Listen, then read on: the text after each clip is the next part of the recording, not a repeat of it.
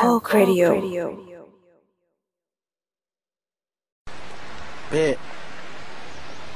พี่จะยืนกดเงินอยู่ตรงนี้อีกนานไหมผมก็มีธุระเหมือนกันก็รออีกแป๊บหนึงสวัสดีค่ะแป๊บหนึงพวกเราทีมหลัดผักขอต้อนรับเข้าสู่รายการสลัดผักนะคะ รายการที่จะมาชวนทุกคนครับ ถกเถียงในประเด็นที่อาจจะเป็นกระแสหรือไม่เป็นกระแสในสังคม โดยใช้มุมมองต่างๆกันนั่นเอง วันนี้พบกับครับเอิร์กค่ะ ดองครับไปครับไอซ์ครับ โอเคเอ๊ะวันนี้รู้สึกว่ามีคนที่เราไม่ได้ยินเสียงมานานสองคน นั่นก็คือ นั่นสินั่นก็คือ เอิร์กกับไบร์ทนั่นเอง เย้สุดยอดเลยฮะเย้อะไรเดี๋เนี่ยยวอะไรเนี่ย ไหนไปทำอะไรกันมาบ้างฮะแดดสองกับไอซ์ทำงานค่ะ ทำงานทำงานค่ะก็คือขอเมาส์หน่อย คือ ตอนที่จะนัดอัดวันเนี้ยก็ถามแดดสองว่าเออ work from home แล้วป้าทำวันธรรมดาอย่างเงี้ย แบบว่างไหมน่าจะว่างมาตอนเย็น แต่สองบอกไม่ได้ เออโอทีทุกวัน โอเคค่ะ ครับ ดีฮะดีเอ๊ะเดี๋ยวนะ คือแดดสอง work from home ปะตอนนี้ เราเข้าใจถูกใช่ไหม ใช่ใช่แต่ก็คือยังต้องทำโอที ไม่คือเราเราว่าเราว่า work from home มันก็ดีตรงที่เราไม่ต้องเดินทางใช่ป่ะแต่ว่าอ่าอ่ามันมันค่อนข้างตัด boundary ของความเป็น profession กับกับ private อ่า life ไปพอสมควรอ่าอ่าอ่าอ่าอ่าอันนี้เข้าใจคือพออยู่บ้านปุ๊บแล้วมันไม่มีคัตออฟไทม์อะ มันแบบไม่ใช่แบบหกโมงคุณหยุด หรือแบบห้าโมงคุณเลิก แบบอยู่ดีๆสองทุ่ม ก็มีไลน์เด้งขึ้นมาบอกว่า ใช่ไหมคะน้องไอซ์พี่เข้าใจถูกไหมคะไอเราที่กำลังกินข้าวอยู่ก็ต้องวิ่งทะทะทะทะทะทะขึ้นมาเปิดแล็ปท็อปเพื่อเช็คข้อมูลนะฮะทำเป็นไม่เห็นไม่ได้เหรอวะครับมันน่าเกลียดอะเรารู้สึกว่าเขาก็ให้ความไว้วางใจในการเขาเรียกว่าอะไรนะ ให้เราทำงานอยู่ในบริษัทเขา แล้วก็อยากจะทำให้เหรอวะเต็มที่ แบบคือมันเดี๋ยวเดี๋ยวมีเดี๋ยวเอาเดี๋ยวเถอะเขาเขาเขาเรียกอะไรมันมีความกระอักกระอ่วนอะ คือเออเหมือนกับว่าอย่างเราเนี่ยสมมติอย่างเราอะ ไม่สมมติคืออย่างเราเนี่ยหน้าที่ก็จะเป็นค่อนข้างเป็นเอกเทศกับคนอื่นในทีม แต่ว่าก็คืออยู่ทีมเดียวกันอืมซึ่งคนอื่นทำงานเนี้ยยังไม่เลิกเนี้ยเราก็เราก็เกรงใจเขาเพราะเขาก็ทำงานหนักเหมือนกัน อะไรประมาณอ่านี้ใช่ไอซีโอเค ก่อนครับที่ ซึ่งเอ่อก่อนที่หัวข้อมีนี้นี้เนี่ยถ้าเกิดสนใจก็ไปฟังได้ยังไงฮะ ที่ไหนเอ่ยเออคือถามว่าเราสองสามโคกนะฮะ EP ที่ห้า work from home นะครับ เออก่อนที่ซึ่งแดดสองไม่ได้อยู่ในนั้นหรอก แต่ว่า ทุกคนบ่นในทุกๆ เรื่องที่คิดว่าแดดสองก็น่าจะมีปัญหาเดียวกันกันหมดแล้วล่ะ ก็ก่อนที่ EP นี้จะกลายเป็น EP Work from Home 2 นะคะก็มาเข้าเรื่องกันดีกว่า ก็ทุกคนก็น่าจะได้เห็นจากชื่อเทปแล้วแหละ ว่ามันคือหัวข้อสัตว์ประหลาดนั่นเอง เออ ไหนขอขอถามแรงบันดาลใจหน่อยสิทำไมอยู่ๆถึง ถึงอยากทำสัตว์ประหลาดขึ้นมาคะไบร์ทไบร์ทหมายเลขที่ท่านเรียกไม่สามารถติดต่อได้ในขณะนี้กรุณาติดต่อมาอีกครั้งตอบยังไงดีวะ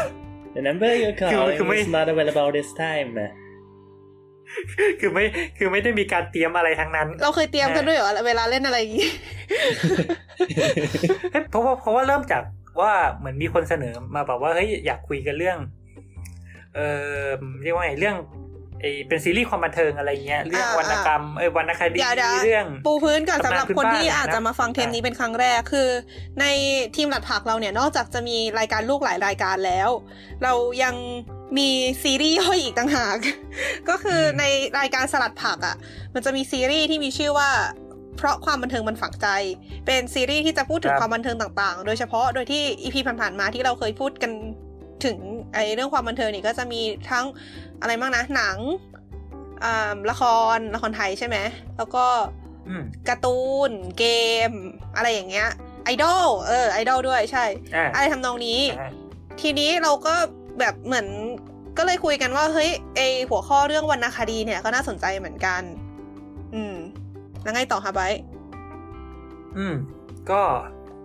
ก็ไม่รู้ว่ายังไงต่อนะแต่คืออ้าวเราก็เหมือนแบบพยายามคุยกันแตกประเด็นนู่นนั่นนี่อะไรเงี้ยก็กลายเป็นว่าเฮ้ยมันมีประเด็นหนึ่งที่มันอยู่ในพวกเรื่องตำนานพื้นบ้าน urban legend อะไรเนี่ยที่เรารู้สึกว่ามันน่าสนใจที่เราจะแยกมาคุยเป็นประเด็นตัวของมันเองก็คือเรื่องสัตว์ประหลาดนั่นเอง ครับสับประหลาดนะฮะสัตว์ประหลาดอะฮะเออ่าสัตว์ประหลาด เพราะฉะนั้นสองชั่วโมงต่อไปนี้เราจะมาเถียงกันนะครับว่าทำไมเราถึงออกเสียงว่าสัตว์ประหลาดแม้มันจะเป็นสัตว์ประหลาด เออเหรอ เออสละเรือตอนนี้เลยได้ไหมประเด็นคือ ประเด็นคือไม่ใช่อย่างนู้นอย่างนี้ ไม่ได้แคร์เรื่องสัตว์ประหลาดสัตว์ประหลาดอะไรนั่นนะแคร์อยู่อย่างเดียวคือ มั่นใจได้ยังไงว่าจบในสองชั่วโมงอะคุณ โอ้โห มันน่ามันโหนกคุณเอเซต้าบอกว่าความซับซ้อนของรายการนี้คือ เดี๋ยวอนาคตต้องมีทำไดอะแกรมคู่มือสำหรับการฟังรายการขั้นต้น เออนั่นดิแล้วว่ามันต้องมีเออจริงมันต้องจริงมีทำแบบเป็นอินโฟกราฟิกอะแบบอธิบายการภาพจักรวาลต้นไม้จักรวาลสลัดผักซึ่งอยู่ในจักรวาลสามโคกอีกทีอะไรเงี้ยอืมแบบอืม คือเราทำอะไรก็ได้ทำได้ทุกอย่าง ยกเว้นให้เขาไล่กลับไปฟังตั้งแต่ EP แรกนะ เดี๋ยวนะสำหรับคนที่งงว่าเออทำไมถึงมีคุณเอเซต้าผมอะก็คือตอนนี้ตอนที่เรากำลังอัดเนี่ยคือเรากำลังไลฟ์อยู่ด้วยนะคะ โดยที่จริงๆ ก็ไม่ใช่อะไรคือปกติเราใช้ Discord อัดกันอยู่แล้ว แล้วเราก็เลยเปิดให้คนที่สนใจอยากฟังเราคุยกัน real-time อะเข้ามาฟังได้เลย ก็อาจจะได้ฟังอะไรที่มันแบบไม่ผ่านกองเซนเซอร์ แล้วแบบเราไม่ได้เอาไปลงในเทปจริงอะไรอย่างนี้ ก็อ่าถ้าเกิดว่าใครสนใจก็ดูในทวิตเตอร์สลัดผักเวลาที่เราจะไลฟ์เราก็จะมาทวีตบอกอะไรอย่างนี้เย่โอเคอืมทีนี้มาเข้าหัวข้อแรกกันเลยดีกว่า หัวข้อแรกเบาๆ เคยเชื่อเรื่องสัตว์ประหลาดอะไรกันบ้าง มีไหมแบบตอนเด็กๆอะไรเงี้ยอืมเออก่อนเลยก็ได้ เออมันเรียกว่าสัตว์ประหลาดไหมวะแต่เออกลัวผี เออกลัวผีอะแบบ เป็นคนที่ไม่เชื่อเขาเรียกอะไร คือไม่ใช่ไม่ใช่ไม่เชื่อเรื่องผีด้วยวะคือคือมันก็ต้องเชื่อเนอะมันถึงจะกลัวเนอะแต่คือแบบไม่เคยเจอผีแต่ว่ากลัวผีมากๆ แล้วก็แบบ ตอนตอนเด็กๆอะ เวลา เอ่อตอนกลางคืนก็คือแม่ก็จะประมาณว่าให้เขาเรียกอะไรอธิบายไงดีวะ คือแต่ละวันอะเวลาเราทำกับข้าวหรืออะไรพวกเนี้ยมันก็จะมีขยะเศษอาหารใช่ไหมที่แม่เราอะจะบังคับให้เราจะต้องเอาไปทิ้ง ที่ถังขยะนอกบ้านทุกวัน เพราะว่าไม่งั้นเดี๋ยวจิ้งจกมันจะมา เออ ทีเนี้ยอ่าตอนพอคือพอจบวันอะ มันก็กลางคืนแล้วใช่ไหมมันก็มืด แล้วไอ้ตรงส่วนที่เป็นถังขยะหน้าบ้านอะ ที่ที่แบบมันจะเป็นส่วนที่อยู่ติดกับประตูบ้านแล้วรถขยะจะมาเอาไปอะ มันตรงส่วนนั้นอะ มันเป็นส่วนที่แบบมีต้นไม้ขึ้นรกๆอะนึกออกไหมอืม แล้วเราก็จะแบบเป็นสุมทุมพุ่มไม้เออ เราก็จะอือฮึเหมือนก็กลัวเรารู้สึกแบบเหมือนแบบเกี่ยงอะ ไม่กล้าไม่กล้าไม่แบบ ก็จะจะเกี่ยงไม่ไม่กล้าทำไม่ไม่ยอมเอาไปทิ้งเลยอย่างเงี้ยแล้วก็จะแบบเหมือนจินตนาการไปเองว่าไอ้ต้นไม้พวกนี้มันอยู่ๆมันก็จะแบบงอกขึ้นมาแบบเป็นต้นใหญ่ ๆ แล้วก็เขมือบเราไปทั้งตัวอะไรทำนองเนี้ย What โอเค ตอนนั้นตอนนั้นเราอยู่ประถมหรืออะไรประมาณนี้น่ะถ้าไม่ดีน่าน่าจะประถมปลายๆแล้วด้วยซ้ำว่าจริง นั่นแหละครับคืออันพอนี้นึกคืถึองปีศาจประเภควาทมกนั้ลัวนวัยเด็น่ะกพอนึกถึงปีศาจประเภทนั้นอาจจะนึกถึง มันจะมีการ์ตูนในเอ่อไม่แน่ใจว่าคนฟัง แต่คนฟังก็น่าจะเคยเห็นกันแหละการ์ตูนสาวดอกไม้กับนายกล้วยไข่อ๋ออะฮะ แล้วเคยอ่านเคยอ่านในหนังสืธิบาย backgroundนิดนึงเดี๋ยวเผื่อเผื่อคนไม่รู้จักอธิบายหน่อยดิเอออ่าคือหนังสือการ์ตูนสาวดอกไม้กับนายกล้วยไข่เป็นหนังสือการ์ตูนถ้าจำไม่ผิดได้รายสัปดาห์หรือรายปักษ์นะไม่แน่ใจน่าจะสัปอือฮึสัปดาห์มั้งใช่ไหม ไม่รู้อ่าไม่รู้คือของของเครือเอ่อขายหัวเราะมหาสนุกทั้งหลายทั้งแหล่นี่แหละคุณาเอฮะเซตราบอกว่าลายปักนะฮะลายปักใช่ไหมอ่าฮะอืมของถ้าจะไม่ผิดคนที่ว่าจะเป็นลุงเฟนปะไม่เป็นไรใครวะเอาเป็นว่าอธิบายอะทีครับมันคืออะไรอะก็มันเป็นการ์ตูนลายปักเล่มเล็กๆ สไตล์ไข่หัวเราะมหาสนุก ซึ่งในนั้นก็จะมีแบบเป็นการ์ตูนเรื่องสั้นต่างๆ ด้วย แล้วก็แบบเป็นการ์ตูนแบบหน้าเดียวจบสามช่องจบอะไรอย่างเงี้ย เยอะอืมอะฮะซึ่งอ่าในนั้นน่ะมันจะมีอยู่เรื่องหนึ่งถ้าเกิดจำไม่ผิดนะ มันจะชื่อแบบบริษัทกำจัดผีเลยสักอย่างอะโคสบัตเตอเดี๋ยวร์ขอเนาะเช็คชื่อก่อนนะ ครับ ระหว่างนี้คุณแดดส่องบอกว่าปักนี่หมาป่ะ บริษัทอัดผี คุณเอเซตราตอบว่าใช่ใช่แต่แย่มันมากไม่ได้นะ เดี๋ยวมันช็อต นั่นปลั๊กโว้ย นี่คือคือเป็นเป็นหลักฐานที่แสดงว่า ทั้งทั้งทีมหัดผักแล้วก็คนฟังแม่งเสียงเสมอกันจริงๆนะไปไปเช็คแล้วมันชื่ออะแล้วกลับไงเข้าเรื่องนะ ไปเช็คแล้วอืมมันชื่อบริษัทอัดผีนะฮะซึ่งแต่ละตอนมันก็จะแบบมีปีศาจต่างๆนานาอะไรอย่างเงี้ย ซึ่ง ถ้าเกิดเราจำไม่ผิดมันมีตอนหนึ่งที่แบบมีสไตล์ประมาณเนี้ยอีที่แบบว่าต้นไม้กายล่างแล้วก็แบบไล่แดงคนอะไรประมาณนั้นก็มีมีด้วยเหรอโอเคแปลว่าไม่ใช่จินตนาการของเออคนเดียวนะคะคืออาจจะอาจจะเป็นไปได้ว่าแบบเคยอ่านการ์ตูนอะไรสักอย่างแล้วแบบก็เลยแบบฝังหัวว่าแบบเฮ้ยมันมีสัตว์ประหลาดประเภทนี้อยู่อะไรเออเป็นไปได้สงสัยช่วงนั้นติดแร็กติดอะไรนะ Ragnarok แล้ว Ragnarok มีต้นไม้กินคนด้วยเหรอจำไม่ได้อะเอาเป็นว่าช่วงนั้นนะช่วงนั้นน่าจะติดเกมบ้างไม่รู้เหมือนกันเอาเถอะ ไม่แต่จำได้ว่า Ragnarok มันจะมีไอตัว mimic อะไอตัวที่เป็นหีบสมบัติแล้วที่พุ่งขึ้นมางับเราอะอ๋ออ๋ออ๋ออ๋ออันนั้นอยู่ในเมเปิลปะมันจริงๆ มันอยู่ในหลายเกมเลยแหละ และก็มันเหมือนเป็นมันเหมือนเป็นก็ดีไซน์แบบเขาเรียกว่าอะไรนะดีไซน์เจเนริกสิ้นคิดอะเวลาที่คิดไม่ออกว่าจะเอามอนเตอร์ประมาณไหนก็จะเป็นรายงานผลเฉยอ่า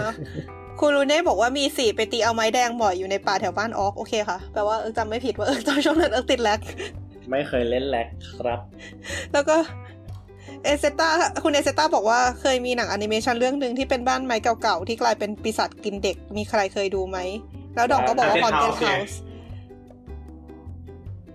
มันมีใช่ไหม อันนี้ไม่เคยดู มีมี เรามีเรื่องเล่าอยู่เรื่องหนึ่งเลยว่าเป็นสัตว์ประหลาดที่มันจะแบบเปิดประตูออกมาหลอกเด็กตอนกลางคืน เอ่ออะแล้ววันหนึ่งมันก็มีเด็ก Monster Inc.ป่ะอุ้ยอะไรนะ ตัดเร็วจังจบเออจบจบอะครับไปอยู่ตรงนู้นนะข้ามไป เดี๋ยวเออทำไมเออไม่เข้าใจ มันเป็นการ์ตูนเรื่อง Monster Inc. อะครับ ซึ่งเราจะให้อ๋อโอเคค่ะไบร์ทไปขออธิบาย เพราะว่าไบร์ทเป็นแฟนคลับจริงไหมแอนิเมชันครับ เป็นติกพิกซ่านั่นเองจบผ่านไปนะฮะ ก็คือถ้าเกิดใครอยากฟังเรื่องนี้ชัดๆ ให้ไปฟังได้ในโจรสลัดเทปเอ่อใครไม่ทราบพิกซ่านะคะ อ้าวเดี๋ยวนะ Monster Inc. ไม่ใช่ของ DreamWorks เหรอ ใจเย็น โอเค ดอกมีไหมแบบแต่ก่อนตอนเด็กๆเคยเชื่อเรื่องสัตว์ประหลาดอะไรอย่างงี้ไหมสัตว์ประหลาดสัตว์ประหลาดนี่คือ ถ้าอย่างเราเราเรา category เรา category ผีบางชนิดเป็นสัตว์ประหลาดเพราะว่าเช่นเช่นเช่นแบบผีที่มัน physical อะนึกออกว่าอ่าเอออ่าคือแบบผีที่จับตัวได้ ใช่ ผีที่มันเป็นแบบผีดีบหรือเจียงซือของของจีนอะผีกองกอยอะ ผีกองกอยจีนอะอะไรอย่างเงี้ยอืมเอผีน้อยอืมนึกออกนึกออกหรือว่ามัมมี่อะไรก็ก็ก็จะมีช่วงที่แบบเออหรืออย่างเอเลี่ยนอะไรเงี้ยก็จริงๆก็ถือว่าเป็น monster ในสายตาเราปะอ่าเออเอออเวนดิโกเอเลียนเออนั่นแหละค่อนข้างอินแต่ว่าก็ไม่ถึงขนาดกลัวอะไรพวกนี้ถ้าจะกลัวก็จะกลัวเป็นพวกผีมากกว่าอ่า ผีที่ว่าคือแบบอันที่จับตัวไม่ได้เงี้ยนะ ใช่ เป็น energy เป็นแบบ unexplained อะ มากกว่าผีแบบไคจูมากกว่าผีแบบผีแบบ monster เอออ่าอ่าฮะอ่าฮะอืมแล้วไอซ์มีไหมเข้าใจไอไอซ์เคยเชื่อเรื่องสัตว์ประหลาดอะไรไหมเออจะให้นึกยังไงวะมันไม่เชิงเชื่อนะ เพราะว่าแบบ แต่ว่าจะบอกยังไงดีอะเราเราว่าจริงๆ เราก็เคยจะเห็นอยู่บ้างนะอะปีนี้อาจจะไม่เห็นนะ แต่แบบปีก่อนๆก็พอจะเห็นอยู่บ้าง เดี๋ยวนะ อันนี้คือผีเหรอเออแบบช่วงสงกรารอะไรอย่างเงี้ยเวลากระทรวงนู่นกระทรวงนี่เขาแบบว่ามีจัดงานสงกรารกันเลยเขาจะแบบสาดประหลัดขอโทษครับฮะสัตว์ประหลาดสัตว์ประหลาดเย่ เอาละครับสามสองหนึ่งคือจริง ๆ เราไม่ค่อยเชื่อเรื่องตลาดเท่าไหร่นะแล้วก็อะเอาไม่ได้เหรอกูมาใหญ่นะอ่าอ่าไม่เชื่อไม่เชื่อได้ต่ออะไรวะเนี่ยไม่แต่ก็คือโยตายพอจะเขาเรียกว่าอะไรนะ คือสิ่งที่ใกล้กับสัตว์ประหลาดมากที่สุดที่พอเราพอจะแบบเขาเรียกว่าอะไรนะเห็นผ่านหูผ่านตา ไม่เชิงเชื่อด้วยนะ แต่มันจะเป็นแบบเหมือนที่ทุกคนบอกก็แบบมีเจอในเกมมีเจอในงานอาร์ตอืม ซึ่งอันนี้ค่อนข้างจะนอกเรื่องแต่อยากเล่าให้ฟังนิดนึงคือมันมีงานอาร์ตอยู่ชิ้นหนึ่งตอนนั้นไปเดินหอศิลป์ประมาณสักอืมอืมต้นปีที่ผ่านมาหรือว่าปลายปีก่อนนั่นแหละไม่แน่ใจจำเวลาไม่ได้ น่าจะปลายปีก่อนนะอือฮึอืมหรือเปล่าวะปลายปีก่อนหรือต้นปี น่าจะต้นปีนี้แหละอะฮะคือมันเป็นเทศกาลเกี่ยวกับเอ่อ LGBT อือฮึอะฮะแล้วเหมือนกับว่ามันก็มีผลงานอยู่ชิ้นหนึ่งที่แบบว่าเขาปั้นขึ้นมาเป็นรูปส่งกึ่งกึ่งๆสัตว์ประหลาด ที่แบบว่าเป็น สัตว์ประหลาดนี้จำไม่ได้อะแบบมันมีหลายขา มีหลายนม แล้วก็แบบมีองคชาตมีเขาอ่ามีมีอะไรอย่างเงี้ยเยอะแยะเต็มไปหมดเลยแล้วเหมือนกับเขาต้องการจะสื่อถึงแบบ ความเขาเรียกว่าอะไรนะ ความหลากหลายของสิ่งมีชีวิต สิ่งหนึ่งที่พอมันหลากหลายมากจนเกินไป แล้วคนก็ชอบมองเป็นเรื่องประหลาดหรืออะไรแบบนั้นนะอืมอืมเออปะมันมันเป็นอะไรประมาณนั้น ซึ่ง เออ เราก็รู้สึกว่า เออ มันก็น่าสนใจดีแค่นั้นเองอันนั้นก็น่าจะใกล้กับสัตว์ประหลาดที่เห็นเป็นชิ้นเป็นอันมากที่สุดแล้ว โอเคอืมทำไมทุกคนพอพูดพูดถึงแล้วนึกเออนึกถึงเออว่าแบบมันมันเคยมีเรื่องช่วงหนึ่งที่ว่าแบบเหมันเป็นศิลปินเหมือนกันไม่แน่ใจงานเดียวกันหรือคนละงาน แต่ว่าคือเขาก็จะแบบมีทำเนี่ยแหละแบบเป็นส่วนผสมของเหมือนหมากับคนอะไรอย่างเงี้ยเออเออเออเออเริ่มมีแบบเป็นแม่แล้วก็แบบแล้วที่กลายมีลูกเป็นมาดูดนมไม่แน่ใจอันเดียวกันปะกลายเป็น forward แล้วก็ mail เออแล้วก็มีคนเดี๋ยวจะแนบรูปให้นะฮะ ใช่แล้วแล้วแล้วก็มีคนแชร์ไปมากมายว่านี่นะเป็นเป็นนางสาวตื้อตื้อตื้อเป็นคนพม่าที่ชอบตีแม่อะไรอย่างเงี้ย แล้วก็ได้รับผลกรรมเลยแปลงร่างเป็นสัตว์ประหลาดนั่นเอง ได้เหรอวะ เอาเถอะโอเคแล้วคนก็แชร์กันกระหึ่มนะ มันมีงานด้วยนี่ที่มันเป็นอะไรวะโมโมอะเออ นึกถึงเอออีใช่โมเหมือนกัน อ๋อโมโมทวายส์นะแอมเล็กโมโมฟิดี โอเค ก็คือโมโมที่เป็นร้านอาหารญี่ปุ่นโมโมไม่ใช่อาหารพาราไดญี่ปุ่นสิเป็นชาบู ใช่แล้วทำไมเรายิ่งเล่นยิ่งจางวะโคตรแห้งอะบอกเลยเออชาบูก็ต้องเป็นน้ำสิไม่แห้ง ยังไม่พออีกละอ่าไม่คือไอโมโมเนี่ยมันเป็นเหมือนเป็นเป็นรูปเขาเรียกอะไรอะรูปรูปประติมากรรมปะ ที่เป็นใช่เขาบอกว่าทำเป็นปีศาจนกหรือสักอย่าง แล้วก็มีคนเอาไปแชร์ข้อมูลผิดๆอะไรก็ไม่รู้มากมาย แล้วก็กลายเป็นมันเกกลายมเป็นโฮเฉยเลสยอะเออ แล้วมันอันตรายด้วยแบบเด็กเดี๋ยวมันน่ากลัวเอาจริง แล้วก็มีแบบอะไรนะโมโมชาเลนอะไรไม่รู้ ซึ่งก็เอาเถอะ โอเค เอาเป็นว่าหลังจากที่เราคุยกันเรื่องว่า เออเราเราเคยเชื่อสัตว์ประหลาดอะไรประมาณนี้แล้วบ้าง ก็อืมเจอความน่าสนใจหลายอย่างก็คือการ categorize สัตว์ประหลาด เออ สัตว์ประหลาดคืออะไรเอาจริง ๆ เพราะว่าอืมแบบอย่างเมื่อกี้ที่แดดสองบอกว่าเออสำหรับแดดสองอะสิ่งที่มันไม่ใช่แบบฟิสิกอลแดดสองจะไม่มองว่าเป็นสัตว์ประหลาดใช่ไหมแบบอันที่จับต้องไม่ได้อืมที่เป็นเหมือนพลังงานบางอย่าง กลุ่มก้อนพลังงานอะไรเงี้ย ในขณะที่ถ้าเป็นสิ่งที่มันจับตัวได้ อะไรเงี้ย อันนั้นน่าจะถึงถือว่าเป็นสัตว์ประหลาด แต่ละคนคิดยังไงกันบ้างอืมอันอันนี้เราเห็นด้วยนะในแง่ว่า เรียกว่าไง รู้สึกว่า พอมันมีเซนส์ของคำว่าสัตว์ประหลาดเข้ามามันจะรู้สึกว่าเหมือนเป็นตัวอะไรสักอย่างที่มันกระโดดเข้ามางับเราได้อะอ่า ก็คือหรือว่ามีทำควาอัมนตเป็นรายกับสัตเราว์ได้ในทางฟิสิกอลบางอย่าง อ่าอ่าเข้าใจอือันนี้เราก็เห็นอ่าด้วยนะรู้สึกว่าความแตกต่างของผีกับสัตว์ประหลาดมันน่าจะอยู่แถวเนี้ยแต่ประเด็นคือมันก็จะมีผีบางชนิดที่ มันมันก็ดูมีร่างกายฟิสิกอลหรือเปล่า อย่างซอมบี้เนี่ยถือเป็นสัตว์ประหลาดไหมเป็นซอนะมบี้เราเหรอเราเป็นนะเออเราเราเรามองว่าถ้าถ้าเป็นฝรั่งเขาก็จะนับซอมบี้เป็นมอนสเตอร์เออเขาไม่ได้นับงั้นเขาไม่ได้นับซอมบี้เป็นโกสใช่นั่นแปลว่าสัตว์ประหลาดเนี่ยไม่จำเป็นต้องเป็นสัตว์ใช่ไหมก็คือเป็นคนก็ได้คือเราเราเข้าใจความหมายคำว่าสัตว์ของเราไหมเราคือแบบ ถ้าเกิดเออให้เราคือนิยามนะเราจะรู้สึกเออว่ามันมันต้องมี base มาจากสิ่งมีชีวิตอะไรสักอย่าง หรือไม่ก็เป็นแบบ mixture ของสิ่งมีชีวิตหลาย ๆ อย่างมารวมกันหรืออะไรอย่างนั้นนะเราถึงจะเรียกมันว่าสัตว์ประหลาดหรืออาจจะอารมณ์อารมณ์ประมาณแบบ นึกสไตล์ประมาณแบบเอ่อจะยกตัวอย่างยังไงวะแบบคือจริง ๆ มันต้องมีกายเนื้อปะไก่เนื้อ อ่าไกลเอาอะอะไอ้ไกลไอ้ไกลเนื้อเนื้อว่ะไอ้ไกลเนื้อเนี่ยยืนยืนอันนี้ถ้าเกิดถ้าถ้าเกิดมานั่งวิพากษ์กันแบบว่าคาตาก็เขาเรียกว่าอะไรนะ attribute เป็นหนึ่งต่อหนึ่งอะก็คือใช่หนึ่งกายหยาบเอออะฮะสองคือแบบไอ้กายวิภาคของเขามันต้องเกิดจากแบบ mixture ของสิ่งมีชีวิตหลาย ๆ อย่างมารวมกัน หรืออาจจะเป็นอย่างเดียวแต่ว่าแบบว่ามีองค์ประกอบที่ขาดหายหรือเพิ่มเติมมาอ่าจำจำเป็นไหมวะกำลังคิดอยู่ซานตาคลอสเป็นสัตว์ประหลาดไหมอะซานตาคลอสเฮ้ยมันไม่คิดว่ามันแบบมันเขาคือซานตาคลอสเป็นทำไมใครอะก็ไม่รู้อะที่ถึงจะเอาของขวัญมาให้เราแต่คือเขาก็ แบบอยู่ๆเขาก็นั่งเลื่อน แล้วก็ลอยไปรอบโลก มีพลังพิเศษด้วย แล้วก็แบบสามารถเอาของขวัญมาให้เด็กทุกคนในโลกได้ภายในเวลาแค่คืนเดียวอะไรเงี้ยแบบไม่เพอะราะว่าจะมีคาถาแยกร่างก็ได้มอนสเขาเตเป็อนสัตร์ว์มัประหลาดนหรืมีอเปล่าเซนส์ของของความเป็นเทอร์เรอร์อยู่อะแบบอ่าของความคุกคามอะเออคือคือเรารู้สึกว่าอย่างนี้นะคือคือสัตว์ประหลาดเนี่ย คือเรารู้สึกว่ามันจะต้องมีความ ที่มันคือเรายังรู้สึกว่าโอเคซนตาคอสหรืออาจจะ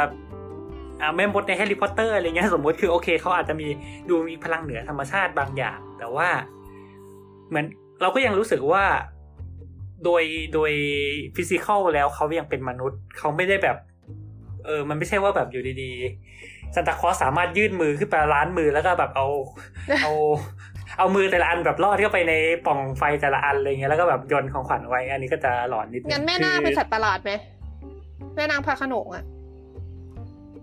เราเราคิดว่าถ้าแม่นาคอยู่ในโลกตะวันตกอะอาจจะนับเป็นสัตว์ประหลาดได้อ่าจริงๆเมื่อกี้แวบขึ้นมาประเด็นหนึ่งคือ คือมันมันมีคำว่าผีกับคำว่า ghost ใช่ไหมอืมที่ที่ประเด็นว่าแบบเอ๊ะไออย่างอะไรนะ อย่างแดรกคูลาหรือว่า เมื่อกี้ยกตัวอย่างอะไรนะแบบซอมบี้อะไรพวกนี้ใช่ไหมอืมอันนั้นอะ อาจจะมองว่าเป็นมันไม่ใช่ ghost มันเป็น monster ของฝรั่งแต่ว่าคนไทยเรียกว่าผีอืมซึ่งจริงๆอะเราเรามองย้อนไปหรอว่าจริง ๆ ว่าคำว่าผีกับหรือเปล่า คนไทยเรียกหมายถึงอมว่าแบบว่าซอมบี้แบบเป็นผีเหรอผีดิบไง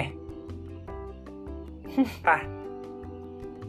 เอาจริงผีดิบเราว่าคนไทยใช้คำว่าผิวค่อนข้างกว้างนะใช่ใช่ใช่คือ คือผีของคนไทยอะเมื่อก่อนอะเคยเคยได้ยินเขาว่าแบบไม่เผาผีไหม แต่คือผีของคนคือศพอะเอเออเออผีผีของคนไทยในในบางเซนส์มันคือศพคนอะไรเงี้ยเพราะฉะนั้นอะไรก็แล้วแต่ที่เกี่ยวกับคนตาย คนไทยอาจจะมองว่ามันเป็นผีหรือว่าคือแบบเอาจริง ๆ พลังเหนือธรรมชาติอะไรก็แต่ก็ก็นับเป็นผีเหมือนกัน อันอันนี้เราว่าน่าจะไปทางแต่จริงๆอะไรล่ะอย่างไอคติชนเยอะๆซึ่งเราก็ไม่รู้เท่าไหร่แต่ว่านั่นแหละ อย่างถ้าเกิดสมมติตัวละครอย่าง villain ในเรื่องแบบสไปเดอร์แมนที่มันเป็น ชื่ออะไรวะ Electro หรออ่าอ่าเนอะไอ้ที่มันปล่อยไฟฟ้าเออได้ ใช่หรืออย่าง Sandman เนี้ยคือ โดยโดยโดยตัวเขาอะอะเอา Electro กันชัดกว่า มันเป็นไฟฟ้าใช่ปะอืมคือมันเป็นกลุ่มก้อนไฟฟ้าเงี้ยเรานับว่าเขาเป็น monster ได้ป่าวะคือเขาก็มีหมอกอะแต่มันเป็น คือจริงๆ ถ้าเกิดในคิดคิดคิดในเชิงผีเป็นกลุ่มก้อนของพลังงาน Electro ก็ควรจะเป็นผีโอ้เฮ้ยแต่เอาถ้าแบบมองแวบเดียวของเราเลยนะ คือเราก็มองว่ามันก็เป็นสัตว์ประหลาด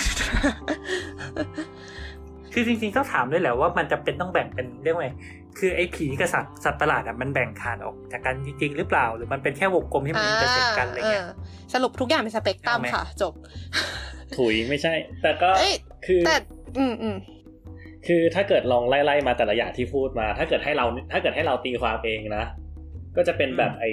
แซน Sandman อะไรนั่นน่ะ ก็คงเป็นคงเป็น monster ใช่ เพราะว่าแบบเรารู้สึกว่าอะไรที่ morph มันมันก็คือนับว่าเป็นปีศาจแล้วอะอ่าในนับว่าแบบมีคำหนึ่งไม่ใช่ปีศาจนับเป็นนับเป็นสัตว์ประหลาดแล้วอืมมีคำหนึ่งที่อยากอยากชวนคุยคือคำว่าปีศาจอืมปีศาจอะไรมันมัน Demon มันเหมือนสัตว์ประหปีลาดศาจไหมคือเดวิล โอ้อันนี้มันคือโยงเข้าอันเนี้ยที่เลยปะที่ยกคำนี้ขึ้นมา เพราะว่าเราอืมเราไม่ได้นึกถึงในแอสเปกของแบบในในมุมมองของตะวันตก แต่ว่าเรากำลังนึกถึงปีศาจญี่ปุ่นอืมโยคายเงี้ยหรออืมโยคายผีญี่ปุ่น คือที่คนไทยเรียกผีญี่ปุ่นเนี่ยแบบอย่างเช่นเป็นยังไงเป็นยังไง มันจะอะคือด้วยความเชื่อของคนญี่ปุ่นที่ว่าทุกอย่างมีวิญญาณอยู่อะทำให้ ไม่ว่าอะไรก็ตามก็สามารถกลายเป็นมีชีวิตขึ้นมาได้ อย่าง อันที่ดัง ๆ หน่อยก็จะเป็นผีร่มปะแบบอยู่ๆร่มก็คือมีขาไอไอ้ไอส่วนที่เป็นด้ามไอด้ามจับมันก็กลายเป็นขา แล้วก็มีลูกตา มีลิ้น แล้วก็สามารถกระโดดไปกระโดดมาได้อะไรเงี้ยเหมือนอในย่างโกเงี้ยสไลดึงด์อย่างเงี้ย ก็อืมก็คือเรารู้สึกว่าโอเค ในมุมมองของทางตะวันตกกับตะวันออกมันก็คงใช้คำคำเรียกอะไรมานี้ต่างกันในระดับหนึ่งเลยแหละ แต่ว่าในในทาง ถ้าเกิดว่ามองในมุมเราอะที่แบบเห็นพวกผีญี่ปุ่นมาเยอะ เราจะรู้สึกว่าปีศาจกับสัตว์ประหลาดมันจะคล้ายๆกันอะเอออืมมันมีเส้นแบ่งกันยังไงก่อนดีกว่าปีศาจกับสัตว์ประหลาดเออเดี๋ยวนะเราแป๊บนึงนะเราเราเราอ่าไม่ได้ตั้งใจจะให้เขียคิดนิยามออกมาอย่างชัดเจนนะ เข้าใจใช่ไหมอ่าคืออยากให้เห็นอ่าภาพเข้าใจเฉยๆว่า เออตกลงไอ้คำว่าสัตว์ประหลาดที่เรากำลังคุยอยู่เนี่ยมันคืออ่าอะไรประมาณไหนแค่นั้น ไม่จำเป็นต้องอ่าสามารถกำหนดนิยามออกมาได้โอเคปะอ่าอ่าเอออ่าเก็ตเก็ตเราเราเรามองงี้นะ คือข้อแรกคือไอ้ปีศาจล่มอะมันมันไม่ใช่สัตว์ไงมันไม่ได้มีลักษณะของความเป็นสัตว์เพราะมันเป็นอ็อบเจกต์อะฮะเราเราคิดว่าอย่างนั้นอ่าแต่ว่าคือคำเนี้ยคำคำว่าปีศาจเนี่ยคือถ้าถ้าดูของฝรั่งเนี่ย อย่างที่ดองพูดมามันอาจจะมีเซนส์เรื่องศาสนาไม่เกี่ยวด้วยคือเรารู้สึกว่าคำว่าปีศาจมันเป็นนี่ว่ามันเป็นความชั่วร้ายอะมันเป็นสิ่งที่อยู่ตรงข้ามกับพระเจ้าอะไรเงี้ยสมมติ มันเป็นของแบบซาตานผุดขึ้นมาจากนรกกระพูมาอะไรเงี้ยสมมติ ใช่แต่ดีว่าแม่นมัน นี่ว่าสัตว์ประหลาดมันแค่มันมันเป็นคำที่มันอาจจะกว้างกว่านั้นในแง่ว่ามันไม่ได้มีเซนส์เรื่องความดีความเลวอยู่ในนั้น เท่าไหร่ อย่างเช่นเออมังกรก็อาจจะเป็นสัตว์ประหลาดอ่าแต่มังกรมันก็ไม่ได้แบบโอ้โหเป็นเป็นสัตว์นรกอะไรอย่างนี้นึกออกปะมันก็จะอือฮึดูยังมังมังกรดูเป็นสัตว์ที่แบบดูเท่ดูอะไรอยู่อะไรเงี้อืยมอืมเข้าใจอันนี้เรารู้สึกว่าชัดเจนดีเมื่อกี้แต่สองจะพูดอะไรนะคือเราว่าถ้าเกิดมันเป็นผีหรือแบบ ghost อะมันค่อนข้างมี sense ของความเป็น ผูกกับความเป็นวิญญาณอะไรอย่างเงี้ยความจับต้องไม่ได้แบบ physically เอออย่างวิวโอวิฟเงี้ยเราก็ตั้งคำถามว่าวิวโอวิฟแม่งเป็นแม่งเป็นผีหรือว่าเป็น monster วะเพราะว่าวิวโอวิฟมันมันมันคืออะไร มันคือมันคือดวงไฟอะดวงไฟนึกออกว่าอะดวงไฟของญี่ในปุ่นป่าอะนะวิวโอวิฟไม่ของฝรั่งอ๋ออะเป็นดวงไฟลอยๆอยู่ในป่า ใช่คือถ้าเกิดพูดในเชิงของของ เราเราเห็นเห็นตัวหมอกมันไหมเราก็เห็นนะแต่เราแค่จับมันไม่ได้ มันก็เหมือนผีอะคือในถ้าในเชิงวิญญาณคือเราสามารถปรากฏมองเห็นได้แต่คือ to what extent ที่แบบเราจะแบ่งแยกว่าแม่ง แม่งคือคือ monster วะอืมอืมแต่แต่เออเออแต่แต่อันอันนี้เห็นด้วยในแง่ว่า พอเราพูดถึงผีเราจะพูดถึงแบบในเชิงสปิริตในเชิงแบบวิญญาณที่มันอยู่ข้างในมากกว่าต่อให้มันจะแบบโอเค มันอาจจะมีดวงไฟมีอะไรให้เห็นบ้างอะไรเงี้ยแต่พอ เราพูดถึง monster เราพูดถึง physical ของมันเราพูดถึงแขนขา พูดถึงปาก มีฟันหน้าสยดสยองอะไรอย่างนี้ของมัน อืมอืมเราคิดว่าเอออันเนี้ยคิดว่าอาจจะเป็นนี่ไงโอเค ถึงแน่นอนมันก็อาจจะมีความเป็นสเปกตรัมอยู่บ้างบางอันที่มันมีความซับซ้อนอะไรเงี้ยแต่คิดว่ามองคร่าวๆอย่างเงี้ยคิดว่าเออน่าสนใจ คือเราว่าตัวอย่างที่มันเป็นเคสที่มันน่าคิดอะคือ เราว่า monster อะมันมันส่วนตัวเราเรามองว่ามันมีความแบบ มันมีความคุกคามต่อตัวเราอย่าง ถ้าอยู่มองไปใน MonsterVerse อย่างเงี้ยตัวอย่างคลาสสิกง่ายๆเลยคือแฟรงเกนสไตน์ความจริงแฟรงเกนสไตน์ไม่ได้ชั่วร้าย ตัวไอตัวตัว body มันอะไม่ใช่คนสร้างอะอืมอืมเอ่อแฟรงเกนสไตน์อะชั่วร้ายเพราะแฟรงเกนสไตน์เป็นคนสร้างสัตว์ประหลาดของแฟรงเกนสไตน์ขึ้นมาเออสัตว์ประหลาดของแฟรงเกนสไตน์อะคือโอ้ยอ๋อขยายความก่อนนะที่คไงรับขยายขยายความก่อนนะครับ คืออม คือแฟรงเกนสไตน์อะคือผู้ที่สร้างตัวที่เราชอบเรียกมันว่าแฟรงเกนสไตน์แต่ความจริงมันคือสัตว์ประหลาดของแฟรงเกนสไตน์นะฮะขีดเส้นไว้ตรงนี้เผื่อไม่เข้าใจอ๋อเผื่อไม่ get ก็คือคนสร้างที่ชื่อที่ที่ชื่อว่าด็อกเตอร์แฟรงเกนสไตน์ใช่ใช่แต่ว่าซึ่งตัเป็วนคนสัตว์ประหลาดอะไม่ได้มีชื่ออาเขาเรียกกันว่าสัตว์ประหลาดของแฟรงเกนสไตน์นั่นแหละก็คือ จริง ๆ คือคนนั้นอะอะคือมันมีความพอเทรเรื่องของความเป็นแบบ new ants ป่ะของไอไอตัวตัว the monster อะแต่ว่าอืมในขณะเดียวกันอะคือเรารู้สึกว่าเขาคุกคามแต่ในความเป็นจริงเขาไม่ได้เป็นเทรดต่อเราขนาดนั้นอะอืมพอไปทำความรู้จักจริง ๆ เพราะฉะนั้นคือมันน่าจะเป็นเรื่องของ first impression ว่า monster อะมันสร้างความขมขวัญให้กับคนอ่าอืมอันนี้คือนอกจากเรื่องของยู่กายบ้านติดกันเหรอหรือว่าไง ถ้าเกิดทำความรู้จักเขาจริงๆเขาไม่ใช่คนเลวร้ายขนาดนั้น ไม่ก็คือ หมายถึงว่าแบบ the monster ที่แบบเหมือนภาพโดยภาพจำของเรามันคือน่ากลัวมันมันน่าจะทำร้ายเราได้อ๋อมีแรงเยอะอะไรเงี้ยแต่ในความเป็นจริงคือถ้าเกิดตามเนื้อเรื่องเราไปทำความรู้จักตัวละครนี้จริงๆอะเอออะฮะคือที่เราพยายามจะ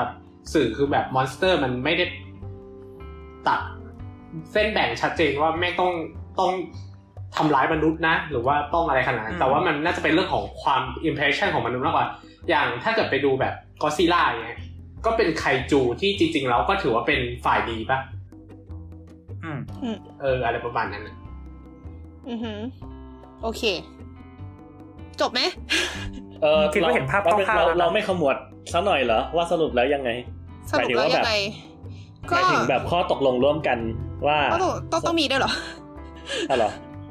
เรารู้สึกไม่รู้ว่าเทปนี้มันไม่จำเป็นต้องมีขนาดนั้นหรือเปล่า เราเราไม่ไม่แต่ได้ที่ยังจำไม่เป็นได้ต้องพลาดไงว่าใครนิยามอะไร ไม่ใช่เราแบบว่าว่าใครใครมองว่าสัตว์ประหลาดต้องเป็นแบบไหนแบบไหนคือเส้นแบ่งว่าไม่ใช่อะไรอย่างเงี้ยอืมอาจจะไม่จำเป็นต้องแชร์ร่วมกันก็ได้ เราไม่ได้คุยกันว่ามันต้องมีเส้นแบ่งหรือเปล่าหมายถึงแบบ ในเทปนี้เราก็จะไม่ได้คุยกันถึงเรื่องเส้นแบ่งอะไรขนาดนั้นด้วยอืมใช่หรือว่าเอ่อลองอย่างอย่างที่เราบอกไหมอะอย่างอย่างน้อยคือ คือเราเรามองไปที่ตัว physical เป็นหลักอะอืมคือถ้ามันไปแบบเรื่องจิตวิญญาณเรื่องวิญญาณทะลุอย่างนั้นอย่างนี้อะไรเงี้ยมันมันจะไปโซนของผีซะส่วนใหญ่อะไรเงี้ยเราก็มาสนใจในส่วนที่มันเป็น physical ดีกว่าอ่าเป็นส่วนที่ความเป็นเป็นความแปลกประหลาดอ่าอะไรต่างๆอะไรเงี้ยอ่าอืมโอเคเราเราจะได้ไม่เอาผีมาคุยกัน อืมอืมใช่อะไรใช่ทำนองนั้นใช่ได้โอเค ทีนี้โอ้หัวข้อต่อไปที่เราจะคุยกันก็คือ สัตว์ที่ดูโคตรประหลาดแต่ดันมีจริง อันนี้ขอบอกก่อนว่า อันเนี้ยเออคุณคุณว่าเออเคยเห็นลิสต์มาเออก็เลยลองไป Google เว้ย แล้วพอเออเปิดเข้าไปในลิงก์ที่เออกดเข้ามาแล้วเออก็ปิด เออไม่ไหว รูปมันรูปมันแบบ มันขนลุกมากอะคือแบบ เออไม่สามารถ so creepy ไม่สามารถอ่านต่อได้จริง ๆ เออ คือมีมีใครมีใครที่สามารถกดเข้าไปในลิงก์ที่เอิร์กส่งไปไหมเราเราลองอ่านให้ฟังได้ไหมแบบยกตัวที่มันดูเอื่อยๆมาก็ได้ เราเรานึกออกเราไม่แบบสามารถอันดับหนึ่งในใจคือ hagfish อะอะไรมันคืออะไรเอเอเอปลาหน้าบูดปะเออปลาหน้าบูดอะไอไม่ใช่ hagfish คือปลาที่แม่งมีฟันเยอะๆอะกลมๆอะอ๋ออ่าอ่าฮะคือแบบชื่อโคอะไรนะโคตรสยองอะ hagfish ของเอิร์กนึกนึกออกอยู่สองสามตัวอันหนึ่งคือหมีน้ำอะอืมหมีน้ำจะเป็นมันไม่ใช่หมีนะ มันเป็นมันเป็นมันเป็นสัตว์สีน้ำน่ารักไม่คือเขาเรียกอะไรคือหน้าตามันดูประหลาด เราไม่ได้บอกว่ามันน่ากลัวเราบอกว่าหน้าตามันดูประหลาด แต่ว่ามันเป็นสิ่งที่มีอยู่จริง คือจำได้ว่าเรียนในคาบชีวะตอนมปลาย มันจะเป็นแบบเหมือนหน้าตาเหมือนคือหน้าตามันเหมือนหมีมากเว้ยถ้าเกิดว่าเห็นนะจะรู้สึกว่า เออ มันคือหมี แต่ว่ามันเป็นตัวเล็กมากๆ แล้วมันก็อยู่ในน้ำแล้วก็แบบเหมือนอะไม่รู้จะอธิบายยังไงนอกจากหน้าตามันเหมือนหมีอะ เหมือนมนุษย์อวกาศ เออ มีขา มีขาหลาย ๆ ขาแบบ เป็นคู่คู่แล้ว hagfish กับ lampreyอะเออลอยไปลอยมาเพ่ในแรมน้ำ lamprey lamprey พูดผิด มันชื่อ Hagfish จริง ๆ เหรอ hagfish มันไม่ได้ชื่อ Anglerfish เหรอถ้าจำไม่ผิด ยังไงคะยังไง คือคือไม่ใช่อะไรอยากช่วยหาก็ไม่ค่อยอยาก search รูปเท่าไหร่ไม่ใช่คือเมื่อกี้เออคือเออเข็ดไปแล้วอะ แบบเลื่อนไปแล้วก็เจอหนอนที่มันตัวใหญ่ๆแล้วหน้าตามันแบบอีอีๆอะ แบบไม่โอเคอะ คือ ถ้าใครยังไม่รู้คือเออกลัวหนอนมากแบบมากๆ เออ เออเออกลัวอยู่สองสองอย่างคือหนอนกับหอยทากที่สุดในชีวิตนี้แล้ว เพราะฉะนั้นเออมันไม่ที่ไหวพี่แอนกลัวตะขาบเออเออไม่ไหวจริง ๆ เฮ้ยเอ้ยแล้วเดี๋ยวนะ เวลาเห็นเจอเจอหอยทากแบบเดินเดินๆอยู่ เออจะพยายามไม่มองไม่ไปยุ่งกับมัน อ่า เออ คือเออกลัวการที่มันขยับตัว อ่า ความหยีของมันเออเออเอออะคุณกลัวคุณการคุณขยัลูบเน่ส่งตะขาบเข้าประกวดนะฮะอันนี้สำหรับพี่แอนอันนี้ทีมพี่แอนอีกแล้วคืออีกอย่างหนึ่งที่เขาที่เคยเห็นคนพูดถึงก็คือไอ a s o l o t l ไม่รู้ไม่รู้ pronunciation ถูกไหม แต่ว่ามันคือเหมือนเป็น ตัวที่อยู่ในน้ำอีกแล้ว แล้วก็มันก็จะแบบเป็นหน้าหน้าลีลีแล้วก็ข้างๆ ก็จะมีเหมือนเป็นกิ่งไม้ยื่นออกมา เป็นตัวเหมือนที่เป็นกิ้งก่า แล้วก็มีกิ่งไม้ยื่นออกมา หน้าตาบุ๋ยมาก เออ ดองอย่ามัวแต่แปะรูปเล่าให้ฟังด้วยเล่าเล่าเล่าเออคือคือคือเราจะไม่กดเข้าไปดูอะเออคือเราไม่กดเข้าไปดูแน่นอนใช่ แต่ว่าดองเล่าให้ฟังซะคือตอนตอนนี้สำหรับคนฟังนะคือแต่สองกำลังทยอยส่งลิงก์รูปเข้ามาในในแชทนะฮะ เออ ไหนแดดสองซึ่งเล่าสิ ซึ่งเราจะไม่เข้าไปดูเองนะฮะแดดสองมัน มันบลีอะ มันเล่าเล่าเล่ามันคืออะไรเล่า เออมันเออมันเป็นพอดแคสต์แต่สองแต่สองต้องอธิบายด้วยใช้เสียงมันเป็นพอดแคสต์แต่สองให้ชอบขอโค้ดได้ไหมก็ก็ถ้าให้ให้เบสเบสของเราเลยเราขอแก้แล้วชอบจนสลับแฮปฟิชกับ กับแรมเพลแรมเพลอะแรมเพลเป็นปลา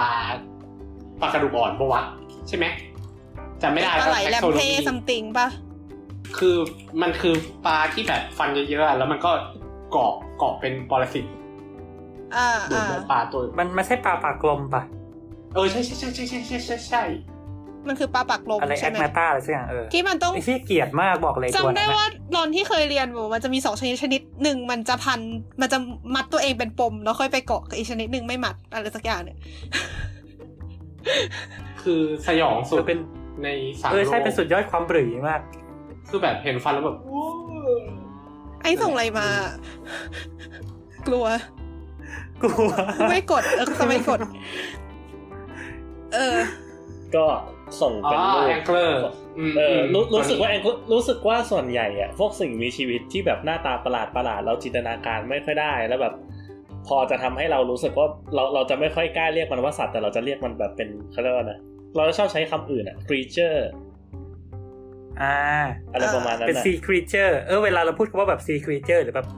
แบบสิ่งมีชีวิตในทะเลอะไรเงี้ยมันก็จะฟังดูสยองกว่าแบบ เออเรียกแบบว่าไงมันจะดูแบบซึ่ง เอาจริง ๆป่ะรู้สึกว่าสัตว์แบบสัตว์ที่มีอยู่จริงที่เราชอบ consider มันว่าเป็นสัตว์ประหลาดอะส่วนใหญ่มันเป็นสัตว์น้ำนะเพราะเราไม่ไปเห็นมันไม่สามารถไปเห็นมันได้เพราะเราไม่ค่อยเห็นมันเท่าไหร่เป็นไปได้อ๋อเป็นไปได้อันนี้ส่งแต่ส่งส่ง blobfish มา อันนี้คือปลาที่แบบหน้าตาหน้าบูดเออเออแต่แต่อันนี้ blobfish อะเคยจริงๆมัน มันเออพออันอันนี้ดูได้อยู่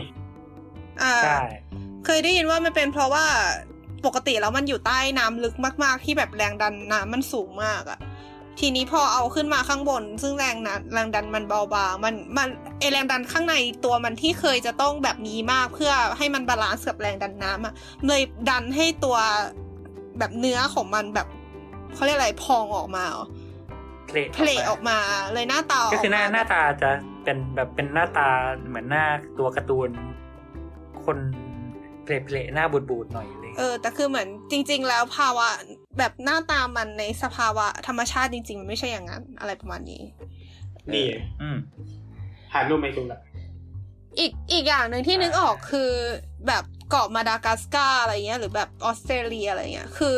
อันนี้คือพวกในในปัจจุบันเนี้ยพวกเราก็คงคิดว่าแบบอย่างจิงโจ้เราคงรู้สึกว่ามันไม่ได้ประหลาดขนาดนั้นถูกปะอืมอืมแต่ว่าถ้าเกิดแบบย้อนกลับไปในยุคที่แบบข้อมูลอาจจะยังไม่ได้ส่งต่อถึงกันได้ง่ายขนาดนี้เนี่ย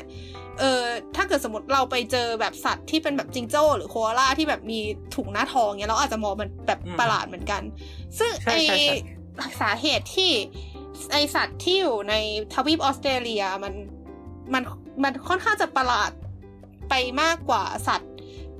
ที่อยู่บน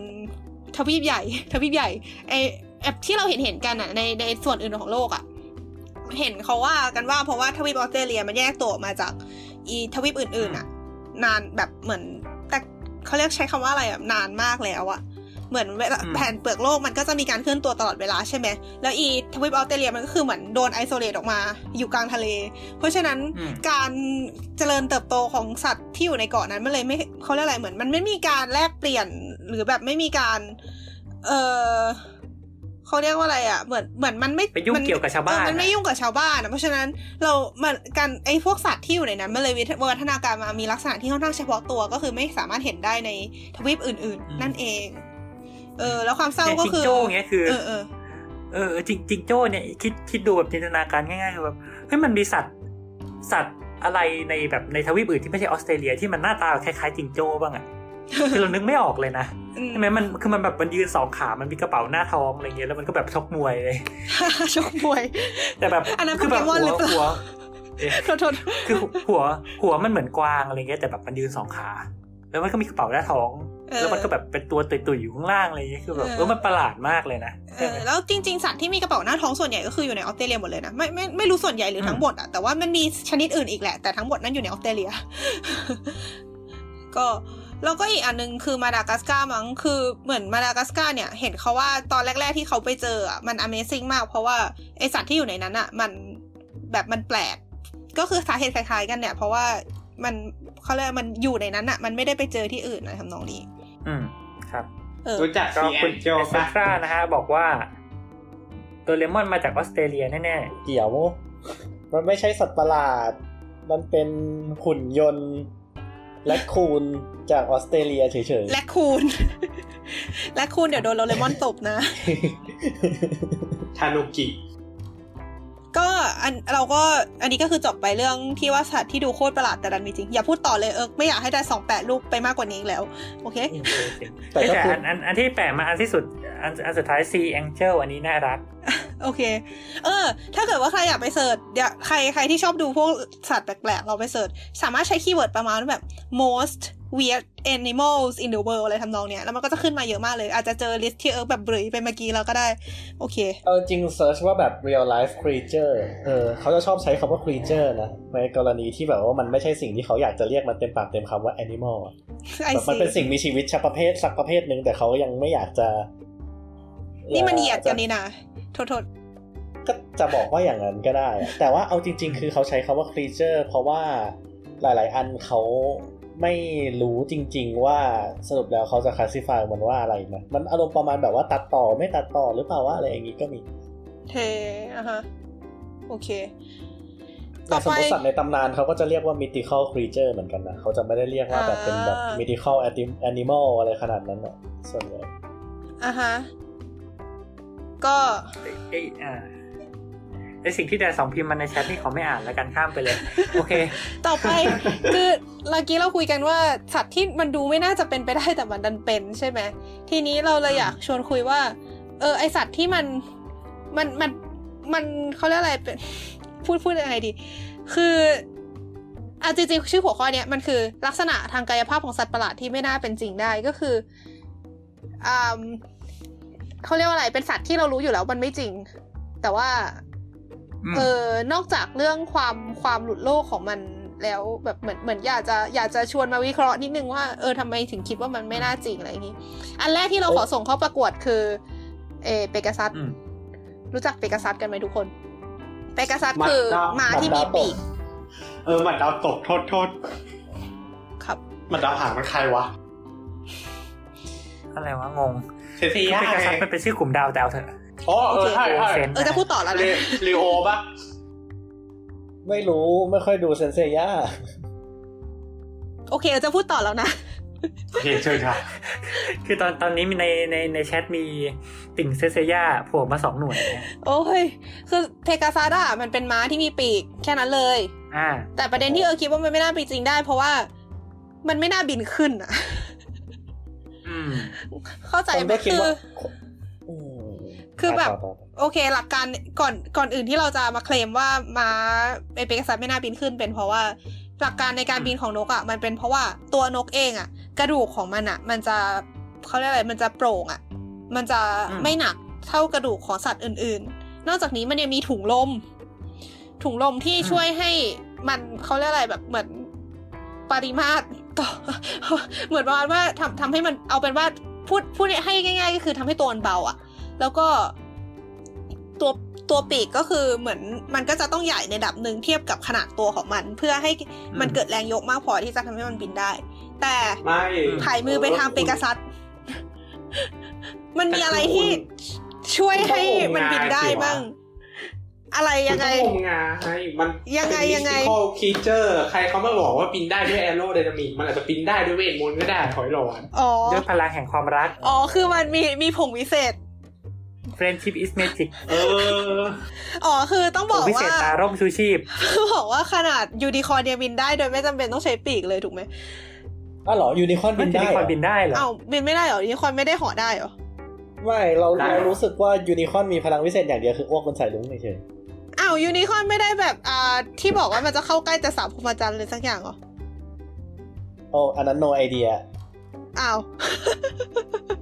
ดูเป็นพล็อตเขาใกล้เรื่องอะไรแบบนะ เขาริ้วมีมีมันเคยมีตำนานประมาณว่ายูนิคอร์นจะปกติจะดุร้าย แต่ว่าจะใจดีกับแค่สาวพรหมจรรย์อะไรเงี้ยเพราะฉะนั้นเวลาจับยูนิคอร์นก็ต้องเอาสาวสาวพรหมจรรย์ไปล่อวัดเออเชียเออแต่แต่จริง ๆ คือเนี่ยแม่งยูนิคอร์นแม่งสุดท้ายเป็นแค่แบบวิ t ิ c a l creature ที่มนุษย์ผู้ชายสร้างขึ้นมาเพื่อสะท้อนระบบการ เขาเรียกว่านะแบบ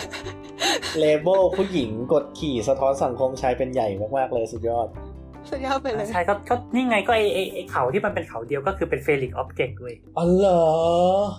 ใช่แล้วมันแทนฟาลัส อะไรกันวะเนี่ย ชายฮูดรูนครับผมชีวิตวัยเด็ก โอ้ my ไปหมด god แล้วอันนี้เอ่อขีดไหนเส้นไว้มีอะไรนะครับผอีก มีอะไรอีก มีอะไรอีก อ่าสัตว์ที่สทางแล้วสัตจว์ริทางงกายๆพภาอพขพองอสัตว์พูดประหแต่ลาดแต่เนี่ย เออเอออืมอันนี้นิดนิดหนึ่งไอ้เรื่องยูนิคอนกับเพกาซัสเพราะว่าแบบเวลาเสิร์ชแบบยูนิคอนฟลายอะไรเงี้ยเราก็จะเราก็จะเจอแบบเป็นม้าที่ทั้งมีเขาเดียว แล้วก็มีปีกบินได้ด้วยอะไรเงี้ยมันก็เลย เป็นลูกครึ่งบ้าอันนั้นน่ะ ใช่เอ้ยเอาเถอะดีอีกอย่างหนึ่งที่นึกออกคืออะพวกสัตคุว์ณที่แบบเน้นแบบพวกหลายหัว แบบจะทำงานยังไงวะ คือนึกสภาพคือ โอเค ถ้าเกิดเราเรา ใช้เบสออนมนุษย์ก็คือ สมองเรามันอยู่ในหัวเราใช่ปะแล้วสมองเราก็จะควบคุมการเคลื่อนไหวของร่างกาย มันก็จะแบ่งกันไปแบบโอเค อาจจะมีสมองซีกซ้ายคุมร่างกายท่อนขวาอะไรทำนองนี้ แต่สมมติไอเคเบลอสอะอีสัตว์ที่มันเฝ้าประตูนรกที่มันมีสามหัวอะอ๋อมันควบคุมร่างกายยังไงวะ ก็คือในในตำนานกรีกนะอันนี้ก็คือจะเป็นแบบเป็นหมาตัวยักษ์ที่มีสามหัวอืมแล้วก็เฝ้าประตูนรกของฮาเดสเซเบรัสติอืม ซึ่งพอพูดถึงสามหัวก็จะนึกถึงช้างเอราวัณซึ่งมีสามสิบสามหัวปะมีสามเอหัวออ่า ซึ่งอันนั้นก็จะยิ่งซับซ้อนขึ้นไปอีกนะฮะเออสามสิบสามหัวนี่คือทำให้เราสงสัยว่ามันรับน้ำหนักยังไงวะ แล้วแบบมีอะไรนะ แต่ละหัวมีสระบัวเจ็ดสระแต่ละสระมีบัวเจ็ดต้น อะไรสักอย่าง แต่ละต้นมีดอกบัวเจ็ดดอก แต่ละดอกมีเทพธิดาเจ็ดองค์เลยเนี่ย ก็สอบเตรียมในตำนานเออแล้วคือรับน้ำหนักยังไงวะ อะไรนะ สะหนึ่งเจ็ดโบกคอลนีสะอะไรอะไรเออเอออะไรเออสะหโบนึ่กงคอลนีเนี่ยเจ็ดโบกกอคอลบนนีบันดาลอะไรเอสักออย่างเออเออเออเออโอเคมแล้วก็เตรียมอุดมก็เคยเอาอันนี้ไปออกข้อสอบว่าแบบใช้แล้วมีในแบบอะไร ในช้างเอราวัณหนึ่งตัวมีนี่แค่ทริดานางฟ้ากี่องค์อะไรอย่างเงี้ยเออคณิตคิดเลขเร็ว ครับอ่าฮะก็นั่นแหละ โอเคนั่โอนแหละเค ก็คืออย่างที่บอกใช่ไหมเรื่องสมอง เออ ก็คือยังไงนะ คือเราก็สงสัยว่ามันมีสามหัวก็คือแอดซูว่ามีสามสมอง โอเค น่าจะมีสามสมองแหล้ว เพราะแต่ละหัวมันดูจะมีความคิดอิสระแยกจากกันอะแล้วมันมันควบคุมร่างกายยังไง มันแบ่งกันยังไงวะ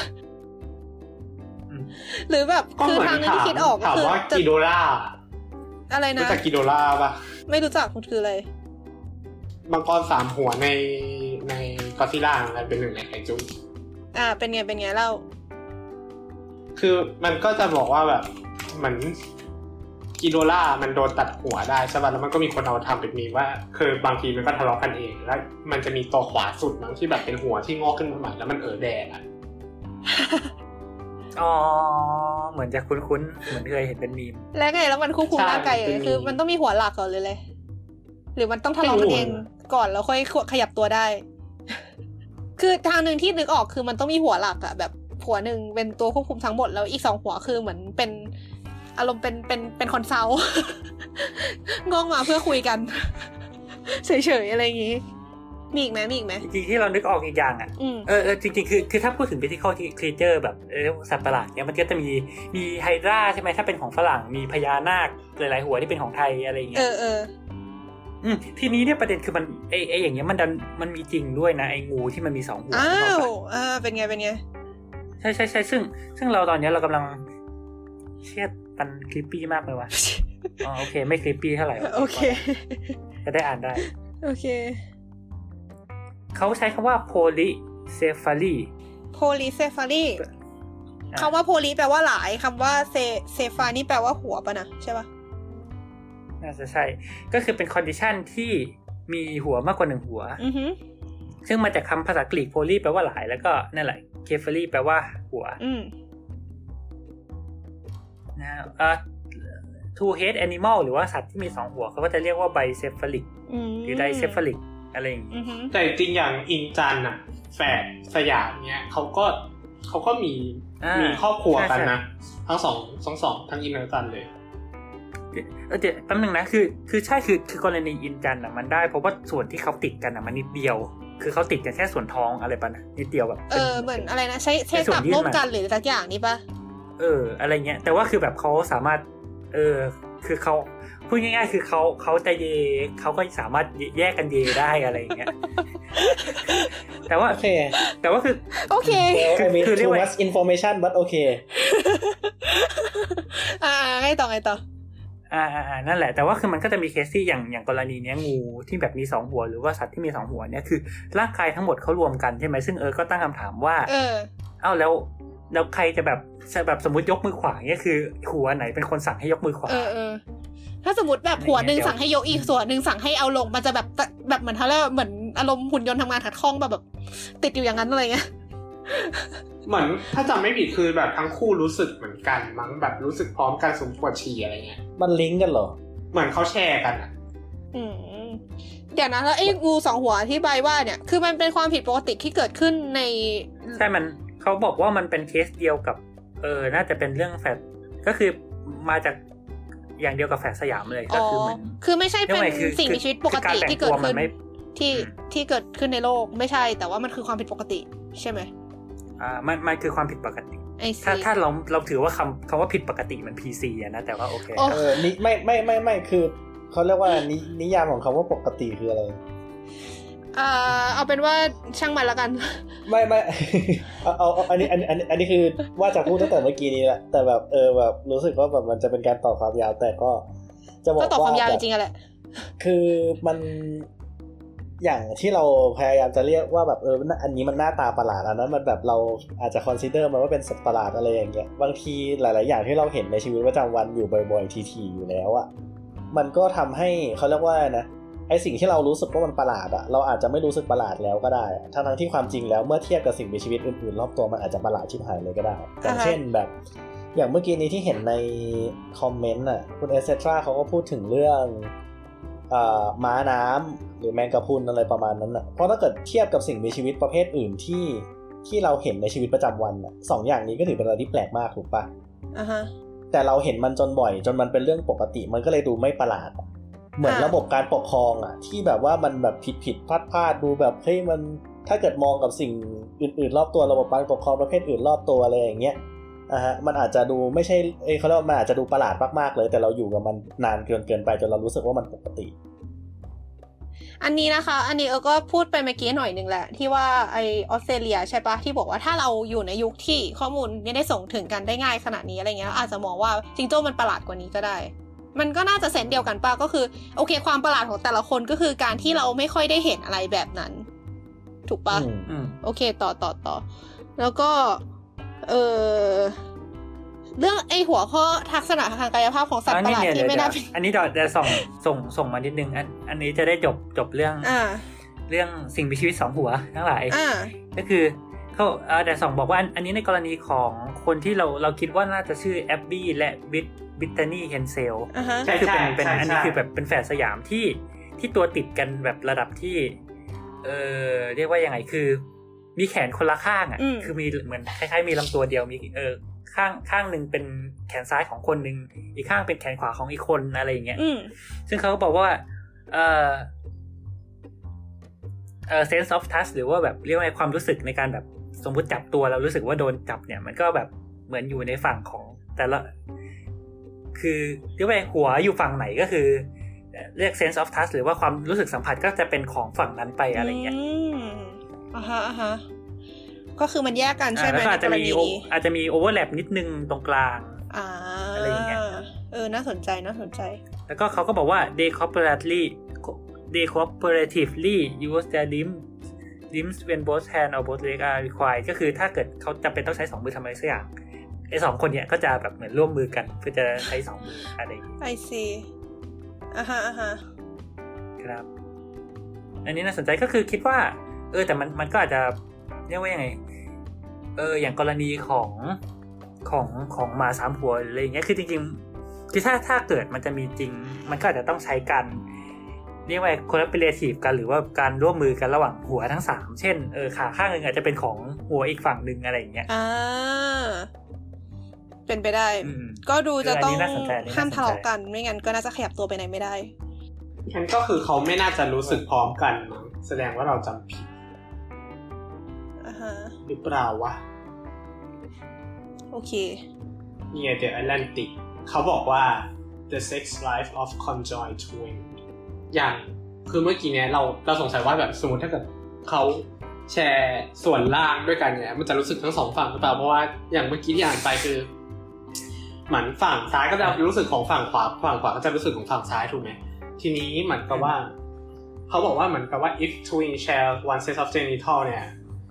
they are both going to feel any touching down there ก็คือเหมือนกับว่าส่วนที่เขาใช้ร่วมกันอะก็จะยังจะรู้สึกด้วยกันอยู่ดี แต่ก็คือเหมือนกับว่า เรื่องของ conscious ว่าแบบ เออการรับรู้ whether they are both enjoy or not อะมันมันมันเป็นมัน still discuss อะเหมือนกันอีกคนอาจจะ enjoy แล้วอีกคนอาจจะไม่ enjoy แล้วมันอาจจะทำให้ฮอร์โมนมันมีผลต่อการ turn down แบบเหมือนกับว่า แบบ you get turn off อะเหมือนแบบไม่นั่นแล้วหมอะดอารมณ์อ่าอารมณ์นั้นประมาณ โอเคค่ะ โอ้โห สุดยอด ขอบคุณขอบคุณสำหรับคำถามที่อุตส่าห์สงสัยนะ สงสัยลึกเนอะ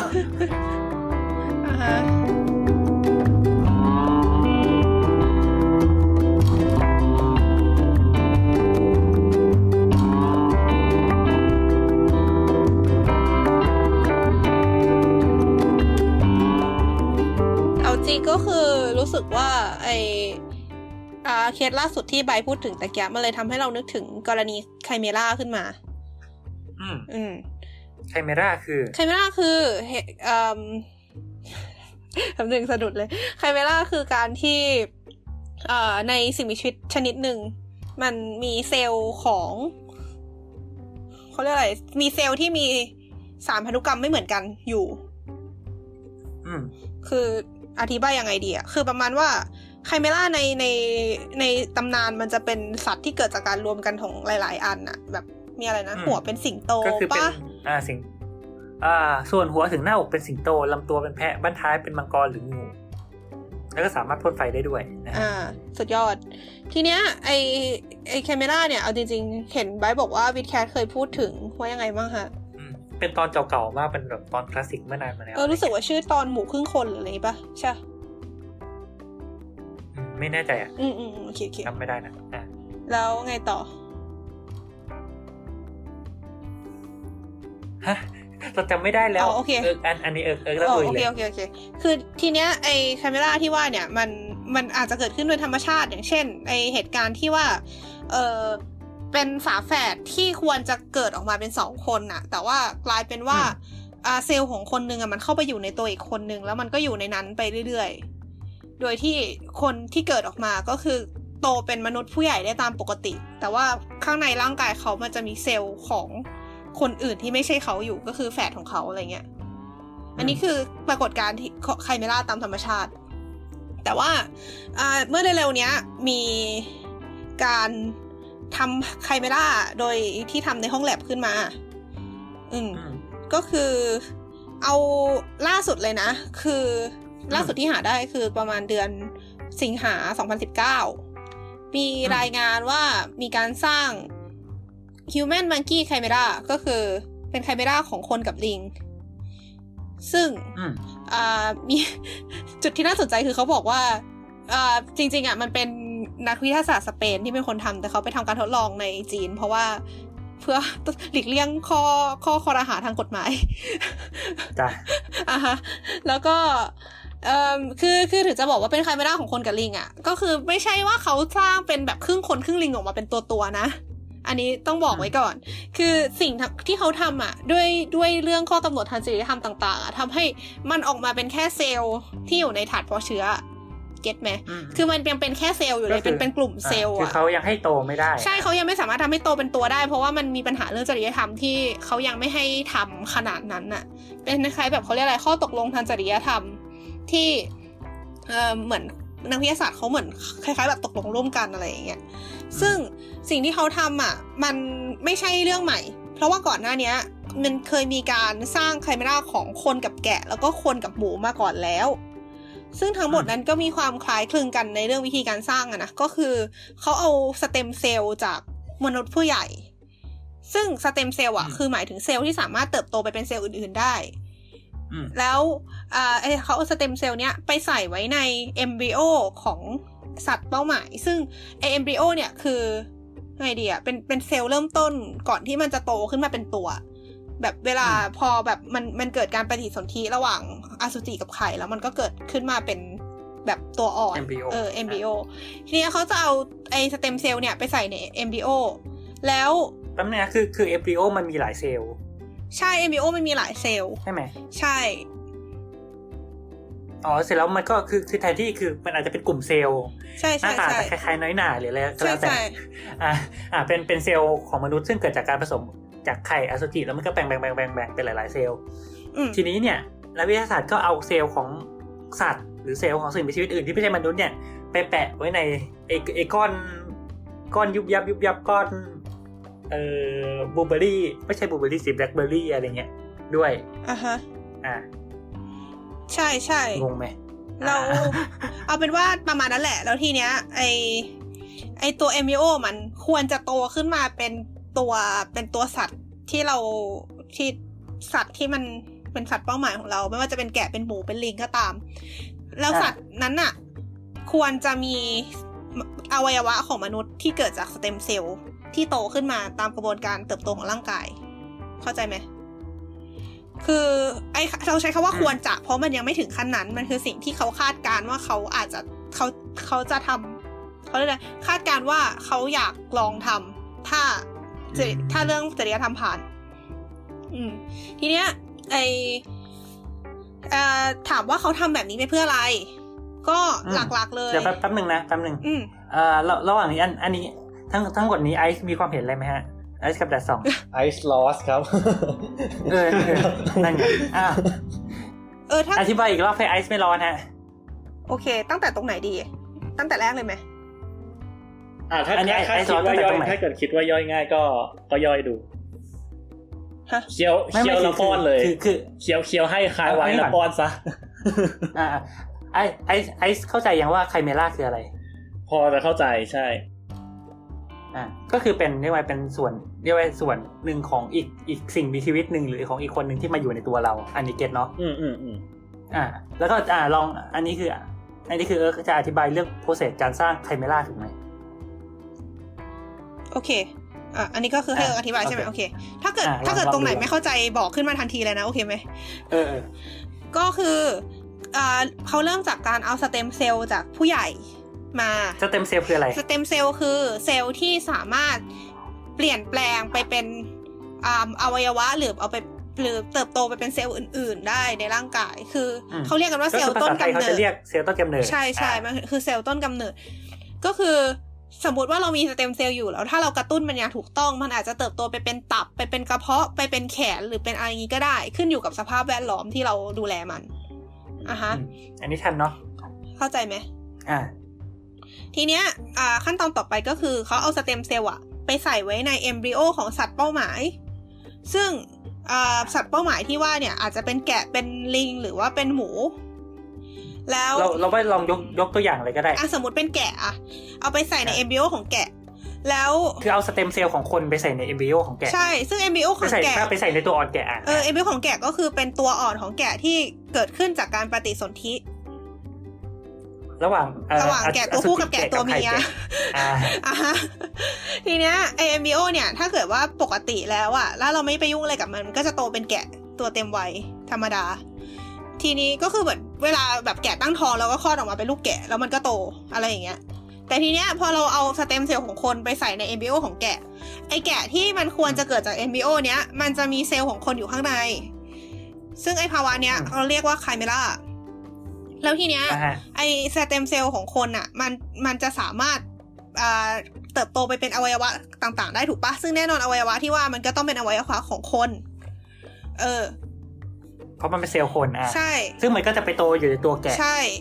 นั่นเองอ่าอันนี้คือกระบวนการซึ่งจนถึงปัจจุบันเนี้ยเขายังทำได้แค่เอาไปใส่ในเอมิโอแล้วก็เพาะให้มันไม่ตายให้มันกลายเป็นกลุ่มเซลล์ แล้วเขาก็ต้องทำลายทิ้งอืมเพราะว่ามันผิดจริยธรรม นั่นเอง มีมีใครมีข้อสงสัยไหมคะ คนที่ฟังอยู่ในห้องแชทอันนี้สามารถบอกได้เช่นกัน อันอันนี้ไอไอซ์ฟังแล้วเก็ตไหมเก็ตละ โอเค ซึ่งโอเค ประโยชน์ของมันคืออะไร ซึ่งทำไมเขาต้องทดลองอะไรแบบนี้ ประโยชน์ของมันคืออ่าหลักๆเลยคือเขาคาดหวังว่าจะใช้ในการปลูกถ่ายอวัยวะ ก็คือเป็นการสร้างอวัยวะเทียมขึ้นมา แล้วก็อวัยวะนั้นอะไปใช้ปลูกถ่ายกับคนที่สูญเสียอวัยวะไป อืม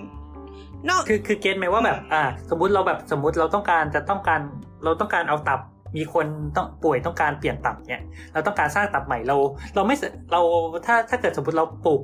ตับขึ้นมาลอยๆอย่างเงี้ยมันก็อาจจะยากใช่ไหมวิธีเราก็คือเหมือนเราเอาเซลล์ต้นกำเนิดที่แบบมันจะโตไปเป็นตับได้เนี่ยไปฝากไว้กับแกะอืมอะไรเงี้ย เสร็จแล้วพอแกะมันเกิดขึ้นมาแล้วแกะมันโตขึ้นมามันก็มีไอเซลล์ตับของมนุษย์ ที่โตกลายเป็นตับมนุษย์อยู่ในตัวแกะด้วย เสร็จแล้วเราก็ฆ่าแกะเอาตับมนุษย์มายัดใส่คนที่ต้องการอืมอะไรแบบนี้ อะไรทำนองนี้ฟังดูโหดร้ายชอบคนแต่ว่านั่นแหละ มันถึงยังไม่ผ่านจริยธรรมไงเออซึ่งอ่าอีกอีกอันหนึ่งที่เขาพอจะทำได้ก็เขาเรียกเป็นประโยชน์ที่คาดหวังจะจะได้จากสิ่งนี้ก็คือเป็นการทดลองยาอืม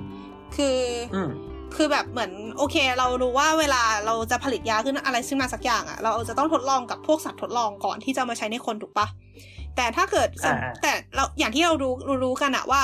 สัตว์ทดลองอะมันแน่นอนไอ้พวกระบบร่างกายสัตว์มันไม่เหมือนคนอยู่แล้วอันเนี้ยเนี่ยอันนี้แน่นอน เพราะฉะนั้นอืมมันเลยยังมีความแบบความแตกต่างอยู่ที่มีความเสี่ยงอยู่ว่าอ้าวแล้วถ้าเกิดมันโอเคกับสัตว์แต่มันไม่โอเคกับคนอะไรเงี้ย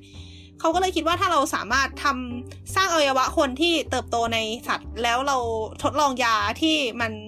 เออออมีเป้าหมายเป็นยาเขาเลยขอโทษมีเป้าหมายอ่าเป็นอวัยวะคนที่อยู่ในสัตว์ได้อะ เราจะสามารถอืมเทสได้ว่ายามันมีผลต่ออวัยวะนั้นไหม โดยที่เราไม่จำเป็นต้องไปใช้คนจริง ๆ อะ เข้าใจใช่ไหมเช่นคือเออเช่น เช่น สมมติ เอออืมเรียกว่าไง ถ้าเกิดสมมติเรา เราจะทำทดสอบยาโรคกระเพาะอะไรเงี้ยเออซึ่งก่อน ก่อนที่เราจะเอาทดสอบยาในคน เราต้องไปทดสอบกับสัตว์ก่อน เพราะว่าถ้าเกิดมันเป็นอันตรายขึ้นมา มันคนจะได้ไม่ตายอะไรอย่างนี้ใช่ไหม แต่ทีนี้สมมติเราเราเอาไอยาโรคกระเพาะไปทดสอบในแกะ ไอไอไอยายายาโรคกระเพาะนั้น มันก็ มันก็ไปทำงานกับกระเพาะของแกะ ซึ่งโอเคเราอาจจะแอดซูมได้ว่ามันคล้ายๆ กับกระเพาะคน แต่มันก็ไม่เหมือนกับกระเพาะคนเป๊ะ เพราะฉะนั้นมันก็อาจจะยังมีเรียกว่าไงคือมันอาจจะกลายเป็นว่ามันโอเคกับกระเพาะคน แต่มันเป็นอันตรายกับ เอ้ยมันโอเคกับกระเพาะแกะแต่มันอันตรายกับกระเพาะคนอย่างนี้ใช่ไหมอืมเขาก็เลยแบบโอเค คือถ้าอย่างนั้นเราก็ปลูกถ่ายให้แกะมีกระเพาะเหมือนคนไปเลย เสร็จแล้วเราก็จะได้ test ยาเออโรคกระเพาะกับเออแกะที่มีกระเพาะเหมือนคน เราจะได้รู้เออว่ามัน work กับกระเพาะคนไหมโดยที่เราไม่ต้องทดลองกับคนจริงถูกต้อง อะไรประมาณนั้น เออ ซึ่งเอิ่มเรื่องประเด็นจริยธรรมเนี่ย มีข่าวสั้นๆ อันหนึ่งที่เขาบอกว่าญี่ปุ่นนะคะเหมือนกับว่าจะเปลี่ยนข้อกำหนดทางจริยธรรม เพื่อที่เอื้อให้กับการทดลอง chimera มากขึ้นอะไรเงี้ย เหมือนก่อนหน้านี้เขาบอกว่าจะต้องอมทำลายเซลล์ทิ้งเมื่อมันอายุได้สิบสี่วัน เออ แต่อืมหลังจากเอิ่มเดือนเมษาปีที่ผ่านมาปีปี 2019 อะ เขาเหมือนเพิ่ม ไอ้ข้อกำหนดตรงนี้ แต่ก็ยังเป็นประเด็นถกเถียงกันอยู่อะนะว่า เออมันควรจะแบบมันมันเป็นสิ่งที่โอเคไหมยังไงอะไรอย่างนี้ ซึ่งก็ดูท่าทางจะยังไม่จบง่ายๆหรอกไอ้การถกเถียงเนี่ยๆอ่าอืมอ่าไอซ์กระดาษสองมีคอมเมนต์อะไรไหมฮะเรื่องนี้ ไม่ลอสใช่ไหมอะไม่ลอสแต่ไม่รู้จะวิพากษ์อะไร แต่สองยังอยู่ไหมอันนี้คือคำถามนะฮัลโหลอยู่อยู่ มีคอมเมนต์อะไรไหมฮะไม่มีโอเคไม่ไปมีหัวอะข้อต่อไปไหมเอ่อเอ่อคุณเอสเซทราบอกว่าไหนๆก็มีปัญหาเรื่องจริยธรรมทำแบบไม่ใช่เรื่องเจ้าหญิงจันทราไปเลย ไม่ใช่คุณเอเซท่าป่ะไม่ใช่คุณลูเน่เออเออคุณเออคุณรู้นี่โทษโทษโทษตาลายคุณเอสเซทราบอกไม่ใช่เรา ค่ะนะฮะโอเคแล้วอะไรอะไรคือเจ้าหญิงจันทรา ไม่รู้เหมือนกัน ก็ถ้าคือถ้าคุณรู้นี่สามารถอธิบายได้ก็รบกวนอธิบายหน่อยนะฮะ อ่า มังงะของวิบูลย์กิจ BBK โคลล่าวิบูลย์เอากิจเอาเอวะค่ะ อันนี้คุณลูเน่วิบูลย์กิจเปล่าวะใช่ไหมวิบูลย์กิจ ก็คือถ้าถ้าสมมติแบบ เอาจริงไอ้เรื่องอะไรนะโคลนนิ่งมนุษย์เพื่อเอาอวัยวะนี่ก็คือเป็นแนวคิดที่เห็นในพวกนิยายไซไฟเยอะเหมือนกัน ซึ่งก็แน่นอนโดนจริยธรรมหนักกว่าไอ้นี่อีกเพราะเป็นคน เอาเถอะ ก็เอามามามาต่อไหมอ่า ตอนนี้ทุกคนดูดูไป active ในช่องแชทมากอะคือตอนตอนนี้อยู่ดีๆ ก็มีไอเดียไซไฟแวบขึ้นมาแต่เดี๋ยวเดี๋ยวเดี๋ยวอะข้ามไปก่อนเขาตอนนี้เราเข้าสู่ศาสตร์ผักหาไอเดียเขียนเรื่องสั้นให้ใบนะคะไม่ไม่ไม่คือคือแค่แค่สงสัยว่าแบบเออ คือมันมันปลูกถ่ายอวัยวะอะไรก็ได้ถูกไหมอืมแล้วสมมุติเราปลูกถ่ายสมองคน อืมให้มันไปโตในสมมติไปโตในแกะ อืมอืมอ่า เสร็จแกะมันจะแล้วมีก็สตัดมองเอาสหรืมอองเปล่าคนมาใช่ใส่ปะในหัวคน อ่า น่าสนใจยิ่งนัก ที่ที่ที่โตมันในแกะ แล้วคนคนนั้นจะเป็นยังไงวะ อ่า ก็คือเปลี่ยนถ่ายเสร็จปุ๊บมึงลงไปร้องแบะๆเลยเหรอเนี่ยเหรอเอออะไรอย่างนั้นหรือเปล่าน่าสนใจน่าสนใจ จดไปจดไป ให้เวลาจดให้เวลาจด เออจริงๆมันมันก็เหมือนแบบเอาจริงมันไม่ต้องใช้การการปลูกถ่ายก็ได้มันก็เหมือนเราเอาตัดสมองแกะกับสมองคนมาสับกัน ไม่แต่ว่าถ้าเกิดปลูกถ่ายได้ไหมอะวะมันจะเป็นเซลล์สมองอ๋อแต่คนเออมันปะมันก็ไม่ compatible ใช่ใช่ไม่แต่อย่างนั้นสมองคนมันก็ไม่มันก็ไม่เข้ากับตัวแกะอยู่แล้วป่ะไม่รู้ตั้งไงแต่ตอนแรก เออไม่รู้นะฮะอันนี้ เป็นไซไฟเรื่องต่อไปหรือเปล่าที่จะเขียน เพราะว่ามีนั่นปแหระละมาณคือเรื่องที่ยังไม่อันนี้เขียจบอยากพูดไปอีกนิดนึงก็คือคนที่ฟังมาถึงตอนนี้อาจจะแบบรู้สึกเฮ้ยมันมันมันมีการสร้างอะไรพวกนี้ขึ้นมาเฮ้ยได้เหรอวะอะไรเงี้ยคือจะบอกว่ามันอีกนาน มันไม่น่าจะสำเร็จในเร็วๆนี้หรอกคือ ถึงจะไม่มีประเด็นทางจริยธรรมแต่พวกเทคโนโลยีอะไรเงี้ยมันเราคิดว่ามันยังไม่น่าจะไปถึงขนาดนั้นว่ะใช่อืมแล้วมันก็ยังพัฒนาต่อไปได้พอเราติดจริยธรรมใช่ด้วยใช่ไงว่าแบบเออคือเราก็ไม่รู้หรอกว่าสมมติแบบ เออไอไอเซลล์ที่ว่าเนี่ยว่ามันเป็นเรียกว่าเป็นเซลล์ตัวอ่อนแกะที่มีตับคนอยู่เนี่ยคือถ้ามันโตไปจริงๆมันจะมีปัญหาอะไรหรือเปล่า เราก็ยังไม่รู้ เพราะว่าเรายังทดลองมันไม่ได้อืมคือถ้าเกิดแบบโอเค เราไฟเขียวว่าโอเค ทดลองได้แล้ว เราก็อาจจะยังแบบทดลองไปแล้วก็มีปัญหาอีกก็ได้อะไรเงี้ยแล้วก็อาจจะต้องมาแก้อีก อืมอืมนะคะไปะต่อ ทีนี้เออก่อนก่อนที่ในแชทเขาจะหลุดไปไกล อ่าต่อไป อยากจะพูดถึงเรื่องอ่าบทบาทของสัตว์ แบบบทบาทของสัตว์เอกโซติกต่างๆ ในประวัติศาสตร์อืมก็อันนี้เอออยากจะพูดถึงอันนึงที่น่าจะรู้กันดีคือเรื่องช้างเผือกอ่าอ่าช้างเอราวัณปะเดี๋ยว อันนั้น อย่างน้อยช้างเผือกมันก็ไม่ มันก็ไม่ได้มีสามสิบสามหัวนะเว้ย หมายถึงยังไงหมายถึงยังไง คือเรารู้สึกว่าในแบบตอนเราเรียนประวัติศาสตร์อะมันจะมีชอบมีการบอกว่า เออกะอะไรนะกษัตริย์องค์ไหน ที่มีช้างเผือกในครอบครองมากแปลว่ามีบารมีสูงอะไรทำนองเนี้ยปะอ่าใช่ใช่ใช่เออ ซึ่งช้างเผือกคือบางคนได้ยินชื่ออาจจะนึกว่ามันคือช้างสีขาว แต่จริงๆเขาบอกว่าสีมันเหมือนหม้อใหม่ คือสีมันจะชมพูชมพูอะคือเป็นว่ามันคือเป็นความผิดปกติที่ที่เกิดขึ้นกับ ช้าง คือขาวอมชมพูเอนั่นอเองเป็นกลายเป็นช้างที่ผิวขาวอมชมพูอะแล้วมันจะมีลักษณะอะไรสักอย่างอะที่แบบเหมือนผิวดูมีสุขภาพดีเออมันจะมีลักษณะอยู่ที่เอาไว้เอาไว้อินดิเคตว่าไอ้นี่คือช้างเผือกอะไรเงี้ยแล้วแบบสมัยนั้นก็คือถ้าตามถ้าตามบทเรียนประวัติศาสตร์นะก็คือแบบถ้าเจอก็คือต้องไปคลองมาถวายพระมหากษัตริย์อะไรเงี้ยเอออืมซึ่งอะพระมหากษัตริย์ไหนที่มีช้างเผือกมากก็จะเป็นผู้มีบุญญาบารมี เออ อะไรเงี้ย รู้สึกมันจะมีมหากษัตริย์องค์หนึ่งที่เคยได้ชื่อว่าพระเจ้าช้างเผือกอะไรสักอย่างปะนะที่เพราะว่าเพราะว่าช้างเผือกเยอะพระมหาจักรพรรดิเอออะฮะก็เลยรู้สึกว่าแต่ไอไอไอไอสัตว์ที่เขาเรียกสัตว์ exotic ขอเรียกว่าเป็นสัตว์ exotic แล้วกันก็คือสัตว์ที่ มันมันไม่ใช่สัตว์ที่มันปนระหลาดนะมันไม่ไม่ได้มีสามสิบสามหัวจริงๆเรียกก็คือสัตว์ประหลาด animal มันคือในเชิงว่าแบบ สัตว์ที่มาจากต่างประเทศปะ ที่ไม่ได้อยู่ในบริเวณ ถ้าเกิดแปลตรงตัวแบบเวลาไปสวนสัตว์ exotic zone มันก็เป็นโซนสัตว์ที่เราไม่เจอในภูมิภาคเราอะคือถ้าเกิดพูดถึงสวนสัตว์เนี่ยก็จะนึกถึงแบบ คือถ้าเกิดพวก exotic animal เมื่อก่อนสวนสัตว์อะมันเอา exotic animal มาโชว์ แล้วก็อ่าอ่าย้อนกลับไปอะมันเป็นเรื่องของการทำเพื่อ entertainment น่ะไม่ได้ทำเพื่อการศึกษา เป็นการโชว์ power มากกว่า แต่อันนี้คือเป็นอะไรที่แบบ Western-centric นะ อ่าโน้ตเข้าก่อนเข้าใจเข้าใจเอออยากก็คือตอนตอนนี้เดี๋ยวนะอะเราเราเราเราจะไปทางไหนกันดีเดี๋ยวกัน คืออยากยกตัวอย่างอีกอันหนึ่งคือ เอออียิปต์ก็คืออียิปต์สมัยก่อนอ่ากษัตริย์อียิปต์ก็สะสมสัตว์เหมือนกัน ก็คือเหมือนพวกสัตว์แปลกๆอะไรเงี้ยคือ อันนี้อันนี้ไม่แน่ใจถึงความความแบบเขาเรียกอะไรมันมันเป็นเรื่องเล่าอะนะแบบเขาเรียกอะไรเป็น เออเป็นเรื่องเล่าแหละ แต่ว่าเคยได้ยินมาว่าแบบอย่างคลีโอพัทราอะไรเงี้ยคลีโอพัทราก็คือมีแบบเหมือนก็ชอบสะสมสัตว์แปลกๆอะไรเงี้ย พวกพ่อค้าอะไรอย่างเงี้ยก็จะเอามาถวายอะไรทำนองนี้อืมเออจริงๆกลายเป็นว่า เออก็คือคือมองไปมองมาจริงมันก็เป็นเรื่องเดียวกันนะทั้งเรื่องช้างเผือกเรื่องสัตว์เอกโซติกอะไรเงี้ยคือจริงๆมันคือ เออที่อะไรเป็นรสนิยมชอบสะสมสัตว์หน้าตาประหลาดของผู้มีอำนาจ อะไรอย่างงี้ ใช่ไหมซึ่งซึ่งคือคือจนจนกระทั่งถึงปัจจุบันเนี้ยมันก็ยังมีมีคนชอบบอกว่าเฮ้ยเนี่ยแบบนักการเมืองหรือว่าแบบคนรวยบางคนที่มีชอบไปเอาแบบเออสัตว์ป่าประหลาดประหลาดๆเอานกเงือกมาอะไรเงี้ยที่มีเศรษฐีท่านหนึ่ง เอานกเงือกมาเกาะเก้าอี้แล้วก็แบบเป็นดราม่าคนหากินสัตว์หากินเออจริงๆมันก็น่าสนใจนะว่าทำไมผู้มีอำนาจถึงจะต้องนี่ไงการมีสัตว์หน้าตาแปลกประหลาดในครอบครองนี่มันมันมันมันเป็นการแสดงอำนาจยังไงเหรอ อะไรเงี้ยอำนาจนี่ไม่แน่ใจว่ะแต่เรารู้สึกว่าที่แน่ๆคือ มันเป็นการแสดงความร่ำรวยปะแบบถ้าไม่รวยก็น่าจะ ฉันฉันมีสิ่งที่เออคนอื่นหามาไม่ได้เอออะอะไรอย่างนั้นอะหรือเปล่า ใช่ มันเป็น sense ของความรวยอะเหมือนก็ว่า you มีเพื่อ entertain ตัวเอง you มีเพื่อแบบ แสดงว่าฉันสามารถหาของประหลาดที่คนอื่นไม่มีมาในครอบครองได้นะมันมี sense ของความ rareเออ อารมณ์แบบเขาเรียกอะไรแบบนักสะสมในสมัยนี้ปะ เออยิ่งมีของ limited มีของ rare มี SSR อะไรเงี้ยก็จะยิ่งแบบรู้สึก proudส่วนแต่ถ้า medium rare ก็จะอร่อยกว่า ค่ะ คือคือแดซอง พูดก็ได้นะ ถ้าอยากเล่นมุกอะถึงคนอื่นจะไม่ขำก็ตามเที่ย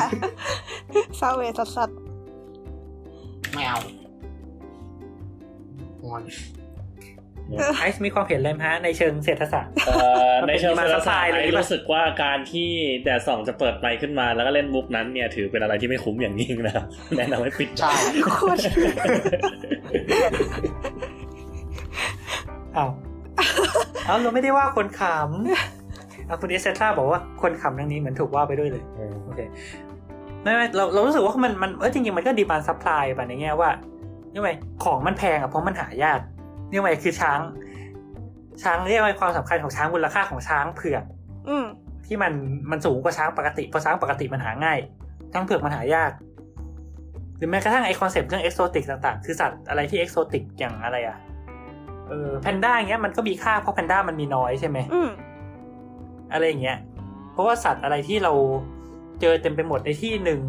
มันก็อาจจะมันก็ไม่เอกโซติกสำหรับเขา มันอาจจะไม่มีมูลค่าสำหรับเขา แต่ในอีกที่ที่มันไม่มีสิ่งนั้นอะพอนำเข้าเข้ามาตัวหนึ่งก็แบบจะโอ้โหมันช่าง แบบเรียกว่าพิเศษเหลือเกินอะไรเงี้ยเหมือนเขาช่างแบบเหมือนทัเขานนี้ก็จะแสดงความร่ำรวยมาก เหมือนเขาก็พูดพูดบอกบอกกันเองว่าถ้าเกิดเรามีสิ่งนั้นเราก็จะมีความสุขสิ่งนั้นคือสัตว์เอกโซติกนี้ว้าวใช่ใช่ใช่เออเอาจริงๆก็คือแบบคนเรามันก็ชอบ flex on เขาเรียกว่านะแบบชอบอวดในสิ่งที่คิดว่าคนอื่นจะไม่มีอยู่แล้วว่าหมายถึงว่าแบบอืมอ่ามันแบบมันดูแบบมันดูแตกต่างอะ มันดูว่าเฮ้ยกูเหนือกว่ามึงนะเฮ้ยแบบเราแบบเฮ้ยคนละระดับกันว่ะอะไรอย่างเงี้ยฉันสามารถหาสิ่งที่แบบคนอื่นหาจับต้องไม่ได้ได้เลยนะอะไรอย่างเงี้ยมันไม่จำเป็นต้องเป็น exotic animal ก็ได้แค่ว่าพวกสัตว์ exotic ต่าง ๆ เนี่ยมันเป็น เขาเรียกว่าอะไรนะ มันเป็นอะไรที่มันไม่สามารถสั่งให้ประดิษฐ์เองได้ คือมีเงินอย่างเดียวไม่พอาต้องมีความสามารถที่จะไปไป obtain มันมาด้วยไปไปเอามันมาด้วย มันถึงจะ เออ มันมันก็เลยดูแบบว่าแบบเหนือกว่าชาวบ้านเข้าไปอีกหน่อย อารมณ์เดียวกับแบบสมมติว่าถ้าเกิดแบบบ้านไหนเขาอยู่ดีๆก็แบบได้เอาง่ายๆอะแบบพวกแบบอัลบั้มพร้อมลายเซ็นอะไรอย่างเงี้ยเราก็เฟล็กกันแล้วอะถูกปะเพราะว่ามันเป็นอะไรที่มันไม่ได้ได้มาง่ายๆอะเฟล็กคืออะไรวะมันเป็น แบบอวดอวดร่ำอวดรวยอะอ๋อเฟล็กอ่าฮะขิงขิงเออขิงประมาณนั้นอะโอเคอะฮะอืม เราก็เลยรู้สึกว่าแบบสุดท้ายแล้วไอตัว exotic animal มันเป็นแค่ มันเป็นแค่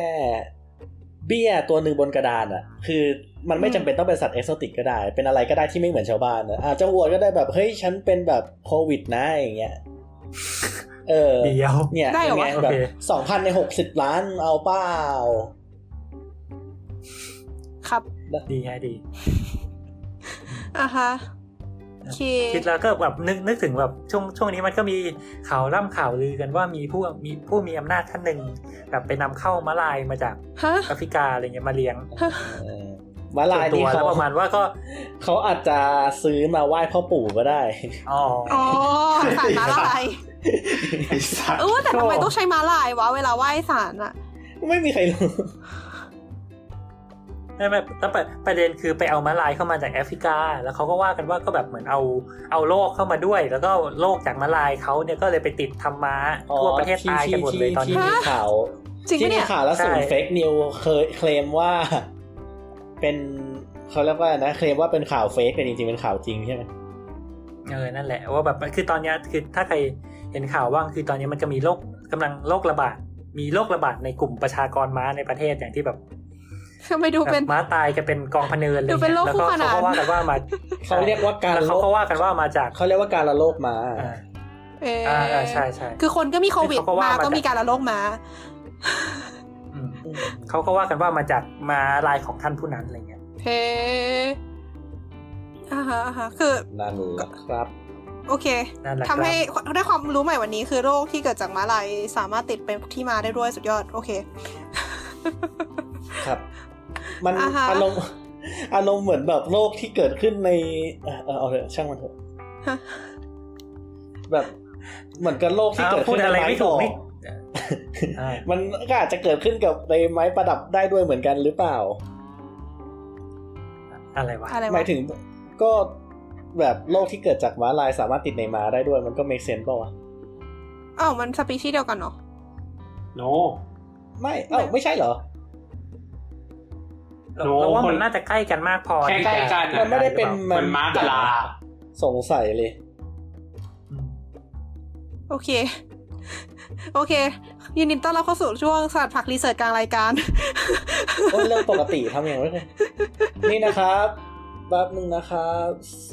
บราเขาพูดเขาพูดถึงอ่านี่ไงเซบราเป็น horse family เออ เห็นเปล่าเขาโบบะ ฮะฮะฮะฮะเอามันเป็น family เดียวกันไม่ใช่เหรอ famiใช่เป็น family เดียวกันแต่ว่าเป็นคนละคนละสปีชีส์อยู่ใน equid เหมือนกันอือฮึเราก็เลยยกตัวอย่างกับระหว่างแบบไม้ดอกกับไม้ประดับ ซึ่งมันน่าจะคนละ step กันไปด้วยซ้ำไป เป็น step ที่กว้างกว่าอีก I see ไม่ไม่ไม่ make sense เหรอ โอเคค่ะ ก็ได้ค่ะอคือตอนแรกนึกว่ามุกแล้วก็เข้าใจว่าเอ๊ะมันมุกยังไงเออเออวะตอนแรกก็นึกว่ามุกก็เลยนั่งคิดว่าตอนแรกมันเล่นยังไงวะอ้าวเนี่ยไอเตอร์ไอตอนแป๊บนึงแป๊บนึงแป๊บนึงแป๊บนึงคือ คือคุณอย่าเอาภาพลักษณ์แต่ส่องมาใส่ผมได้ไหมผมจริงจังตลอดนะผมอัดรายการ คุณเคยเห็นผมเล่นมุกเหรอไม่มีเพราะว่าไอจังหวะที่เล่นมุกอะคือมันเงียบหมดเราตัดทิ้งชุบชับชุบชับชุบชับ คุณเอเซต้าบอกว่าเล่นมุกไม่อยู่ในมูในนู่นมุกอยู่ในแชทใช่ค่ะ คือ EP อัด EP นี้คือในแชทนี่โคตรโบบาอะเล่นอะไรกันมากมายไก่โกงเนี่ยคือคืออะคุณเอสเซท่าในใน channel คุณเอสเซท่าบอกว่าม้าลายแครี่แล้วแต่สองก็บอกว่าแม่มากแล้วก็ส่งกิฟต์มา แล้วก็เอสเซท่าก็บอกว่า you got me feeling emotion เพลงอะไรวะนั่นสิโอเคหัวข้อต่อไปนะคะมัจะนึกแบบ touch my body โอ้ย สัตว์ประหลาดทุกคน ต่อไปแล้วก็นึงฮะขอย้อนไปนิดนึง อันนี้คือแบบเออจริง ๆ แล้วอะ ตอนที่กำลังพูดถึงเรื่องช้างเผือกอะ คือที่เราแอบ lost ไปนิดนึงอะ คือเราพยายามจะไปหารูปเผือกแกะสลักที่เป็นรูปช้างเว้ย แล้วก็ค้นพบว่าไม่เคยมีใครทำก็เลยสงสัยทุ่มเทจัว่างวะเฮ้ยมันเป็นมีแมททีเรียลมากเลยนะเว้ยทำไมไม่มีคนทำวะอะไรอย่างเงี้ยลองไปแท็กติดแฮชแท็กแม่ขวัญสีดูนั่นสิ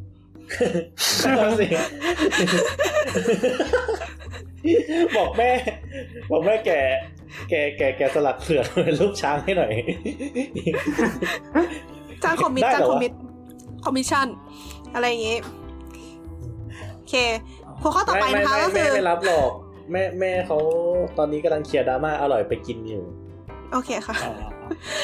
โอเคค่ะ ก็อะหัวข้อต่อทั้ไปงหมดนี้เกี่ยวกับสัตว์ประหลาดยังไงฮะทั้งหมดเกี่ยวกับสัตว์ประหลาดยังไงอ๋อมีช้างเผือกไงครับคุณสัตว์ประหลาดกัถ้าบเกิดศามีสคนนาแกะสลักเผือกเป็นรูปช้างไม่ดูประหลาดเหรอยังไม่จบอีกอะ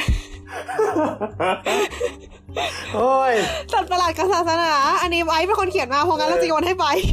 ก็ถ้าเกิดเราเอาไอ้ไอ้เผือกแกะสลักรูปช้างเดี๋ยวอายังปไม่หว้จบเจ้าอีกเหรอก็จะเกี่ยวกับศาสนาไม่ได้เหรอมิวใหม่ได้ไหม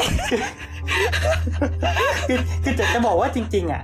จริงๆอะตอนตอนที่เราอ่านหัวข้อแรกไอ้เรื่องสัตว์เอกโซติกของเออกันเรานึกว่ามันมันคือมันคือเรื่องประมาณเดียวกันอ้าวแล้วมันไม่ใช่เรื่องประมาณเดียวกันเหรอมันก็ไม่เชิงนะแต่ คือคือสัตว์ประหลาดคือมันโอเค เราพูดถึงสัตว์ที่มันมีอยู่จริงแล้วใช่ไหมอืม ว่าแบบอ่ามีเรื่องช้างเผือกอะไรเงี้ยหรือว่าม้าลายอะไรก็แล้วแต่อืมอืมเออม้าลายก็เกี่ยวกับศาสนาเนอะในแง่ของการไหว้แต่เถอะแต่ว่านั่นแหละมันก็จะมีที่มันเกี่ยวกับความเชื่อด้วย เช่นอืมเอ่อถ้าของไทยนะก็อ่าแน่นอนช้างเอราวัณที่พูดไปแล้วเรามีครุฑอ่าใช่ไหมที่เป็นเป็นตัวเป็นคนใช่ไหมแล้วก็บินได้หน้าเป็นนกอืมแล้วก็มีหน้าที่อยู่หน้ากระทรวงพญานาคอะไรขอโทษใช่ขอโทษค่ะโอเคต่อต่อต่อมีหน้าค่ะมีหน้าคครับครุฑมีหน้าคครุฑครุฑก็อยู่หน้ากระทรวงและอะไรหลายอย่างใช่โอเคค่ะ ก็นั่นแหละ ก็เลย เอ๊ะสงสัยว่ามันมีสัตว์ประหลาดอะไรอีกไหมที่มันมีมันมีเรียกว่าไงมีบทบาทในความเชื่อหรือเกี่ยวกับศาสนาอะไรนึกถึงไอเนี่ยแวมไพร์อะ แบบเพราะว่าเราจะโยงกับศาสนาคริสต์อะแบบไม้กางเขนอ่าไม้กางเขนอะไรเงี้ย ใช่ไหมวะอืมได้ไหม คือมัน เออมันมันไม่ใช่เป็นตำนานโบราณ แต่มันมันเป็นสิ่งที่มาทีหลังแต่ใช่มันก็จะผูกกับเรื่องศาสนาอยู่บ้างอะไรอย่างเงี้ยอ่าฮะสัตว์ประหลาดนี่มูดเดียวกับพวกแบบ อสูรภูมิ อ่าไตรภูมิพระล่วงอืมปะได้อยู่นะ หรือเปล่าวะอืม ใช่อสูรกายหอสัตว์อสูรกายภูมิอะไรปะใช่ใช่ใช่ใช่ใช่หรืออสูรใช่ภูมินะอสูรภูมิหรืออสูรกายภูมินะ เอออสูรเราเรียกได้ทั้งคู่มั้ง ไม่เราคิดว่ามันไม่ใช่ภูมิ แต่ว่ามันคือมันคือมีประเภทก็ไม่เป็นมันเป็นประเภทของสิ่งมีชีวิตที่เรียกว่าอสุรกาย อ่าใช่ เออ แต่ว่าในไตรภูมิพระร่วงมันไม่ได้มีภูมิของอสูรกาย เหมือนจะไม่ปะเดี๋ยวเดี๋ยวเดี๋ยวเดี๋ยวเดี๋ยวอะมีดิมีเป้ามี คุณคุณอยู่คุณคุณออยู่บายภูมิอันดับสามนี่ไง โอเคค่ะ ขอโทษอะใช่มีอสุรกายภูมิจริงด้เอวอยขอโทษอะ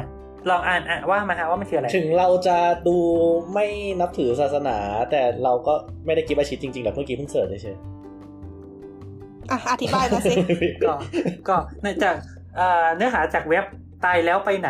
.dmc.tv นะฮะ dmc.tv ว่ะ โอเค ต่ออุ๊ยขอโทษครับอ๋อเขเขาชื่อเว็บเว็บเขาน่าเชื่อถือเมื่อเขาชื่อเว็บตายแล้วไปไหน .dmc.tv โดยใช้ใช้ชื่อเดียวกับเทปตายเราไปไหนของเราด้วยอะให้คะแนนบวกหนึ่งก็อ่าโอเค ครับก็ชื่ออ่าอสุรกายภูมินะเมื่อได้ทำความรู้จักเปรตกันไปแล้ว ยังมีสัตว์อีกประเภทหนึ่งที่น่าสนใจและมีลักษณะคล้ายคลึงกับพวกเปรตมาก คืออสุรกายจนบางครั้งทำให้เราเข้าใจสับสนไม่สามารถแยกแยะได้ว่าตัวไหนเป็นเปรตตัวไหนเป็นอสุรกายอ่าต่อไปนี้ท่านจะได้ทำความเข้าใจเรื่องของอสุรกายจนสามารถแยกแยะได้ว่า เปรตและอสุรกายแตกต่างกันอย่างไร ว้าว so educational นี่เป็นการศึกษาความรู้เพิ่มเติมช่วงโควิดนี่หว่าได้แล้วอะต่อต่อต่อเอ่อถ้าอ่านจริงบทมันจะยาวมากอย่าข้ามไปบลาบลาบลาบลาบลาเดี๋ยวขอดูก่อนที่ตั้งของอสุรกายภูมิอสุรกายมีรูปลักษณะคล้ายเปรตเวทนาก็ได้ที่ได้รับก็คล้ายคลึงกันมากแม้แต่อยู่ในที่ แม้แต่ที่อยู่อันเป็นที่ตั้งของอสุรกายภูมิก็อยู่ที่เดียวกัน คือใต้เขาสีเนรุ อยู่ในซอกเขาอีกชั้นหนึ่ง อยู่ในที่เดียวกับเปรตนะฮะภูเขาสีเนรุก็คือภูเขาพัสุเมนนั่นเองอ๋ออะฮะก็ลักษณะความเป็นอยู่ของอสุรกาย มีชีวิตอยู่อย่างแสนลำเค็ญเช่น อสุรกายบางตนมีสรีระน่าเกลียดพิลึกเพราะมีร่างกายผายผอม ตัวสูงชะลูดนับได้เป็นร้อยเป็นพันวาขึ้นไป เนื้อและโลหิตในสรีระร่างกายเหมือนจะดูไม่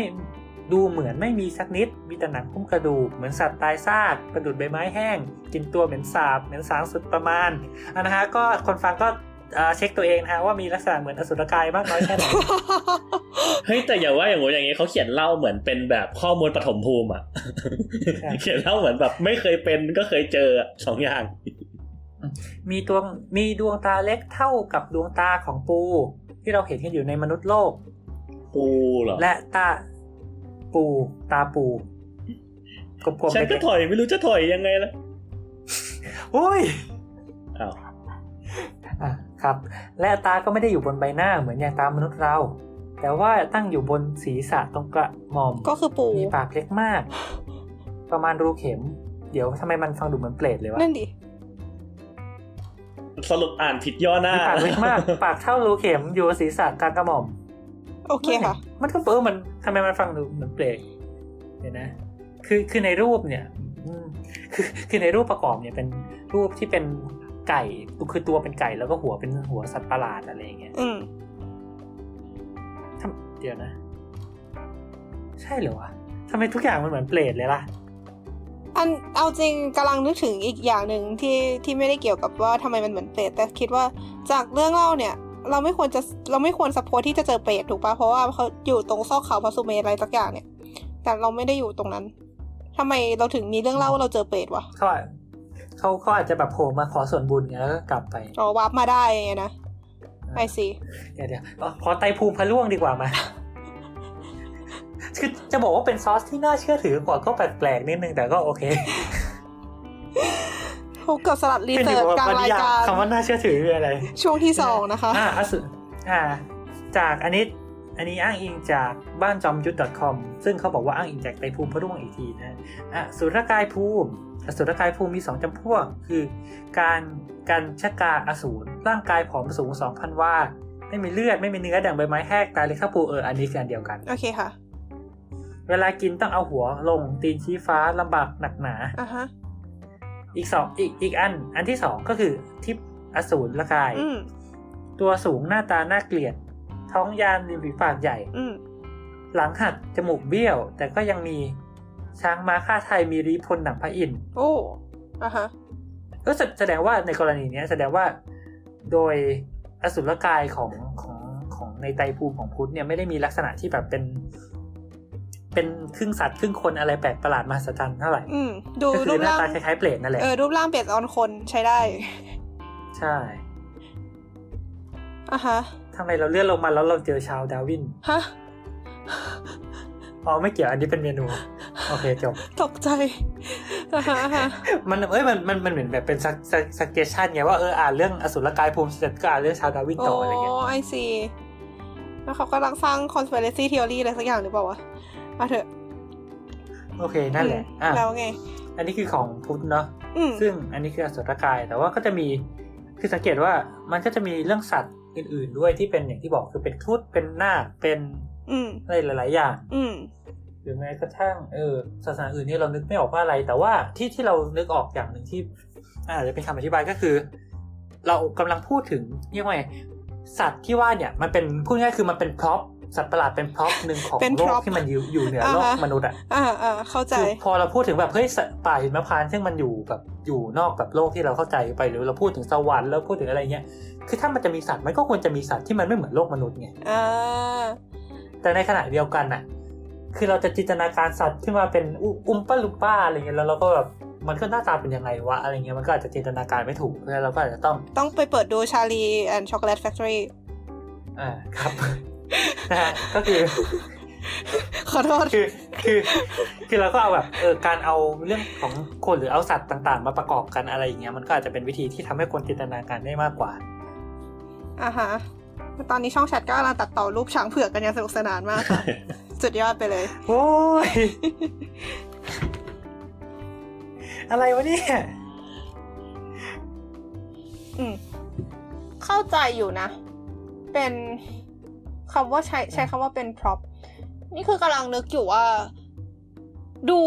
จากในแบบไตรภูมิพระล่วงหรือเปล่าวะเอาเป็นว่าในในเรื่องเล่าทางแบบพุทธๆหน่อยหรืออินเดียอินเดียหน่อยอะดูมันจะมีสัตว์แบบสองคลาสอะคือคลาสที่ต่ำกว่ามนุษย์กับคลาสที่สูงกว่ามนุษย์หมายถึงสัตว์ประหลาดอะนะอืมอ่าฮะเออคลาสที่สูงกว่ามนุษย์ก็เช่น ยีราฟนั่นเองนะครับว่า เอออะไรอย่างเงี้ยหรือนกกระจอกเทศหรืออะไรอย่างเงี้ยเออสุดยอดไปเลยฮู้ราคาที่ต่ำกว่ามนุษย์มีอะไรดี เออแดดส่องโอ้โหโคตรอ้าวนี่ไม่กี่ดีคิวไว้ไหนไอ้เหี้ยดีไม่ไหนนี่ไม่พีซีเลยไอ้มีขอหักโทษครับคือรู้สึกว่าไอ้คลาสที่ต่ำกว่ามนุษย์ก็คือจะโดนบรรยายให้หน้าตาดูเป็นหน้าลักษณะที่ไม่พึงประสงค์อะมเออ ก็คืออย่างไอ้เมื่อกี้เปรตหรืออสุรกายที่ใบอธิบายไป เอออม แต่คลาสที่สูงกว่ามันก็จะมีมีมีอลิเมนต์บางอย่างที่ทำให้เรารู้สึกว่ามันเออสูงส่งอย่างแบบครุฑหรือนาคเนี่ยมันก็จะแบบมีมีความมีความมีความรู้สึกน่านับถืออยู่ในระดับหนึ่งแล้วก็ไอ้พวกเนี้ยมันก็จะโดนเอาไปลิงก์กับความดีความชั่ว เพราะว่าแบบเหมือนมันค่อนข้างตรงตัวว่า คือเราไม่แน่ใจว่าครุฑกับนาคเนี่ยมันคืออยู่ในชะแบบเขาเรียกว่าอยู่ในอยู่ในเขาเรียกอะไรอยู่ในจัดอยู่ในขั้นไหน แต่ที่แน่ๆคืออสุรกายกับเปรตอยู่ใน ขั้นที่ต่ำกว่ามนุษย์แบบถ้าเราบุญไม่พอที่จะเป็นมนุษย์เราอาจจะไปเกิดเป็นพวกนั้นอะเก็ตใช่ปะมันคือเหมือนแบบเราก็คิดว่าครุฑครุฑกับนาคนี่น่าจะเป็นเดรัจฉานบอกว่าขอเช็คก่อนเออประเด็นนี้น่าสนใจ นั่นดิถ้าคุณกับน้ำเป็นในราฉานมันก็ต่ำกว่ามนุษย์อยู่ดี เอ๊ะใช่แต่เออเราเราเออใช่แต่ใช่เพราะว่าอย่าลืมว่าหน้าตำนบวชเป็นที่พระไม่ได้ไม่ใช่เหรอตอนอ่าใช่อ่าใช่ใช่ใช่แปลว่าขั้นต้องตำนานต่ำกว่าอยู่ว่างั้นแปลว่ามันอาจจะต้องมีอะไรสักอย่างที่ทำให้ อยู่ๆคุณกับนาคก็กลายเป็นสิ่งที่ดูสูงส่งขึ้นมาหรือเปล่าหมายถึง ไม่คือมันหรืสูองเราคิดส่งไม่เพคนเดียวราะอะไรเพราะว่ามันมีพระปางหน้ากลบป่ะมันเลยอยู่กับพระมันก็เลยดูสูง แต่จริง ๆ แล้วก็คือพระอะแม่ง animal abuse ไง คือเอาหน้าเดี๋ยวเดี๋ยวเดี๋ยวเดี๋ยวมันคอนเซนต์ไม่ใช่เหรอวะคือนาคเป็นนาคเป็นคนไปไปไปไปไปไปแบบบางฝนให้ไม่เหรอมันคอนเซนต์เว้ยคอนเซนต์เหรออ่าเออก็เรียกว่าคอนเซนต์แล้วไป เอออ่า animal give consent ได้ไหมฮะเฮ้ยแต่แต่อย่างอย่างกรณีครุฑเนี่ยครุฑเป็นพาหนะของของพันนารายณ์ไหมพานะอ่าใช่ใช่ของของเทพสักองค์อะอันเนี้ยไม่ไม่ไม่ชัวร์ความเป๊ะพาละลายพาละลายแต่คิดว่าอืมอ่าใช่นารายณ์ทรงครุฑเนาะอืมก็คือ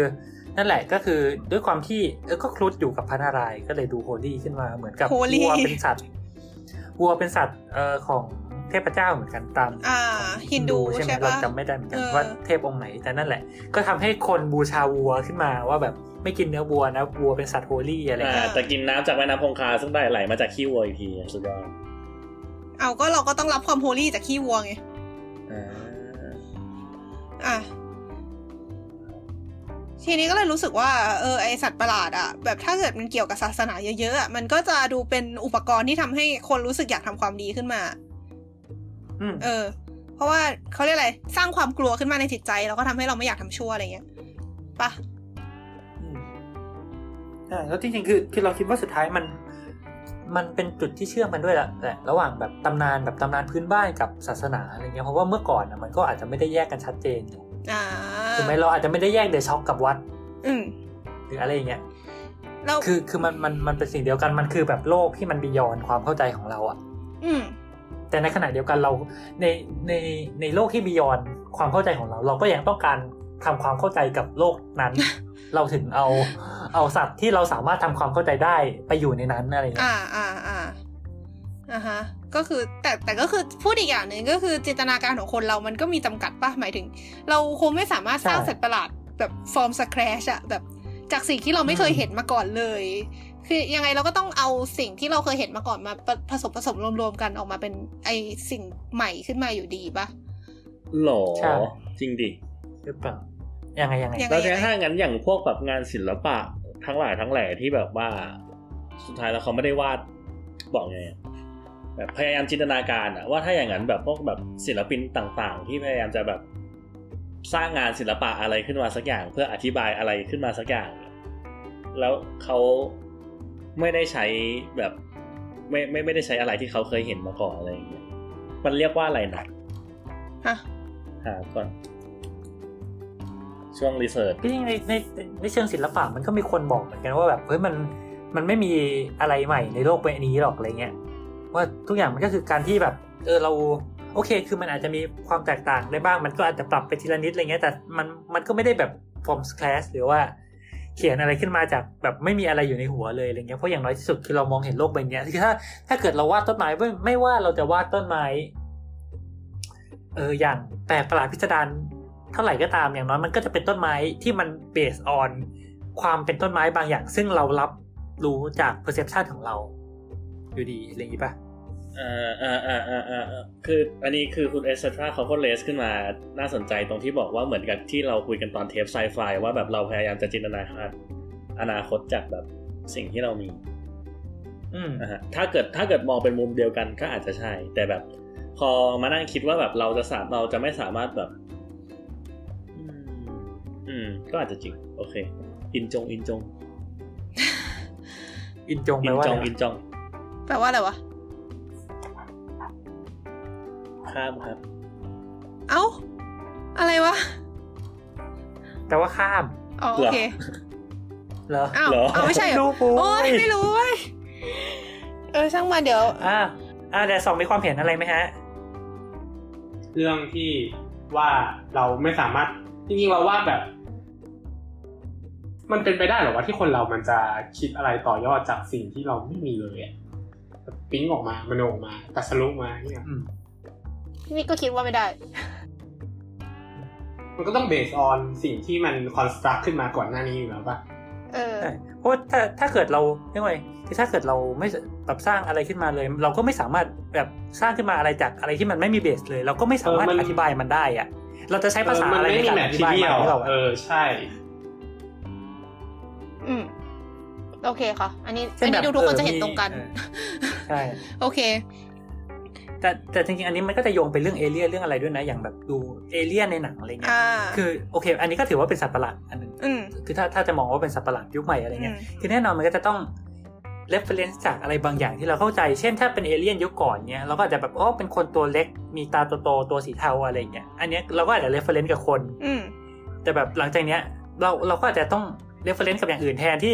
reference กับแมลงบ้างหรือว่าไม่รู้ใครเคยดู Arrival อะไรเงี้ยอ่าอ่าก็จะเป็นเป็น ตัวดำๆที่แบบมีขาขาๆหลาย ๆ ขาอืมอะไรเงี้ย ซึ่งซึ่งต่อให้มันดูไม่เหมือนอะไรเป็นพิเศษอืมแต่อย่างน้อย concept เรื่องขา มันก็มาจากการที่เราเห็นว่าเออ นี่นะ สิ่งมีชีวิตบนโลกมันมีขานะ มันมีข้อต่อนะ มันขยับอย่างนี้นะ อะไรเงี้ย get get anyway ซึ่งนั่นแหละ คือถ้าเป็นสมัยก่อนเขาก็อาจจะไม่พยายามหนีไปไกลขนาดนั้น เขาอาจจะ reference ก่อนว่าว่า เออ นี่นะเป็น มีหัวเป็นนกนะมีตัวเป็นสิงโตนะ มีปีกนะ อะไรเงี้ย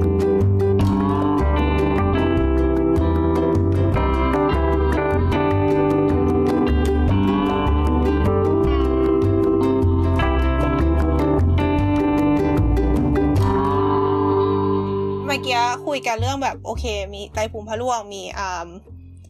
ทางศาสนาพุทธหรือฮินดูหรืออะไรอย่างงี้ใช่ปะแล้วก็แบบ รู้สึกว่า เออ พอนึกถึงสัตว์สัตว์แบบปีศาจญี่ปุ่นอะไรอย่างเงี้ยมันไม่เหมือนกันเท่าไหร่ เพราะว่าในในไอที่เราเคยรู้มาเนี่ย พวกแบบเอปีศาจที่บางทีก็เจอในแบบพวกวัฒนธรรม pop culture ด้วยต่างๆอะนะแบบไอเมื่อกี้ที่ยกตัวอย่างปีศาจล่มอะไรอย่างเงี้ย หรือแบบเอพวกกัปปะ มีใครรู้จักกัปปะมั้งกัปปะที่เป็นเอ่อตัวเขียว แล้วก็มีมันคือมีมือเป็นคือไอ้พังผืด แล้วก็มีปากอ่าปากเป็นมีมีจังงอยปากแล้วก็ข้างบนจะมีจานอยู่ แล้วก็มีน้ำอยู่ในอ่าจาน เออ ถ้าเกิดทำว่าไมต้องมีจานอะ มันมันเขาเรียกอะไรคือ คือมันไม่ใช่จานกงใส่จักรข้าวอะมันคือเป็นพื้นกงที่จักรที่มันเป็นกงจักรแบนกงจักรกงจักรมันเป็นกงจักรที่หัวๆเออแล้วพอเกิดว่าน้ำข้างในนั้นหกหมด มันก็จะพลังหมด เป็นกงจักรเหรอเออเอาเป็นว่ามันคือสัตว์ มันคือมันเรียกว่าเป็นสัตว์ประหลาดตัวหนึ่งในตำนานญี่ปุ่นละกัน ซึ่งสำหรับเราทำเท่าที่เคยอ่านมานะคือรู้สึกว่าไอ้พวกสัตว์ประหลาดของญี่ปุ่นพวกเนี้ย มันค่อนข้างที่จะไม่ยุ่งเออไม่ยุ่งกับเรื่องความดีความชั่วเท่าไหร่อะแบบอืมโอเค มันอาจจะมีมันอาจจะมีลักษณะนิสัยที่แบบเขาเรียกว่าอะไรแบบวิกเก็ตอะแบบ มีกวนตีน เออ คือมันอาจจะมาทำร้ายมันมันจะมีทั้งพวกที่ทำร้ายคน ไม่ทำร้ายคน ไม่ยุ่งกับคน ยุ่งกับคนหรือแบบอาฆาตคนหรืออะไรก็ตาม แต่สุดท้ายแล้วมันไม่ได้จะเอาไปโยงกับว่า ถ้าทำความดีจะไม่เจอ แต่ถ้าทำความชั่วจะเจออะอ่าเข้าใจใช่ปะ คือมันก็มีบ้างแหละมันเอารู้จริง ๆ มันมันมีบ้างแบบบางบางตัวคือเหมือนเป็นเทพพิทักษ์ที่จะแบบประมาณว่าไล่เด็ก ๆ เข้าบ้านก่อนตอนดึกจะได้ไม่อันตรายทำนองเนี้ย อันนี้ก็คือค่อนข้างจะรีเลทกับเรื่องแบบความดีอะไรพวกนี้ชัดเจนแต่ แต่รู้สึกว่าส่วนใหญ่มันจะไม่ได้ยุ่งกับว่า เออคุณต้องทำความดีนะอะไรอย่างเงี้ยอืมเออ ก็เลยรู้สึกว่าเออมันไม่เหมือนกันนะในในในในมุมมองนี้อืมอืม เราคิดว่าคือจากจากจากที่รู้แบบไม่จากที่เคยได้ยินมาเนี่ยคือรู้สึกว่าปีศาจญี่ปุ่นมันมีความเป็นพลังธรรมชาติบางอย่าง เออใช่ใช่ใช่มันจะค่อนข้าง relate กับธรรมชาติสูงมากอืมใช่ซึ่งซึ่งคือถ้าถ้าพูดถึงธรรมชาติมันก็เหมือนแบบฝนตกฟ้าร้องแผ่นดินไหวอะไรเงี้ยคือมันไม่ได้มีอ่าความดีความเลวอยู่ในนั้น มันมีแต่ อืมเออ มันเป็นเอฟเฟกต์ของมันอ่าอะไรเงี้ยเออก็คือจริเรางเราไม่สามารถไปไปมองว่าแบบอ๋อนี่นะมันมีเจตจำนงอย่างนี้เออมันต้องการลงโทษมนุษย์ผู้อย่างนั้นอย่างนี้อะไรอย่างอ่าเงี้ยอ่าก็จริง มันแค่เป็นธรรมชาติของมันอะไรแล้วแต่ใช่ใช่เออมันมันค่อนข้างจะเห็นมุมนี้ออกมาเยอะมากเลยนะ ถ้าสมมติอ่านพวกเกี่ยวกับเรื่องไอสัตว์ประหลาดญี่ปุ่นอะไรเงี้ยแบบเพราะว่ามันมันเขาเรียกอะไรอะคือ คือมันก็อยู่ของมันอย่างนั้นน่ะ มันจะมาทำอะไรกับเราก็ต่อเมื่อเราไปยุ่งกับมันอะไรอย่างเงี้ยมเออ ซึ่งมันก็คือตรงตามที่ไบร์ทบอกเลยก็คือเรื่องธรรมชาติ ซึ่งก็ค่อนข้างพอเทรออกมาในเอ่อเขาเรียกอะไรออกแสดงออกมาในไออ่าพวกงานญี่ปุ่นอย่างแบบ เอ่อก็อดซิลล่าอืม ก็อดซิลล่าก็ก็คือเป็นเขาเรียกอะไรอะคือ คือมีคนเคยวิเคราะห์ประมาณว่าก็อดซิลล่ามันคือการ การเขาเรียกการการเอาคืนจากธรรมชาติอะไรเงี้ยไหนได้สองมาเล่าสิเดี๋ยวสองพูดพิมพ์ขึ้นมาคำหนึ่งนะฮะ animism animism คืออะไรฮะแอนิมิซึมคือแบบก้อนหินทุกอย่างมีจิตวิญญาณของมันลมนั้นน่ะคือแบบ เก็ตปะ ไม่ไม่เก็ตว่ะใช่ไหมฮะอะไรวะอะไรวะคือมันคือแบบ how do I say แบบเหมือนมันคือความเชื่อแขนงหนึ่งแบบเป็นเหมือนศาสนาโบราณอารมณ์นั้นเลยก็ว่าได้แบบเหมือนกับว่าอ่าก้อนหินก็มีจิตวิญญาณของมันอืมอะไรอย่างอย่างร่มเนี่ยร่มก็มีจิตวิญญาณของมันอืม หูฟังก็มีจิตวิญญาณหูฟังอะไรเงี้ยอืม เออก็คือก็เลยบอกว่าแบบความเชื่อญี่ปุ่นมันมันใส่จิตวิญญาณลงไปในแบบนู่นนี่นั่นเยอะดี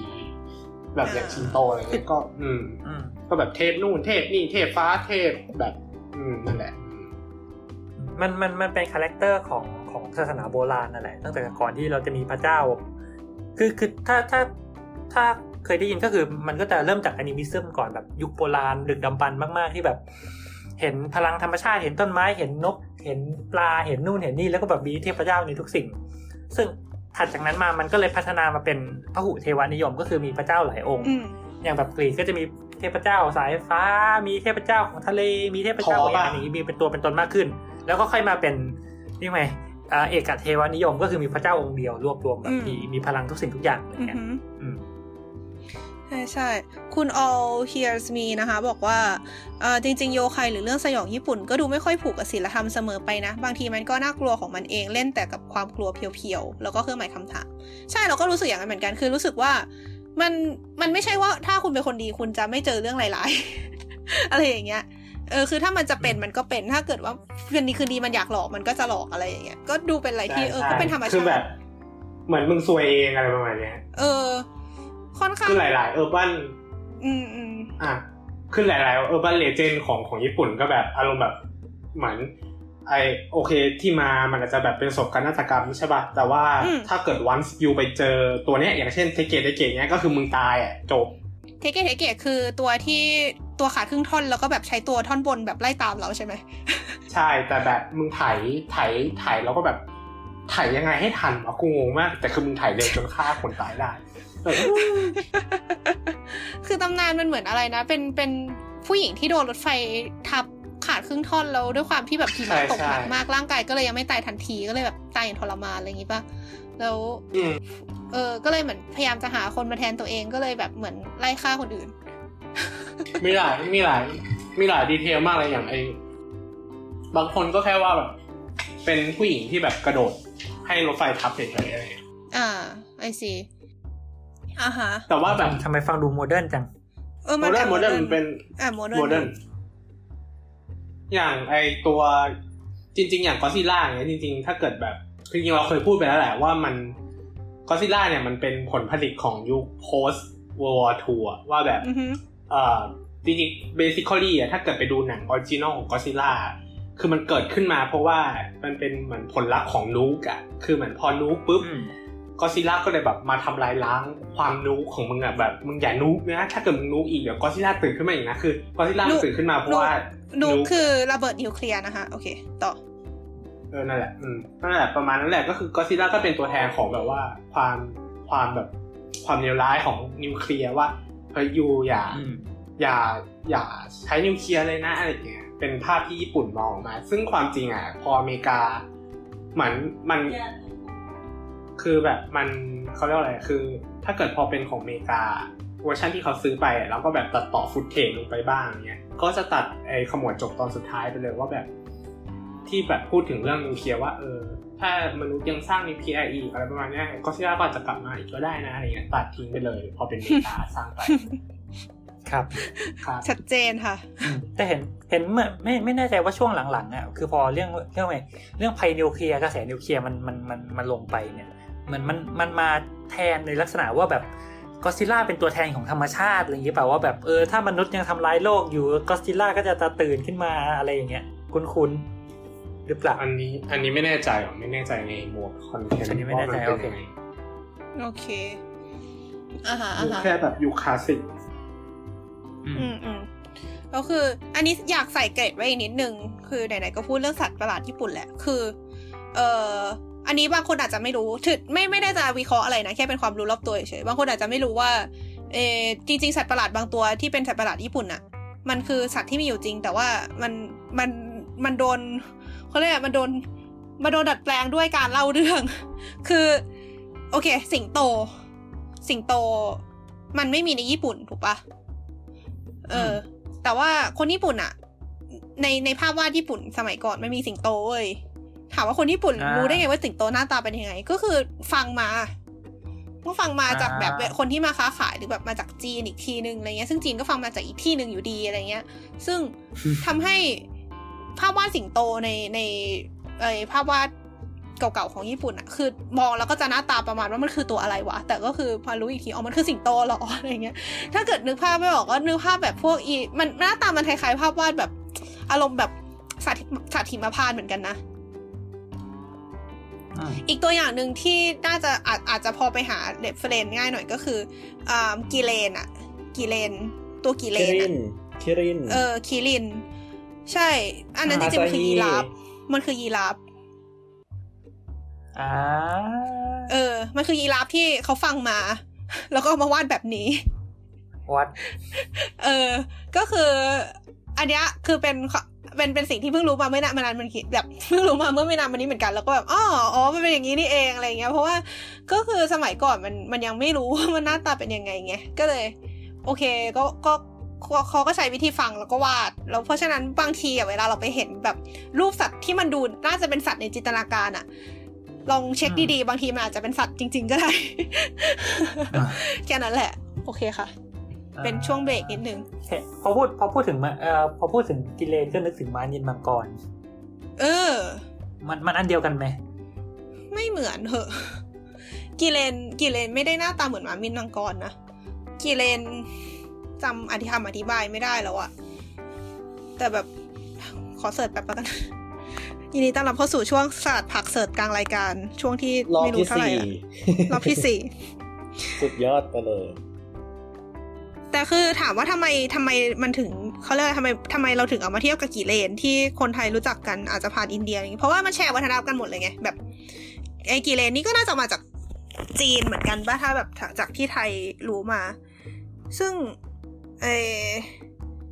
ซึ่งญี่ปุ่นก็ได้จากจีนเหมือนกันเลยเงี้ยกี่เลนนะคะมันจะมาจากจีน รูปร่างเหมือนกวาง แต่มีเขาเดียว หางเหมือนวัว หัวเป็นมังกร เท้ามีกีบเหมือนม้า ซึ่งนึกภาพยีราฟมันมีเขาถูกปะอืมเออ นั่นแหละ เราคิดว่ามันคือที่มาว่าทำไมมันถึงต้องมีเขา แล้วก็อ่าเออหางเหมือนวัวยีราฟหางเหมือนวัวไหมก็เหมือนถูกปะอืมเออก็คล้ายๆกันอะเท้ามีกีบเหมือนม้า ก็ใช่ถูกไหมอืมอะไรอย่างเงี้ย แต่คือเขาพอเขาฟังมาอย่างเดียวเขาก็เอาไปวาดตามจินตนาการแล้วมันก็เลยออกมาเป็นอย่างนั้นอือฮึทำนองนี้อ่ามันก็เลยแป๊บนึงซึ่งภาษาญี่ปุ่น ยีราฟภาษาญี่ปุ่น ก็คือคิรินอ่าถ้างั้นก็เหมือนภาษาเกาหลีดีเกาหลีคิรินก็เกาหลี เอยภาษาเกาหลีคิรินก็ยีราฟใช่เราคิดว่ามันน่าจะมาจากคำจีนคำเดียวกันอะอ่าอืมใช่เพราะว่าคำว่ากีราฟญี่ปุ่น ถึงจะใช้คำว่าคิริน แต่คือเขียนเป็นแบบสไตล์ทับศัพท์อะแปลว่าคำว่าคิรินไม่ใช่ภาษาญี่ปุ่นแท้ๆเออไม่ใช่ไม่ใช่ภาษาญี่ปุ่นมันคือมันมาจากภาษาอื่นซึ่งเราเดาว่าน่าจากภาษาจีนอืมอืม สรุปก็คือกิเลนเนี่ยก็คือยีราฟนั่นเอง อันนี้คือข้อสันนิษฐาน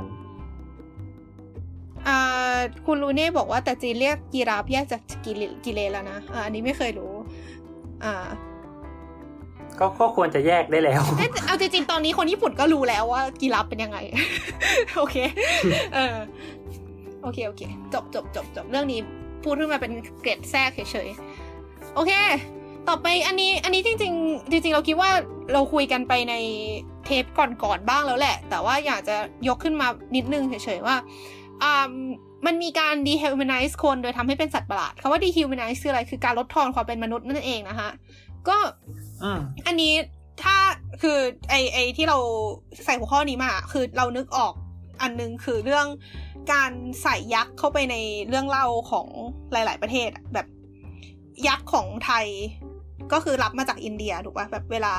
เวลาเราเวลาเราแบบเห็นภาพยักษ์ในวรรณคดีเงี้ยมันก็จะแบบเป็นคนเป็นเป็นเป็นสิ่งที่หน้าตาเหมือนคนตัวใหญ่ๆ ผมหยิกๆผิวค้ำๆถูกปะฮัลโหลทุกคอันนนี้คือใครนะ ทุกคน อ่า ฮัลโหลฮัลโหล ก็คือ ยักษ์ที่รับมาจากอินเดียก็คือจะเป็นคนตัวใหญ่ ๆ แล้วก็ผมยิกิกพละกำลังเยอะอืมแล้วก็ผิวคล้ำอะไรอย่างนี้ถูกปะ ซึ่งอืมไอเขาว่าอันนี้เขาบอกว่าสาไอสาเหตุที่มันเป็นอย่างนี้ เพราะว่าเขาใช้ภาพลักษณ์ของชนเผ่าทมินที่อืมที่มันเป็นศัตรูกับอินเดียอินเขาเรียกว่าอะไรอะอ่าอินเดียเขาเรียกว่าเขาเรียกว่าอะไรอะตรงคนคนอีกกลุ่มอะสิงหนไม่จำไม่ได้อ่าถ้าถ้าอยู่ในศรีศรีลังกาก็คือสิงหนใช่ สิงหนกับทมิน เออเอาเป็นว่าก็คือเขาคือเราเราไม่แน่ใจว่าเป็นเป็นคือเคสเนี้ยเป็นคนอินเดียกับศรีลังกาหรือว่า หรือว่าหรือว่าภายในศรีลังกากันเอง ไม่แน่ใจเหมือนกัน แต่เอาเป็นว่าอืมเอออันอันนี้บอกบอกไว้ก่อนเลยว่าไม่ค่อยแน่ใจเรื่องแบบข้อมูลเป๊ะๆแต่ก็คือ เอาเป็นว่ามันคือการการลดทอนความเป็นคนของฝั่งตรงข้ามโดยที่ใส่ image เข้าไปในเรื่องเล่าอะแล้วทำให้เรารู้สึกว่าไอเนี้ยไม่ใช่คน เออซึ่งอันเนี้ยจริงๆมันก็เกิดกับที่อื่นด้วยอย่างญี่ปุ่น ก็มีก็คือยักษ์ของญี่ปุ่นก็คือเป็นอ่าผมทองตาฟ้าอะไรเงี้ยอ่าเออเดี๋ยวนะ ไม่เหมือนใครเลยจริงเอ๊ะเหมือนอะไรนะ อะไรอย่างเงี้ยเออซึ่งอะจริง ๆ อันนี้คือเราจำได้ว่าเล่าไปในซีรีส์ความบันเทิงเรื่องฮีโร่ป่ะนะใช่ป่ะๆอืม อืม เคยเล่าไปแล้ว ก็ไปฟังในนั้นได้ค่ะ ครับ ก็โอเค ก็สำหรับจบไปสำหรับประเด็น การ dehumanize ของคนการ dehumanize จริงๆก็ไม่ได้จบไปเดี๋ยวเดี๋ยวอาจจะมีย้อนกลับมานิดนึงว่าเอ้ยมันอาจจะมีประเด็นที่น่าสนใจ เพราะว่าที่พูดขึ้นมาเนี่ยเราไปอ่านบทความหนึ่งนะฮะของเว็บไซต์ Aeon นะฮะ A E O N อืมอันนี้เป็นเว็บบัตรที่ดีบัตรเงินสดนะฮะเป็นบท อืมเขียนเหมือนกันนั่นแหละอะไรเนี่ยบทไม่ก็เออเอจริงๆมันเขียนเอคือคือ search ตอนแรกแล้วมันก็เด้งอย่างนั้นนะมันสะกดเหมือนกันเอ๊ะผิดอัน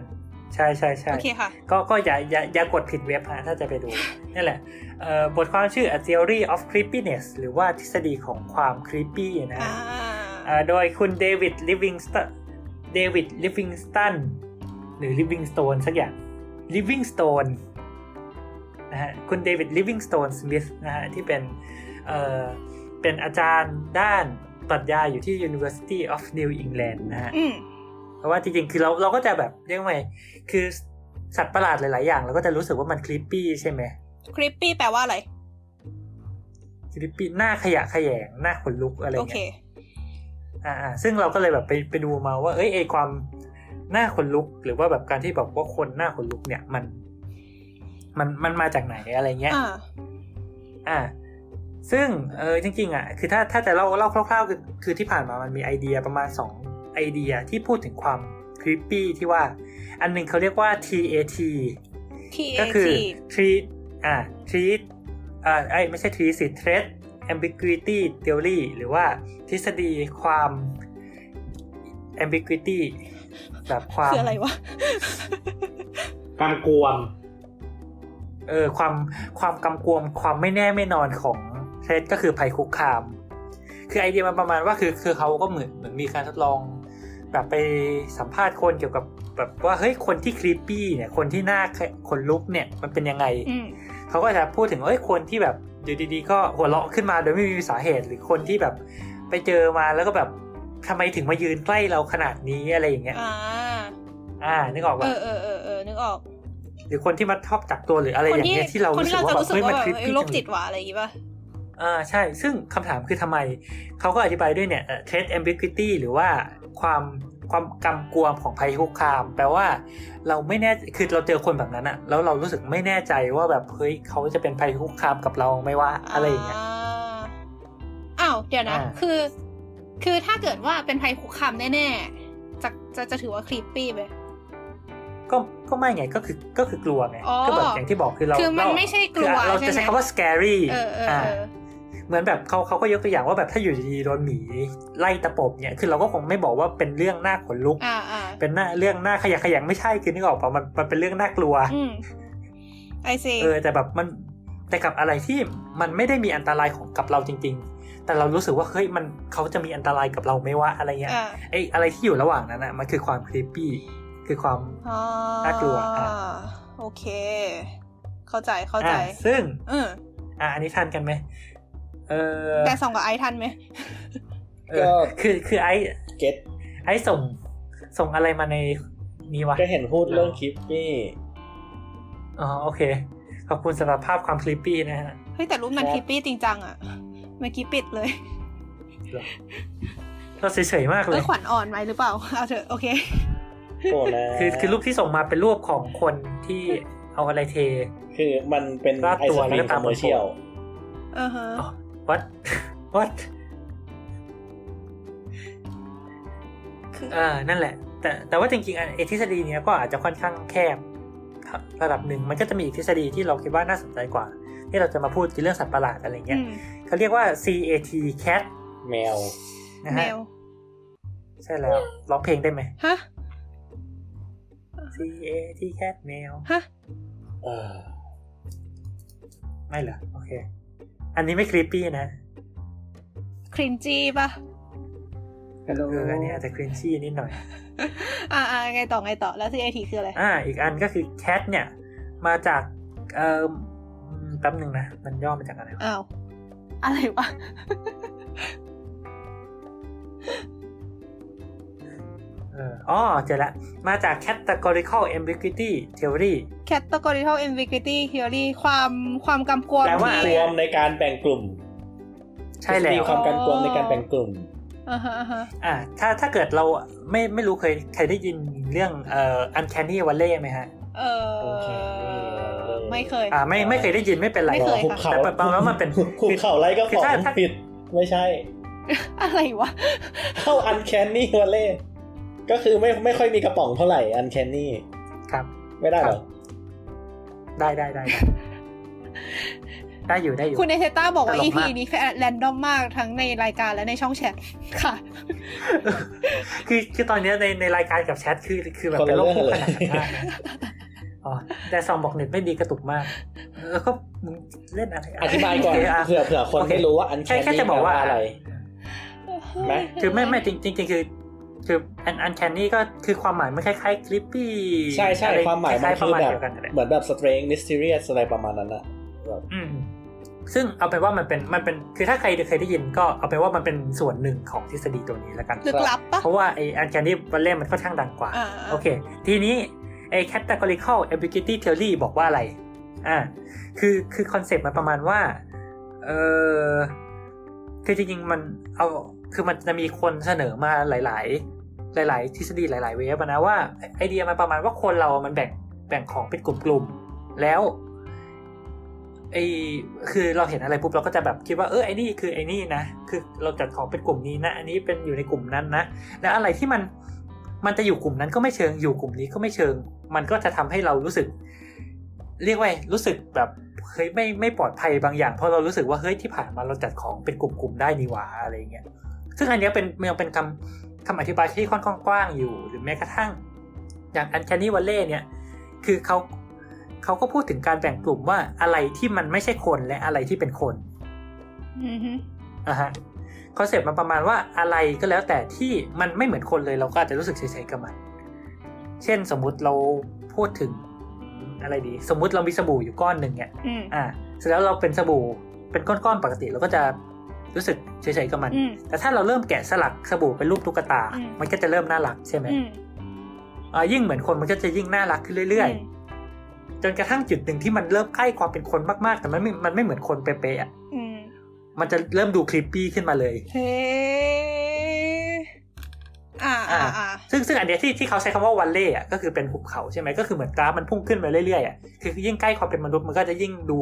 น่ารักจนกระทั่งแบบพอมันใกล้ความเป็นมนุษย์มากๆอยู่ดีมันก็จะกลายเป็นหุบเขาคือมันจะดูคลิปปี้ขึ้นคือมาเลย familiarity มันจะลดลงเมื่อมันยิ่งเข้าใกล้ความเป็นมนุษย์แบบจากมันเริ่มเกินเส้นที่ว่าแบบขีดขั้นว่า เอ๊ะ มันมันเหมือนกันไปเปล่าวะอย่างเงี้ย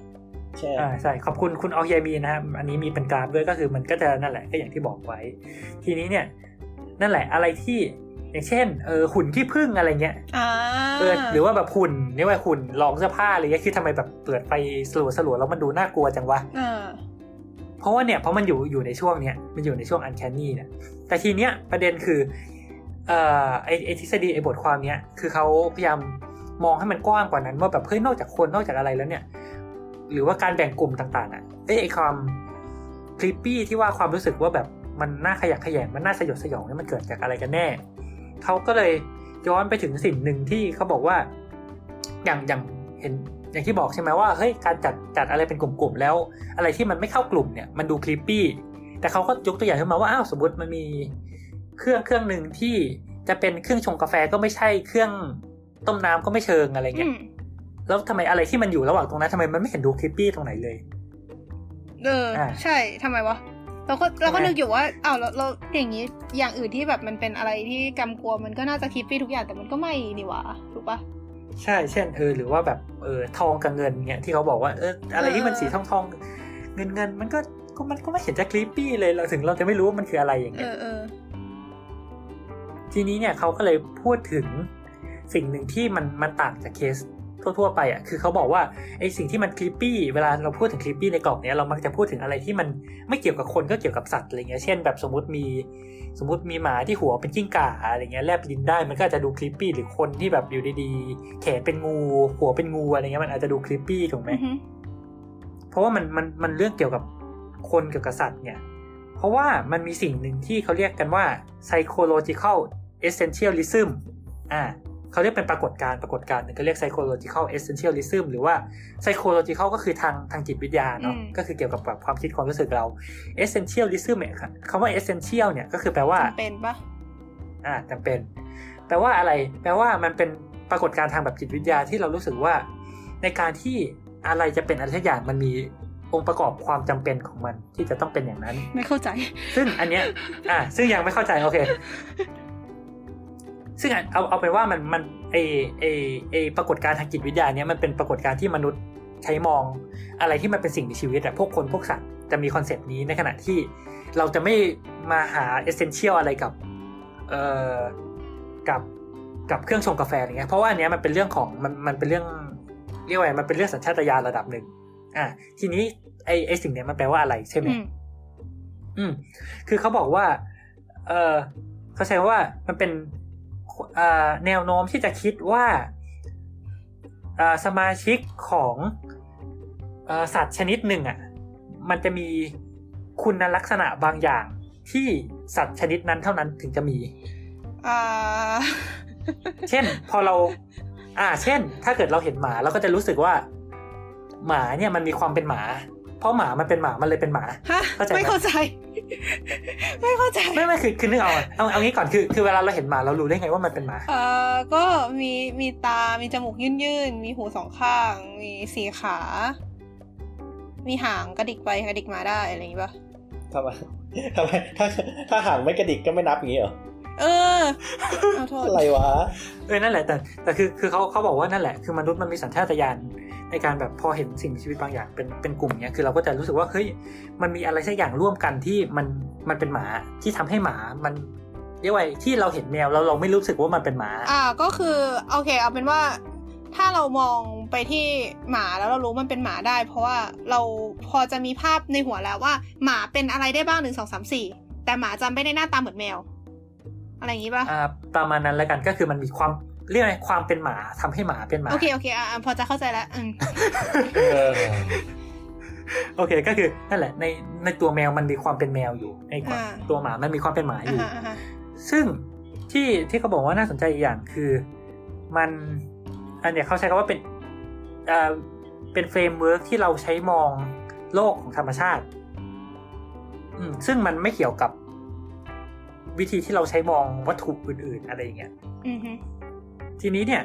เขาใช้อ่าที่ที่สำคัญอันหนึงก็คือ SS หรือไอไอไอไอคุณสมบัติเฉพาะที่ว่าเนี่ย มันมันไม่ได้เป็นสเปกตรัมอืมหมายความว่า เวลาเราเห็นหมาเราจะเห็นว่ามันเป็นหมาอ่าอ่าคือหมาคือหมาเลยหมา มันจะต้องมีความเป็นหมาอยู่ทั้งหมดอะมันถึงเป็นหมาเราจะไม่เห็นว่ามันมีแมคววามจะเป็นต้องหมีมากี่เปอร์เซ็นต์ถูกไหมใช่ เออ เออ มันมีแต่เป็นหมากับไม่ใช่เป็นหมาเออเออถูกไหมเออเข้าใจในขณะที่ อ่า เช่นคือแบบเราเราเห็นหางหมาเราก็จะนึกเห็นเลย อ่า เราเห็นหัวหมาก็จะอ๋อนี่คือหมาเลย เราจะไม่ได้บอกว่าเราเห็นหัวหมา เพราะฉะนั้นเราจะถือว่าเป็นหมา 20%เพราะว่าเรายังไม่เห็นส่วนอื่นอะไรเงี้ยอืมอ่า ในขณะที่เป็นแมวเป็นอะไรเหมือนกัน ทีเนี้ยสมมุติอยู่ดีๆ เออมีแมวตัวติดกับหมา ซึ่งก็จะเหมือนการ์ตูนเรื่องหนึ่งซึ่งไม่เกี่ยวแต่นั่นแหละเออแต่คือ คืออะสมสมมติมี อ่าสมมติอย่างที่ยกที่เขายกตัวอย่างคือเป็นตัวเป็นหมาแต่หัวเป็นกิ้งก่าอย่างเงี้ยอ่าคือเวลาเรามองหัวอืมเราก็จะนึกถึงกิ้งก่าใช่ไหมอืซึ่งเราไม่ได้มองว่ามันจะเป็นกิ้งก่ากี่เปอร์เซ็นต์เรามองว่าทั้งหมดเนี่ยคือกิ้งก่าอ่าในขณะที่พอเราเลื่อนตาไปที่ตัวเฮ้ยเราก็เราเห็นเป็นมันเป็นหมา มันมีความเป็นหมาอยู่ในนั้นอ่ากลายเป็นว่าไอสิ่งมีชีวิตตัวเนี้ยมันมีความเป็นหมาทั้งหมด ในขณะเดียวกันมันก็มีความเป็นกิ้งก่าทั้งหมดเหมือนกันอ่า เออซึ่งเนี่ยมันมันจะทำให้แบบสมองเราแบบปั่นป่วนมากว่าแบบอ่าเชื่อนี่มันคือตัวอะไรอะไรเงี้ยเพราะมันไม่มีทางเป็นทั้งหมาและเป็นทั้งกิ้งก่าได้ในเวลาเดียวกันอ่าฮะอ่าฮะเขาก็เลยเสนอว่า อันนี้แหละที่แบบเป็นเหตุผลที่ทำให้เราเห็นสัตว์หน้าตาแปลกประหลาดมีสิ่งนั้นสิ่งนี้ที่ผสมผสานกันหรือว่ามีคุณสมบัติที่มันถูกลดทอนไปมากอะอืมมันเลยดูครีปปี้ คือมันไม่ใช่แค่เอาแบบสมมติเอาหมากับกิ้งก่าหรือเอาหมากับแมวมาผสมกันอืม เช่น เอออย่างเออคนเงี้ยอะอย่าง อย่างที่เราพูดถึง เออเรียกว่ายังไงคือ อะไรอะอย่างหุ่นขี้ผึ้งเนี้ยใช่ไหมที่บอกว่าเป็นคนอืเนี่ยมคือโอเค เราเห็นในแง่หนึ่งคือภาพรวมทุกอย่างมันเป็นคนคือเราเห็นความเป็นคนอยู่ในนั้นอืมในขณะเดียวกันเราก็รู้สึกเหมือนกันว่าเฮ้ยมันมีบางอย่างที่มันแหว่งไปอะอ่ามันมีบางอย่างที่มัน เฮ้ย เรา มันควรจะเป็นคนร้อยเปอร์เซ็นต์แต่ทำไมมันดูไม่เหมือนคนเลยวะ อะไรอย่างเงี้ยอ่าฮะ ซึ่งไอไอ้ไอความขัดแย้งตัวเนี้ยที่มันทำให้เกิดความคลิปปี้ขึ้นมาอ่าฮะที่เราไม่สามารถแบ่งได้ว่ามันคืออะไร ซึ่งเขาก็จะโยงมาถึงเรื่องนั้นด้วย ว่าเรื่องการดีฮิวแมนไนซ์ก็มีประเด็นเป็นปัญหาเหมือนกันที่เราอันจริงๆไม่ใช่คนแค่เอาเรื่องว่าแบบคนไม่ดีอย่างเดียวแม้กระทั่งว่าคนที่แบบสมมติพิการหน้าตาแบบบูดเบี้ยวอะไรเงี้ยมันก็จะมีเซนส์นี้อยู่ว่าแบบเฮ้ยคือ โดยภาพรวมเราเหมือน เราเห็นความเป็นคนอยู่ในนี้นะเออเออแต่ในขณะเดียวกันองค์ประกอบบางอย่างมันดูไม่ดูไม่เป็นคนเลยอะอ่าอะไรอย่างเงี้ย มันก็เลยเป็นความทำให้เรียกว่าโดยสัญชาตญาณเรารู้สึกกลัวเรารู้สึกครีปปี้ขึ้นมาอะไรเงี้ย Phantom of the Opera หรืออะไรก็แล้วแต่ว่าแบบเฮ้ยทำไมทำไมเขาดูไม่เหมือนคนเลยวะหรืออะไรอย่างเงี้ยอ๋ออ่าฮะเอางี้พูดอย่างนี้ก็คือแบบสิ้นหวังเลยดิสิทธิมนุษยชนอะไรต่างๆ บิวมาก็คือสุดท้ายแพ้สมองแพ้สัญชาตญาณเหรอวะ คือคือ คือเรามองว่าไอ้เรื่องพวกเนี้ยคือคือเราเราเรียนรู้ได้ว่า เออมันเป็น มันเป็นสิ่งที่สมองเกิดขึ้นนะมันมันไม่ใช่เรื่องเดียวอะมันเหมือนแบบสัญชาตญาณการแบบแบ่งแบ่งแยกเป็นกลุ่มๆอะไรเงี้ยว่าเรามีอะไรร่วมกันเราก็จะรู้สึกเป็นกลุ่มก้อนเดียวกันคือโอเค คือใช่มันเป็น มันเป็นคุณสมบัติทางสัญชาตญาณที่เออเราเราต้องทำความเข้าใจว่ามันมีเบสอยู่นะอ่าฮะว่าแบบในสมองส่วนลึกๆของเรามันมีสิ่งนี้อยู่นะ แต่ว่า เออพอพอเป็นเรียกว่าไง พอเราสร้างเป็นสังคมเป็นอะไรที่มันพัฒนาขึ้นมาเนี่ย เราก็สิ่งที่หน้าที่ของเราคือรู้ทันมันอ่าถูกไหมอ่าฮะแล้วก็พยายามที่แบบควบคุมตัวเองไม่ใช่ว่า เออคือ แวบหนึ่งเราอาจจะเห็นคนหน้าตาบูดเบี้ยวเรารู้สึกคลิปปี้ขึ้นมา ซึ่งในแง่หนึ่งคือมันก็ไม่ใช่ว่าเราผิดทั้งหมดอ่าฮะมันไม่ใช่ว่าเราเป็นคนเหยียดแต่มันมันอาจจะเป็นธรรมชาติลึกๆของสมองเราที่มันเป็นอย่างนั้นอ่าฮะแต่ขณะเดียวกันเราก็ควรจะรู้ทันมัน แล้วเราก็ไม่ควรไปทำตัวเหมือนว่าเขาเป็นสัตว์ประหลาดอ่าอะไรอย่างอืนี้ม ปรบมือครับ จบตรงนี้เลยได้ไหมโคตรสวยเลยว่ะว่ายเพิ่งเห็นรูปแดดสองส่งมานะทำไมอะ อ๋อจงอธิบายรูป คือแดดสองส่งรูปโมโมมา เออไม่อธิบายเออไม่อยากดูแล้วอะงั้นไอซ์อธิบายหน่อยฮะ อธิบายเรื่อง โมโมไง รูปโมโม อ๋อ ก็เซิร์ชจริง ก็มันก็จะเป็นคนตาโตๆคางแหลมๆ มีจมูกไม่มีสันจมูก แต่ว่ามีเป็นรูสองรูแทน แล้วก็ขาเป็นนก เออๆปากคือเหมือนฉีกฉีกๆเหมือน แล้วก็ผมบาเหมือนเอางๆเหมือนหัวแบบคนที่แบบ ผมร่วงอะ บอกไม่ถูกหน้าม้าแตกเออคุณเอเซต้าบอกว่าเหมือนเป็นเทปที่เอิร์กไม่อยากวางรูปใดๆส่งมาในแชทเลยใช่ค่ะตอนนี้เอิร์กเอิร์กกำลังเปิดแชทของอีกอันหนึ่งอยู่ คือมันมีความเป็น humanoid สูงอะเออไม่เปิดไปห้องใหญ่ไอ้เอาแต่เอาจริงไอ้เมื่อกี้ที่ใบพูดมา ก็แบบกลายเป็นว่ามันโยงกับหัวข้อต่อไปที่เอิร์กอยากพูดอย่างอย่างอย่างไม่ได้ตั้งใจเหมือนกันแฮะ ก็คืออืมเออเออจะพูดเรื่องการ portray สัตว์ประหลาดที่ว่าแต่ก่อนมันดูน่ากลัวแต่ตอนนี้มันดูน่ารักขึ้น ซึ่งเอออืมตอนแรกเออก็คิดเออคิดแค่ว่าแบบ เออมันมีมันดูจะมีเทรนด์บางอย่างอยู่นะว่าแบบสมัยก่อนเวลาเราวาดสัตว์ประหลาดเราจะดูแบบดูน่ากลัวดูน่าเกรงขามอะไรอย่างเงี้ยแบบมังกรหรือแบบไม่รู้อะหลาย ๆ อย่างอะแต่ว่าตอนนี้กลายเป็นว่าเหมือนทุกอย่างมันดูน่ารักไปหมดๆเช่นซึ่งเออก็เลยแค่อยากจะพูดว่ามันฮะเช่น ยกตัวอย่างอันหนึงที่เป็นที่ที่เห็นเร็วๆนี้แล้วกันคือ เมื่อเมื่อช่วงแบบแหละไม่ไม่กี่ปีที่ผ่านมาเนี่ยมันมีคนเอาเทพอียิปต์มาทำเป็นตัวการ์ตูนน่ารักน่ารักอะ อันนี้คือของญี่ปุ่นนะอ่าอันนี้คือของอ๋อญี่ปุ่นเออนะคนน่ารักอะใช่มีมีที่เราแชร์ด้วยที่ที่เขาเอาเทพเทพเทพอียิปต์มาทำเป็นอะไรชานมสักอย่างเป็นสติ๊กเกอร์ชานมเออเออเออคือแบบที่สุดของความ random คืออะไรวะเออหรือแบบถามว่าแต่ตอนนี้เขามีคนวาดมีคนวาดไอ้มังกรเป็นแบบมังกรตัวอ้วนๆพุงพุยๆแล้วก็แบบตาแป๋วๆก็เยอะแยะ หรืออย่างคุณเอเซต้าบอกว่าโปเกมอนไง ก็ใช่โปเกมอนก็คือเขาอืมวาดออกมาให้มันน่ารักขึ้นอย่างเงี้ยมันดูเออไม่ใช่สัตว์ประหลาดที่น่ากลัว เออ ซึ่งเราก็เลยรู้สึกว่าตอนแรกเราก็คิดแค่ว่า เออ มันเพราะอะไรวะ เพราะว่าตอนแรกคิดไปถึงว่าเพราะคนเรารู้สึกว่าเรามีอำนาจเหนือสัตว์ประหลาดพวกนี้แล้วหรือเปล่านะ เข้าใจไหมอืมเหมือนแบบแต่ก่อนเราจะรู้สึกเหมือนอยู่อ๋อออยู่ใต้อะเหมือนเออเออเป็นเป็นเป็นแบบไปได้โดนนะอำนาจของทางนั้นแบบ power ทางนั้นกดมา แต่ในขณะตอนนี้คือเรารู้สึกกลัวอะไรน้อยลงแล้วแล้วรู้สึกพวกนั้นมันมันไม่ใช่เรื่องใหญ่สำหรับเราเพราะฉะนั้นเราเลยทำให้มันออกมาดูน่ารักแต่หลังจากที่ฟังไบร์ทพูดอะเลยคิดถึงอีกเหตุผลหนึ่งว่า เอ๊ะ หรือมันเป็นเพราะเราได้เห็นภาพพวกนั้นเยอะมากจนชินแล้วเราจนรู้สึกว่ามันไม่น่ากลัวอีกต่อไปแล้ววะ เข้าใจไหม แบบแต่ก่อนที่เรามองว่าน่ากลัวจะเป็นเพราะว่าโอเค อย่างที่ไบบอกแบบเออเราไม่สามารถจัดแคตตากรีอะไรมันได้ ก็คืออย่างตามทฤษฎีที่บอกอะว่าแบบทำไมเราถึงมองสัตว์ประหลาดน่ากลัว แต่ว่าถ้าเกิดว่าเรามอง เรามองว่าแบบคือถ้าเราเห็นรูปแบบนั้นตลอดตลอดตลอดแล้ว เราก็เริ่มรู้สึกว่าเออมันก็ไม่ได้น่ากลัวขนาดนั้นนี่หว่าอะไรอย่างเงี้ยเออ หรือหรือแบบอย่างเมื่อกี้ที่ไบพูดถึงแบบโอเค ถ้าเป็นคนที่โอเค แบบสมมติหน้าตาบูดเบี้ยวหรืออะไรก็ตามเนี่ย ถ้าสมมติเราเห็นแบบนั้นบ่อยๆ จนเราเรียนรู้ว่า โอเคมัน เอ่อไอสิ่งที่เราเห็นมันไม่ใช่เรื่องที่น่ากลัวอะไรเงี้ยมันก็คือมันก็อาจจะทำให้เรารู้สึกเขาเรียกอะไรกดสัญชาตญาณตัวเองไปได้เหมือนกันนะ หรือเปล่าอืมเข้าใจพอยที่เราต้องการจะสื่ออะไรอะไรเอออะอะไรที่คิดว่าเมื่อก่อนน่ากลัวแล้วเดี๋ยวนี้ไม่น่ากลัวแล้วบ้างตัวอะไรมังกหรือรหมายถึงรวมอะรู้สึกมังกรมังกรแต่ก่อนรู้สึกว่าน่ากลัวแต่ว่า ตัวเลขสามตัวฮะข้ามไปนะคะ ไม่เข้าใจไอ้นี่อ๋อไอ้ไอ้นี่ด้วยอะแบบพวกอ๋อสัตว์โอเคสัตว์ในป่าหิมพานต์ต่าง ๆ อะไรอย่างเงี้ยคือคือคำคือมันไม่ใช่ว่าเห็นรูปเดียวกันแล้วแต่ก่อนรู้สึกกลัวตอนนี้ไม่กลัวนะมันคือเรากำลังพูดถึงการวาดการวาดสัตว์ประหลาดออกมา แบบแต่ก่อนมันวาดออกมาให้ลายเส้นดูน่ากลัวน่ากลัวคือ โอเคเราเราเราจะแบบไม่ ไม่อยากจะเหมารวม คือตอนนี้มันก็มีคนที่วาดลายเส้นออกมาให้มันน่ากลัว ไม่งั้นมันก็คงไม่มีหนัง action ที่แบบมีสัตว์ประหลาดน่ากลัวมีอ่าแบบหนัง horror อะไรอย่างนี้หรอก แต่หลาย ๆ อย่างที่แต่ก่อนมันโดนวาดออกมาให้มันโคตรน่ากลัว ตอนนี้มันโดนเอามาดัดแปลงให้มีความน่ารัก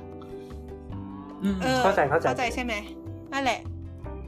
มีใครคิดยังไงบ้างคะ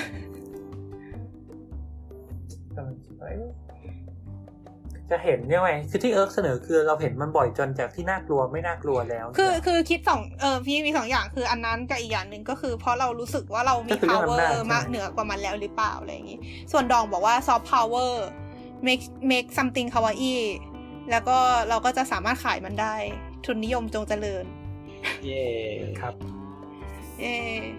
เย่แต่สองคิดว่าไงคือแต่สองคิดว่าเป็นทุนนิยมเลยใช่ไหมมันก็ เป็นการแบรนดิ้งแบบญี่ปุ่นปะอ่าฮะอืมแบบยังไงจริๆรู้สึกยังไงว่ามันมีอธินิบายความยามของความน่ารักอยู่อะ แบบ ถ้าเกิดแบบคุณทำให้สิ่งของนั้นมันน่ารักอะ มันก็จะขายได้อืมก็ somehow ก็คือมันก็คือต้องทำอะไรก็ได้ก็คืออย่างให้มันรู้สึกว่ามันไม่โดนมันมันมันไม่ได้ มันไม่ได้คุกคามเราอยู่อะ อ่าเออเออเออประเด็นนี้คือประเด็นนี้การที่ที่ว่าทำลายเส้นทำอะไรให้มันคาวาอี้มันไม่ได้หมายถึงแบบว่าแบบเขาต้องการจะขายความน่ารักนะ คือเขาต้องการที่จะโทนดาวความหน้าคุกเอ่อความแบบเขาเรียกอะไรนะ threatening อะ บอกไม่ถูกภาษาไทยคืออะไรวะ threatening ความความน่าเกรงคุกคาขามมก็คุกคามอะเอเอออตอนนี้อืมตอนนี้ช่องแชทดูแบบส่งรูปอะไรกันไม่รู้เต็มไปหมดเออไม่กล้าเปิดแล้วเนี่ย เอ๊ะอ๋ออันนี้โอเคอยู่ อันนี้ไอไอไอส่งรูปมาเป็นผีซาดาโกะนะฮะที่บ้องแบลอ๋ออ๋อโอเคน่ารักน่ารักอะไงต่อแล้วไงต่อแล้วไงต่อ คนเอาเฮียมีบอกว่าถ้าใครเคยอ่าน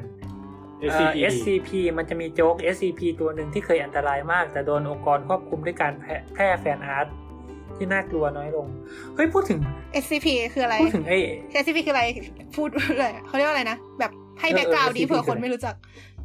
อันนี้อันนี้คือใบรู้จักปะแบบที่แต่งขึ้นมาอ่าแบบอ่าเพื่อควบคุมดอกอธิบาย ควบคุมเหมือนสิ่งเหนือธรรมชาติ อารมณ์นั้นแหละ ก็คือเป็นซึ่งเรื่องเป็นราวมันมันให้อารมณ์แบบยังไงดีวะคล้ายๆ เคยดู Men in Black ป่ะอืมอืมอ่าอ่าอ่าอ่าเอ่อองค์กร Men in Black อะก็ควบคุมเอเลี่ยนใช่ป่ะ SCP ก็ควบคุมสิ่งเหนือธรรมชาติ ก็คือมันเป็นเรื่องแต่งนั่นเอง ไม่ให้เครียดเกินไป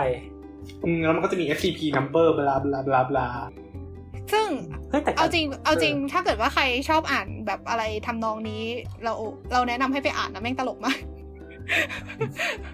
มีมีเว็บของไทยด้วยนะ สาขาไทยเป็น SCP สาขาไทย เราเข้าไปอ่านดูสนุกสนุกสนุกเฮ้ยคืออันอันเนี้ยทำให้เราเราเราประเด็นเนี้ยน่าสนใจมาก รู้สึกมันผูกกันหลายเรื่องมากเลยนะ หมายถึงว่าไอ้เรื่องการใช้เรียกว่าใช้ความคาวาอี้ความตลกความน่ารักในการควบคุมอำนาจบางอย่างอย่างเงี้ยคือเราเรานึกถึงเคสที่ญี่ปุ่นเหมือนกันอะจำได้ไหมช่วงที่ไอซิสแบบระบาดมากๆ ช่วงหนึ่งอืมอ่าที่ที่ที่ช่วงตะที่อ่าตะวันออกกลางอะแล้วตอนนั้นอะมีเออเออเออมีคนญี่ปุ่นโดนแบบจับ ไม่แน่ใจโดนไม่ไม่แน่ใจโดนตัดหัวด้วยหรือเปล่าเออนี่ก็เป็นข่าวเออเออเออกระทึกคือโครมมาก แล้วชาวเน็ตญี่ปุ่นก็พยายามต่อสู้กับไอซิสด้วยการวาดรูปคาวาอี้ ไอไอซิซิสสจัง อะไรผ่าเออผ่าแตงโมอะไรก็ไม่รู้อะไรเงี้ยเพื่อเพื่อต่อต่อสู้ทางจิตวิทยาอะไรบางอย่างกับไอซิสเออเออเออเออเข้าใจเข้าใจอ่าแล้วซึ่งซึ่งจะจะพูดในแง่หนึ่งมันจะเป็นการ romanticize หรือเปล่าแต่ในอีกแง่เฮ้ยมันในความตลกความล้อเล่นของมันมันมีอำนาจในตัวมันเอง มันขึ้นอยู่กับว่าเอาไปใช้ยังไงแหมคือแบบโอเค ถ้าอืมมองไออันที่เรารู้สึกว่าอาจจะเป็นการ romanticize ได้ก็คือการที่เอาผู้นำเผด็จการมาวาดเป็นสาวน้อยน่ารักอะอืม เคยเห็นปะแบบเป็นเป็นผู้นำเผด็จการดัง ๆ ในสมัยก่อนอะแบบฮิตเลอร์อ่าๆสตาลินอะไรพวกเนี้ยเอามาวาดให้เป็นเวอร์ชันสาวน้อยน่ารักอะไรทำนองเนี้ยอันนั้นอืมอาจจะถกเถียงได้มั้งว่าเป็น romanticize แต่ว่าเอาจริงอืมเอาแต่แต่ก็คือก็ไม่ไม่ไข่ไม่แมได้วอะสรุปอะนะแต่ก็แต่ไข่แมวอะไข่แมว เออเออไข่แมว ใช่ปะวะ ไม่รู้เหมือนกันนะ แต่เราเราคิดว่ามันน่าจะขึ้นกับว่าเอาไปใช้ยังไงอะคือเหมือนอย่างของอืมไอซิดอะมันอาจจะถูกจุดเพราะไอซิดสิ่งที่ไอซิดต้องการคือทำให้คนกลัว แต่ไอกลายเป็นว่าสิ่งที่เอ่อพอพอเอาไปทำให้มันแบบน่ารักขึ้นมา แล้วคนก็เลยไม่กลัว เออมันเลยเหมือนอืมเป็นการสู้กันแบบถูกจุดอะไรเงี้ยแต่ในเคสอื่น ก็ไม่รู้เหมือนกัน อะไรอย่างงี้ กำลังคิดว่าโยงเป็นเรื่องสัตว์ประหลาดเนี้ยคือคือคือในแง่ว่าเออ พอมันน่ารักเราควบคุมมันได้เออมันมันก็ขายได้จริง ๆ อะไรอืมใช่เพราะว่าถ้าคือ แล้วก็อาจจะเรียกว่าไงคือ มันก็อาจจะเรียกว่าไงมันก็กลับไปกลับมา ด้วยว่าเราอาจจะวาดแฟนแฟนอาร์ตน่ารักของมัน หรือว่าเราพอเทมันออกมาในเชิงน่ารักก็เราไม่กลัวมันอีกต่อไปอืมในขณะที่การการที่เราวาดมันออกมาน่าน่ารักเนี่ยมาทำให้เราก็ไม่กลัวมันเหมือนกันอ่าก็อะไรเงี้ยมันมันมันเป็นผลกลับไปกลับมาอย่างถ้าแบบ เป็นสมัยก่อนเมื่อแบบสมัยยุคกลางที่คนกลัวมังกรกันจริง ๆ เขาก็อาจจะไม่เอามาวาดแฟนอาร์ตมังกรคาวาอี้อะไรเงี้ยอ่าฮะอืมคุณเอเซต้าบอกว่า คุณเอสเซทราอ๋อโอเคอืมไว้อ่านเลย เราว่ามันมาคู่กับพัฒนาการของสื่อด้วย แบบแต่ก่อนสัตว์ประหลาดมันทำให้กลัวได้เพราะสื่อมาจากสื่อที่มีอำนาจกระจุกกระจุกเดียว มายุคนี้ทุกคนเป็นสื่อได้หมดก็สามารถต่อสู้ได้อืมอืมน่าสนใจ แล้วว่าก็ใช่นะ ก็คืออาจจะ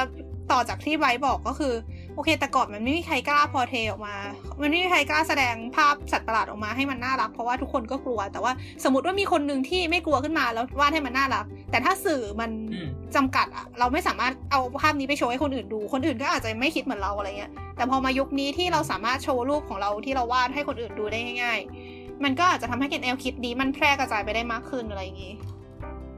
อืม อืม โอเค เอเซต้าบอกว่า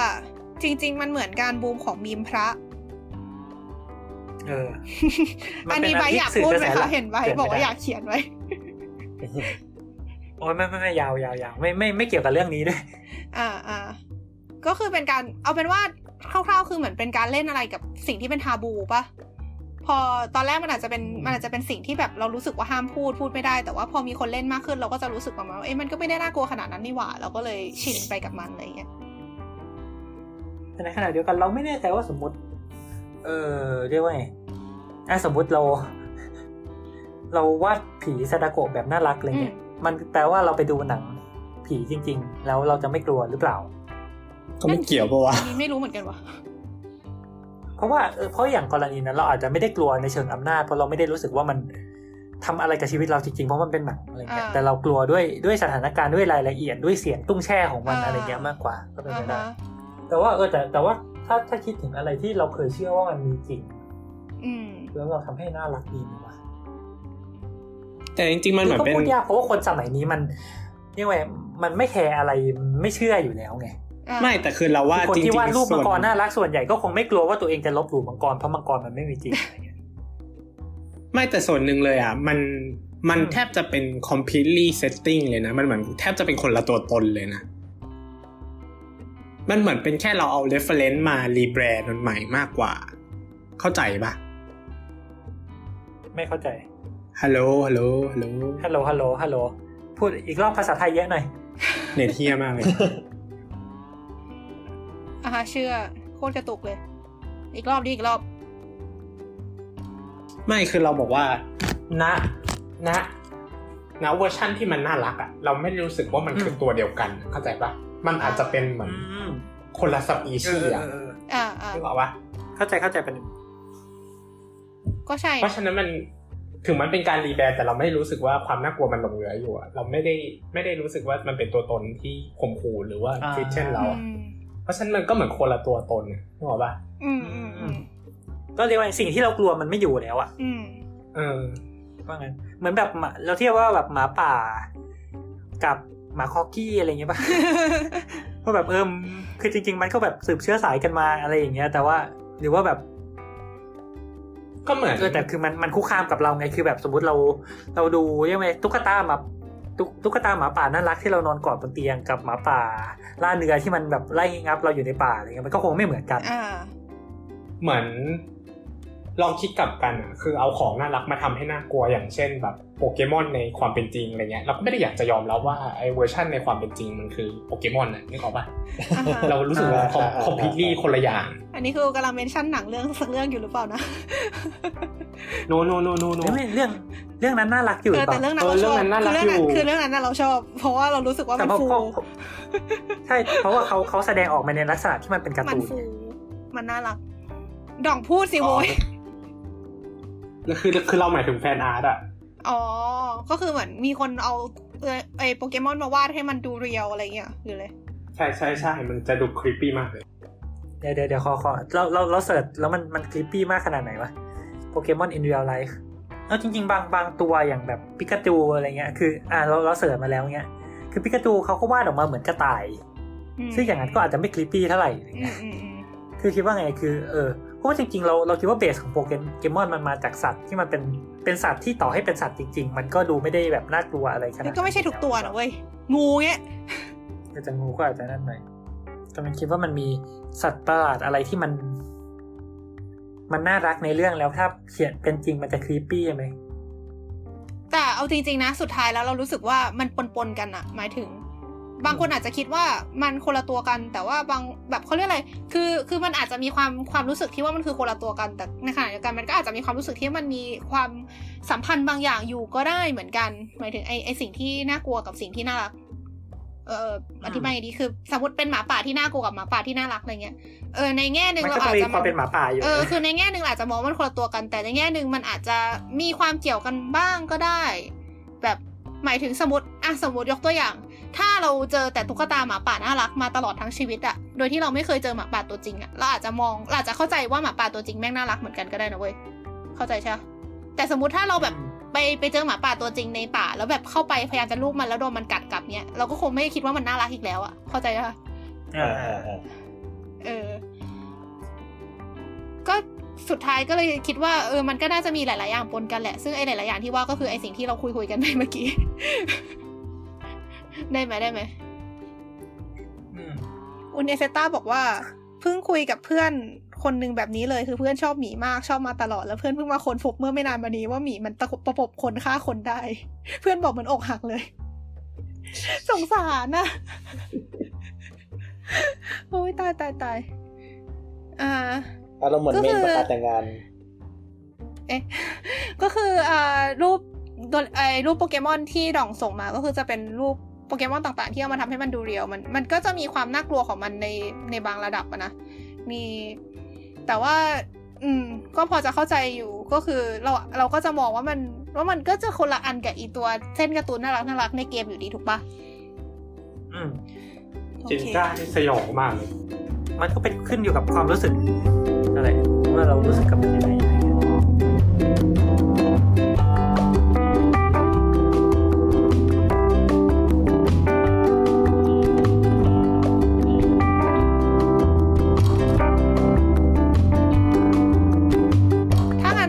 อันสุดท้ายเลยไหมคือคือ ถ้าสร้างสัตว์ประหลาดได้หนึ่งตัวจะสร้างตัวอะไรและตั้งชื่อว่าอะไร ไม่สร้างได้ไหมเออทำไมเราวะต้องสร้างสัตว์ประหลาดวะรู้สึกว่าแบบ what's the point ก็แบบก็แบบว่าเอาเอาเอาอย่างนี้ก็ได้ เอาเอาอย่างนี้ก็ได้ เออคิดว่ามีสัตว์ประหลาดไหนที่แบบ อยากให้มันมีจริงไหม สัตว์ประหลาดเอออยากให้มาเมโกมามีจริงอะ คืออะไรมามิโปโกะมามาเมโกมามันมีโปโกะกับมันให้โกมะนี่ไม่ได้ใกล้กันเลยนะคนละเรื่องเลยเอออยากให้มาเมโกมามีจริงอะคือมาเมโกมาแล้วมันมันมันคืออะไรมามันคือมามิโกะมามันคือมันคือคาแรคเตอร์ของซานริโอที่เป็นแมวน้ำตัวเท่าฝ่ามือ เออแบบเอ little อ cute little monster ต่างๆ เป็นเป็นแมวน้ำที่สามารถที่วางมันบมีนชุดใส่เป็นชุดหมูชุดเพนกวินต่างก็ก็มีเป็ดแหละ แล้วก็แบบมันมันสามารถวางอยู่บนฝ่ามือเราได้ แล้วมันก็จะไม่โตไปกว่านั้นโคนน่ารักเลยอ๋ออยากให้มีจริงมากมาริคุมะเหรอมาเมโกมะมาเมะมาๆเมเออโกมะจำมาเมจำสลับแปลว่ากับถั่วมาริเมโกะเปล่าเออแน่นอนเลยถ้าโคเอ ตรอน่าถ้ารักถ้าทำไมเลยถ้าทำไมทำไมเรา search แล้วเราเจอ เดี๋ยวเดี๋ยวชุดชั้นในอะไรวะ เดี๋ยวนะตัวนี้มาเมเออคุณคุณออเฮียมีส่งรูปมา เอ้ยไม่ใช่คอนซีดองนี่วะ ดองส่งรูปมา นั่นแหละโคตรน่ารักเลย คือมาเมโกมาสะกดว่า M A M E G O M A นั่นแหละค่ะ แล้วก็คุณเดเซต้าตอบว่าสร้างสัตว์ประหลาดชื่อยุทธเป็นปลา โอเคค่ะ ข้ามไปคนอื่นไม่อยากไม่อยากให้มันมีอะไรเป็นมีจริงเลยเหรอเออไม่รู้อะหลาย ๆ อย่างเราก็ ไม่รู้ตอนแรกก็กำลังคิดว่าเออถ้าเกิดสร้างกูเดทามะขึ้นมาก็อาจจะดี แต่ประเด็นคือ ถ้าเกิดสร้างกูเดทามะขึ้นมาแล้วไงต่อ ก็รู้สึกว่าก็ขี้เกียจกูก็แทบจะเป็น real life กูเดทามะอยู่แล้วจะจะสร้างอะไรพูดในธรรมะคือไอคือถ้าถ้าเคยใครเคยเห็นนะฮะก็คือไอไข่ขี้เกียจนะฮะ คุณเอเซต้าบอกว่าอยากให้โปเกมอนมีจริงทุกตัวเลย จะไปใช้ชีวิตโปเกมอนเทรนเนอร์ เออ อันนี้น่าสนใจ ถ้าโปเกมอนมีจริงเราอยากเลี้ยงคาโมเนกิ แต่ต้องเป็นภาคแรกนะคาโมเนกิคือเป็ดถือต้นหอมโคตรน่ารักเลย อยากเลี้ยงอีวุยด้วยเป็นถือต้นหออันนี้ Evoy ด้วย moment of silence สำหรับคนไม่เคยดู ไม่เคยดูโปเกมอนเหรอไบร ไม่เอเคอยอยากเรียนคาบิกอน คุณเอเซต้าบอกอยากเลี้ยงคาบิกอนเอาไว้เป็นเตียงเออใช่ ตอนนี้ถ้าเกิดเลี้ยงคาร์บิกอนไม่ได้เลี้ยงบาร์บีคอนเพื่อนก่อนก็ได้เพื่อนหิวมากเลยสามชั่วโมงแล้วเนี่ย คือ คุณลูเน่บอกว่าเออโปเกมอนโปเกคือการทรมานสัตว์นะบังคับไปสู้ไปผสมพันธุ์ มันตีไก่อย่างนี้ไง ไก่ชนนะเลี้ยงประกัดอย่างเงี้ยเออเขาอาจจะคอนเซนต์ก็ได้นะคุณลูเน่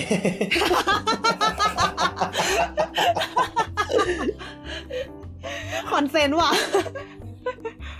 ครับมุดมุดอะแล้วแต่สองแล้วมุดฮะเดียวกับพระที่มีนาคเป็นโปเกมอนนะแดซองแดซองเอ๊ะหืมแดซองอยากอยากอยากให้มีอยู่อยากให้มีอะไรไหมอยากให้มีแมวพูดได้ถือเป็นสัตว์ประหลาดป่ะก็ได้ก็ใช่แหละเอาเป็นเป็นได้ก็เป็นเป็นได้แหละอยากคุยกับแมวเออใช่อยากคุยกับแมวถ้าเกิดสมมติแมวมันด่า แกตลอดเวลาอย่างเงี้ย แกจะไม่แบบฝันสลายอะแบบไอพวกมนุษย์ง่าไม่โง่เป็นไรมีอะค่าก็ทุกวันนี้ก็ไม่ต่างนะถึงมันพูดได้โดยโดนด่าด้วยภาษากายอยู่ทุกวันอะไรอย่างนี้เออ that's the point ใช่ that's the point คุณลูเน่บอกว่านึกภาพเกียร์ลาดอนผสมพันธ์กับปิกาจูเราไม่น่า consent โอเคค่ะ แล้วคุณเอซิต้าก็บอกว่าสกิตตี้กับเวลลอดสามารถผสมพันธุ์กันได้ เราไปหารูปดู weird มาก เออ อันนี้อันนี้มัน เกินไปอะเกินไปจริงๆเอาเถอะมันอาจจะเอาเป็เป็นนการผสมพันธุ์เขาเรียกว่าอะไรนะมันอาจจะเป็นวิธีการสร้างchimera เหรอคิมเคย chimera ปะเอ้ยแต่ถ้าเกิดสมมติเอาสองตัวผสมพันธุ์กันแบบปกติอะแบบเขาเรียกอะไรอะแบบแบบไข่ผสมอสุจิอะมันไม่ไม่ควรจะเกิด chimera นะ เพราะว่า ไอเซลล์ลูกมันจะมาจากเซลล์แม่ครึ่งหนึ่งเซลล์พ่อครึ่งหนึ่งแต่มันไม่ใช่แบบมีเซลล์พ่อกับเซลล์แม่อยู่ในตัวทั้งคู่ get ใช่ปะอันนี้โจ๊กป่ะเป็นแค่ fan art ป่ะสกิตตี้กับเวลลอดอะเอาไปนว่าหรือถ้าว่าเกิดว่าเรื่องจริงใครฟังมาแล้วงงๆก็ลองไป search ดูตามที่มัน What ที่ the ว่า fuck เออโอเค จริงปะเนี่ยไอ้เหี้ยจบเถอะคนรู้ป่ะเดี๋ยวจบเถอะทุกคนแต่รูปอยู่เดี๋ยวแบบไม่เดี๋ยวโอเคอะจบเถอะทุกคนเออจะสละเรือแล้วนะ โอเคเราเราไม่นี่ไงฮะก็ เออโอเคแต่สองจะไม่แปะรูปใช่ไหมดีมากโอเคมีใครเสนอสัตว์ประหลาดอะไรอีกไหม เรากำลังคิดอยู่ว่ามีอะไรเปล่าวะ เราต้องการอะไรไหม ต้องการอะไรในชีวิตหรือเปล่าเราสัตว์ประหลาดที่ช่วยคิด plot sci-fi ให้ไบร์ทครับก็มันน่าจะเป็น plot sci-fi อยู่ในตัวเองอยู่แล้วก็จริงทำไมทำไมเออชบอยากคิดอยากถึงมีแบบทำไมชอบคิดถึงกันแต่แบบว่าอย่างอย่าง อย่าง monster ที่แบบช่วยคิดนิยายให้เนี่ย ถ้าเกิดขึ้นมาจริง ๆ มันก็จะเป็นแบบ monster abuse ป่ะแบบบอกไม่ถูกใช้แรงงาน รู้สึกเหมือนเราพยายามจะอะคิดก็ monster เดี๋ยวนะอะไรขึ้นมาสักอย่างเพื่อประโยชน์อืมในการใช้ชีวิตของเราที่ง่ายเรียบง่ายขึ้นกว่าเดิมอืมเออแบบเนี่ยนี่จะพูดอยู่เลยอยากอยากได้เครื่องซักผ้าเดินได้จะได้เดินเอาผ้าเราไปซักมันดูเรื่อยๆโดยที่เขาเรียกว่าไม่ต้องอะไรทำอะอะไร แบบ มันดู self center เออมันดูกดขี่ใช่ไหมเออมันแบบมันดูเราแบบผลประโยชน์พอถึงเวลาถ้าเกิดพอเราต้องมานั่งคิดว่าเราอยากจะสร้าง monster แบบไหนทำไมเราทำตัวเหมือนด็อกเตอร์แฟรงเกนสไตน์กันทุกคนเลยเอ้าโดนด่าเฉยเลยอะใช่คือเราเราควรจะสร้าง monster ขึ้นมาเพื่อให้ monster มันเออซาบซึ้งถึงการดำรงอยู่ของมันเอง อันนี้คือ mindset เดียวกับว่าลูกต้องแบบขอบแบบขอบคุณสำนึกบุญคุณพ่อแม่ปะ อ้าว ตายแล้วจบเถอะ ถ้าอย่างนั้นก็จบเถอะ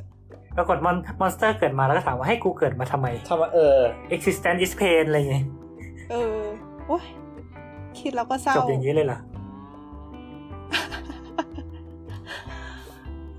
โอเคค่ะ มีอะไรอีกไหมครับอะ